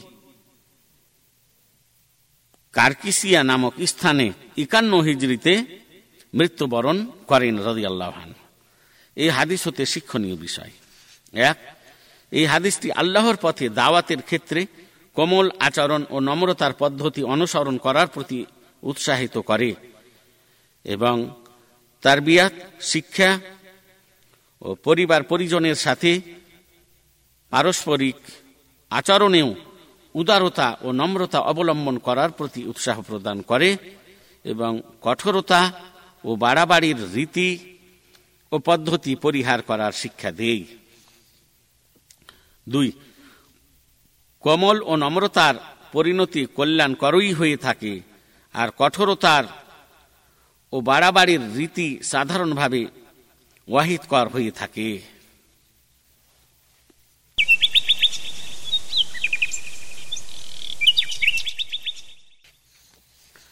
পঁয়ষট্টি নম্বর হাদিস عن علي بن ابي طالب رضي الله عنه أن رسول الله صلى الله عليه وسلم كان يقول في آخر وتره اللهم إني أعوذ برضاك من سخطك وبمعافاتك من عقوبتك وأعوذ بك منك لا أحصي ثاء عليك أنت كما أثنيت على نفسك. سنن أبي داود رقم الحديث 1427 جامع الترمذي رقم الحديث 1859 واللفظ لأبي داود قال الإمام الترمذي عن هذا الحديث بأنه حسن غريب وقال العلامة محمد بن ناصر الدين الألباني عن هذا الحديث بأنه صحيح আলী এবনে আবি তালিব রাজি আল্লাহ তালাহ থেকে বর্ণিত যে রসুল্লাহ সাল্লাহ ইসলাম বিতর নামাজের শেষে এই দুয়াটি পাঠ করতেন اللهم إني أعوذ برضاك من سخطك وبمعافاتك من عقوبتك وأعوذ بك منك لا أحصي ثناء عليك أنت كما أثنيت على نفسك অর্থ হে আল্লাহ আমি আশ্রয় চাচ্ছি আপনার সন্তোষের দ্বারা আপনার ক্রোধ থেকে আপনার নিরাপত্তার দ্বারা আপনার শাস্তি থেকে এবং আপনার পবিত্র সত্তার দ্বারা আপনার কোপ থেকে আপনার প্রশংসা গণনা করতে আমি অপারক আপনি ঠিক সেই রকম প্রশংসা ও স্তুতির অধিকারী যেই রকমভাবে আপনি নিজের প্রশংসা ও স্তুতির বর্ণনা করেছেন।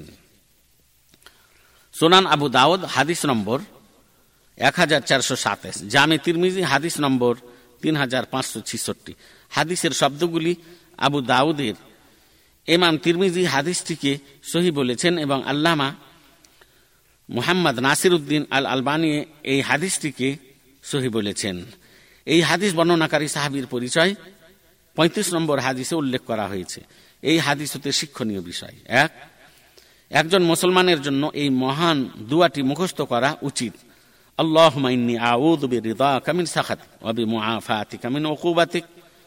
অবি কামিন কামিন আলা দুই, একজন মুসলমানকে এই মহান দুয়াটি ভিতের নামাজের শেষে সালামের পর অথবা সিজদায় কিংবা বিছানায় ঘুমের সময় বা অন্যান্য অবস্থায় পাঠ করা উত্তম তিন দোয়া করার সময় মুসলমানের অন্তর উপস্থিত থাকা উচিত অর্থাৎ দোয়া করার সময় মন যেন গাফেল না থাকে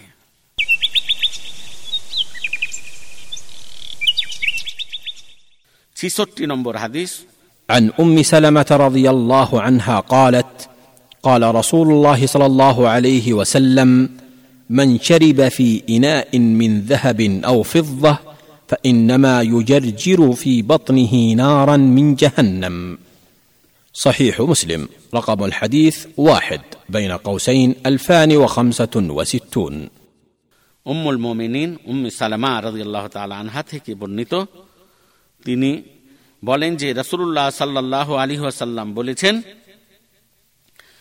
যে ব্যক্তি সোনারূপার পাত্রে পান করবে, সে ব্যক্তি নিশ্চয় নিজের পেটে জাহান নামের আগুন ভর্তি করবে। সহি মুসলিম হাদিস নম্বর দুই, হাইফেন ব্র্যাকেটের মধ্যে দুই হাজার পঁয়ষট্টি। এই হাদিস বর্ণনাকারিনী সাহাবিয়ার পরিচয়, উম্মুল মোমিনিন উম্মে সালামা রদি আল্লাহ আনহা। Hind bint Abi Umayya al Makhzumiyya Khalid bin Walid রাজি আল্লাহ আনহর চাচা, চাচাতো বোন। তিনি আল্লাহর রসুল। নবুয়ত প্রাপ্ত হওয়ার সতেরো বৎসর পূর্বে মক্কা শহরে জন্মগ্রহণ করেন। তিনি প্রথমে আফ্রিকা মহাদেশের ইথোপিয়ায় অতপর মদিনায় হিজরত করেন। তিনি তার বংশের মধ্যে ছিলেন অত্যন্ত মর্যাদাশালী, সম্ভ্রান্ত, সুন্দরী ও রূপবতী এবং মহিলাগণের মধ্যে ছিলেন অতিশয় বিচক্ষণ এবং চরিত্রবান। তিনি নবী করিম সাল্লাহ আলহিসাল্লামের দুধ ভাই আবু সালামা, আবদুল্লাহ বিন আব্দুল আসাদ আল মাকজুমির সঙ্গে বিবাহ বন্ধনে আবদ্ধ ছিলেন। তিনি বদরের যুদ্ধে এবং ওহুদের যুদ্ধেও অংশগ্রহণ করেছিলেন। কিন্তু তিনি ওহুদের যুদ্ধে আহত হওয়ার কারণে মদিনায় জমাদ আল আখেরা মাসে সন তিন হিজড়িতে মৃত্যুবরণ করেন, রদিয়াল্লাহ অতপর উম সালেমা রদিয়াল্লাহ আনহা এর ইদ্যতের নির্দিষ্ট সময় অতিক্রম করার পর সওয়াল মাসে সন চার হিজড়িতে তিনি নবী করিম সাল্লাহ সাল্লামের সঙ্গে বিবাহ বন্ধনে আবদ্ধ হন। তিনি বুদ্ধিমতী, ফাকিহা এবং পাণ্ডিত্যপূর্ণ মহিলা ছিলেন। হোদাইবিয়ার সন্ধি চুক্তির ঘটনায় ঘটনার সময় মুসলমানদের প্রতি তার একটি বড় ও বিখ্যাত অবদান রয়েছে। আল্লাহর রাসুলের সঙ্গে তিনি অনেকগুলি যুদ্ধের সফরে সামিল থাকতেন। তার বর্ণিত হাদিসের সংখ্যা তিনশো আশিটি। তিনি উম্মাহাতুল মোমেনিনের মধ্যে সবার শেষে মৃত্যুবরণ করেন। তিনি প্রায় নব্বই বছর জীবিত ছিলেন এবং সন উনষাট অথবা একষট্টি হিজড়িতে মৃত্যুবরণ করেন। আল বাকি কবরস্থানে তাকে দাফন করা হয় রাজিয়াল্লাহ আনহা। এই হাদিস হতে শিক্ষণীয় বিষয়। এক, প্রতিটি নারী পুরুষ মুসলিম ব্যক্তির জন্য সোনারূপার পাত্রে পানাহার করা অথবা পবিত্রতা অর্জন করা হারাম। দুই, পানাহার করার বিষয়ে এবং ইসলামী জীবনযাত্রার সকল ক্ষেত্রে আল্লাহর রাসুলকে উত্তম আদর্শ হিসাবে বরণ করা প্রত্যেক মুসলিম ব্যক্তির একটি অপরিহার্য বিষয়। সুতরাং যে ব্যক্তি এই বিষয়টি জানার পর আল্লাহর রাসুলের বিপরীত আচরণ অবলম্বন করবে, সে ব্যক্তি সতর্ক বাণী এবং শাস্তির অধিকারী হবে। তিন প্রতিটি মুসলিম ব্যক্তির একটি আরও অপরিহার্য বিষয় হল এই যে অপচয় ও অহংকারের সকল প্রকার পদ্ধতি থেকে বিরত থাকা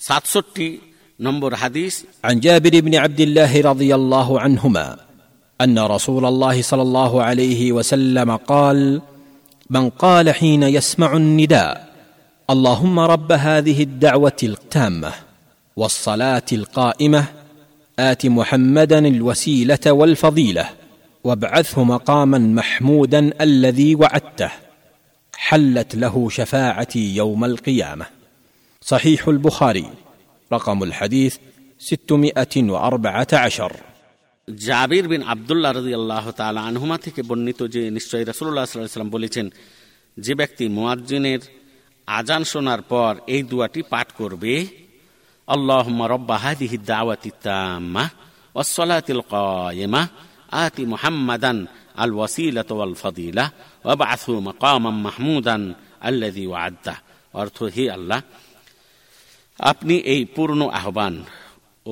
ও প্রতিষ্ঠা তব্য নামাজের সত্য অধিকারী আপনি মোহাম্মদকে প্রদান করুন আপনার অতি নিকটবর্তী জান্নাতের সর্বশ্রেষ্ঠ স্থান এবং তাকে আরও অতি উচ্চ মর্যাদা প্রদান করুন। হে আল্লাহ, আপনি তাকে আরসের উপরে সুপারিশ করার স্থানটিও প্রদান করুন, যেই স্থানটি তাকে প্রদান করার অঙ্গীকার আপনি করেছেন। সেই ব্যক্তি কিয়ামতের দিন আমার সুপারিশের অধিকারী হয়ে যাবে। সাহি বোখারি, হাদিস নম্বর ছয়শো চোদ্দ। এই হাদিস বর্ণনাকারী সাহাবির পরিচয় পূর্বে পঁচিশ নম্বর হাদিসে উল্লেখ করা হয়েছে। এই হাদিস হতে শিক্ষণীয় বিষয়। এক, মুয়াজ্জিনের আজান শোনার পর এই দুয়াটি পাঠ করার প্রতি এই হাদিসটি উৎসাহ প্রদান করে। প্রতিটি মুসলিম ব্যক্তির উচিত যে সে যেন এই দুয়াটি যত্ন সহকারে মুখস্থ করে এবং মুয়াজ্জিনের আজান শোনার পর এই দুয়াটি পাঠ করা থেকে বেখেয়াল না হয়। তিন এই হাদিসটির দ্বারা এই দুয়ার মর্যাদা সাব্যস্ত হচ্ছে সুতরাং মুয়াজ্জিনের আজান শোনার পর যে ব্যক্তি এই দুয়াটি পাঠ করবে সে ব্যক্তি কিয়ামতের দিনে রসুল্লাহ সাল্লাহ সাল্লামের সুপারিশের অধিকারী হয়ে যাবে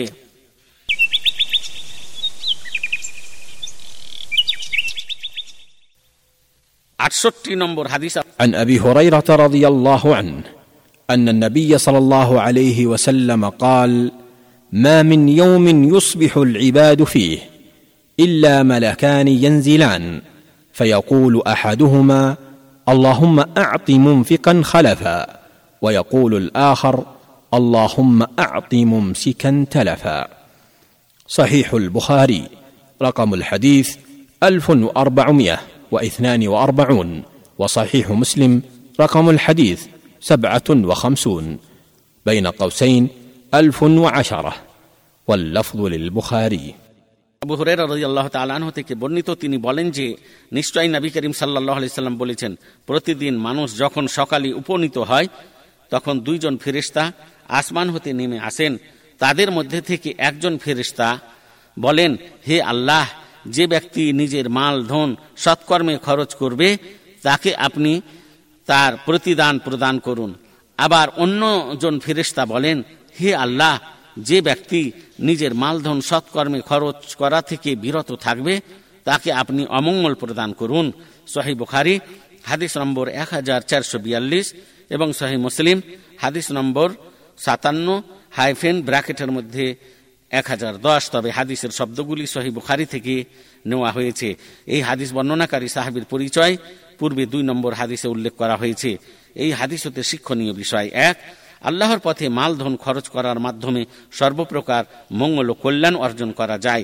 যেহেতু আল্লাহর পথে মালধন খরচ করলে তার খুব ভালো প্রতিদান পাওয়া যায়, আর এই ভালো প্রতিদানের প্রভাব অনেক সময় পড়ে থাকে মানুষের নিজের জীবনে, তার পরিবারের জীবনে এবং তার সন্তান সন্ততির জীবনে। আবার এই প্রভাব অনেক সময় পড়ে পড়ে থাকে, তাদের শারীরিক বা দৈহিক এবং মানসিক অবস্থাতেও। সুতরাং সবাই সুস্থতা পেয়ে থাকে এবং তাদের মানসিক অবস্থাও ঠিক থাকে, তাই তারা ইহকালে ও পরকালে সুখের জীবন লাভ করে। দুই, মহান আল্লাহ যখন কোনো মুসলিম ব্যক্তিকে বৈধ মাল প্রদান করবেন তখন তার জন্য কৃপণ হওয়া উচিত নয়, কেননা কৃপণতার দ্বারা মানুষের অমঙ্গল হয়ে থাকে, আর অনেক সময় এই অমঙ্গল তার বিভিন্ন প্রকার মানসিক অশান্তির কারণ হয়ে থাকে, আবার এই অমঙ্গলের প্রভাব অনেক সময় পড়ে থাকে তার শারীরিক বা দৈহিক অবস্থাতেও, এবং সে ইহকাল ও পরকালের সুখ, শান্তি ও কল্যাণ থেকে বঞ্চিত হয়ে থাকে।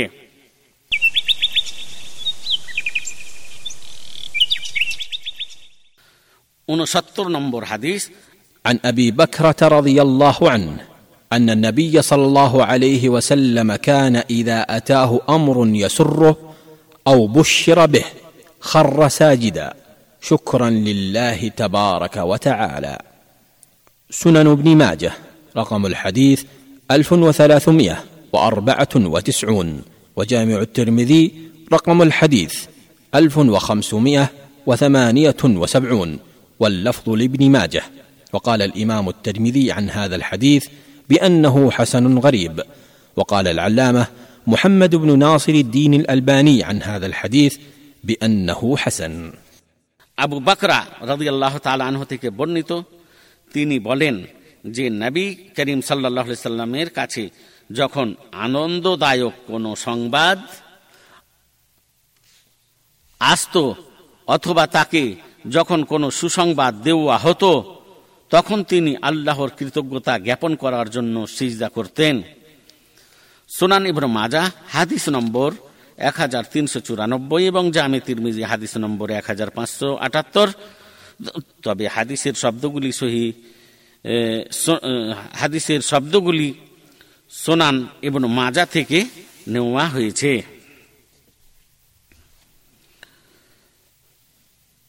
ইমাম তিরমিজি হাদিসটিকে হাসান গরিব বলেছেন এবং আল্লামা মোহাম্মদ নাসির উদ্দিন আল আলবানী হাদিসটিকে হাসান বলেছেন। এই হাদিস বর্ণনাকারী সাহাবির পরিচয়। আবু বাকরা নোফাই ইবনুল হারিস সাকাফি রদি আল্লাহ আনহু সাহাবিগণের মধ্যে একজন সম্মানিত প্রসিদ্ধ সাহাবি ছিলেন। তার বর্ণিত হাদিসের সংখ্যা একশো বত্রিশটি। সাহাবিগণের যুগে যে সংঘর্ষ ঘটেছিল, সেই সংঘর্ষে তিনি অংশগ্রহণ করেননি। পরবর্তী সময়ে তিনি বসরা চলে যান ও সেখানে স্থায়ীভাবে বসবাস করতে আরম্ভ করেন। অতপর তিনি বসরা শহরেই সন পঞ্চাশি জড়িতে মৃত্যুবরণ করেন এবং এই বিষয়ে অন্য উক্তিও রয়েছে। এই হাদিস হতে শিক্ষণীয় বিষয়। এক, এই হাদিসটির দ্বারা প্রমাণিত হয় যে সুমহান আল্লাহর অনুগ্রহ ও নিয়ামত অর্জিত হলে আল্লাহর কৃতজ্ঞতা জ্ঞাপন করার জন্য সিজদা করা একটি শরীয়ত সম্মত কাজ দুই কৃতজ্ঞতা জ্ঞাপন করার জন্য সিজদা শুধুমাত্র আল্লাহ ছাড়া অন্যের জন্য বৈধ নয় এবং আল্লাহর কৃতজ্ঞতা জ্ঞাপন করার জন্য সিজদার কারণ হল আল্লাহর নিয়ামত অর্জিত হওয়া কিংবা কোনো কষ্টদায়ক বস্তুর অবসান ঘটা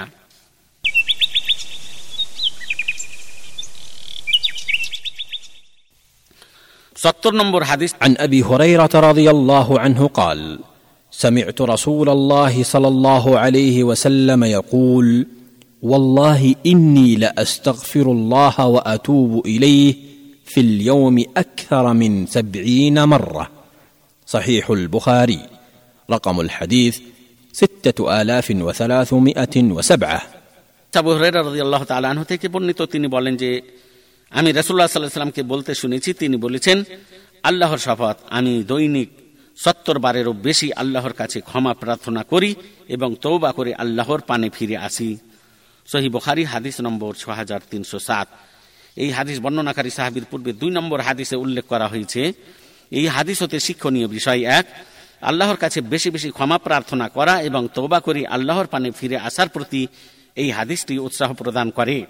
দুই আল্লাহর রাসুলকে উত্তম আদর্শ হিসেবে বরণ করা প্রত্যেক মুসলিম ব্যক্তির একটি অপরিহার্য বিষয়। তাই ইসলামী জীবনযাত্রার সকল ক্ষেত্রে তার অনুগামী হওয়ার জন্য আগ্রহী হওয়া আবশ্যক। তিন, আল্লাহর কাছে বেশি বেশি ক্ষমা প্রার্থনা করার পরিণাম অতীব কল্যাণময়। এর মধ্যে রয়েছে আল্লাহর নিকটে পাপের ক্ষমা, দোষ ত্রুটির মার্জনা, বিভিন্ন প্রকার মঙ্গল অর্জন আল্লাহর সন্তুষ্টি, নৈকট্য এবং জান্নাত লাভ। আলহামদুলিল্লাহ বেনিয়ামাতিহি তাতুম্ম সলিহাত ওসলাত ওয়াসালাম আলা রসুলিল্লাহ মুহাম্মদ ওয়া আলা আলিহি ওয়া সাহবেহ। অর্থ অতবার সমস্ত প্রশংসা সেই আল্লাহর জন্য, যার অনুগ্রহে সমস্ত শুভকর্ম সম্পন্ন হয় এবং অতিশয় সম্মান ও সালাম শান্তি আল্লাহর রসুল মোহাম্মদ সাল্লাহ সাল্লাম এবং তার পরিবার পরিজন ও সাহাবিগণের জন্য অবতীর্ণ হোক।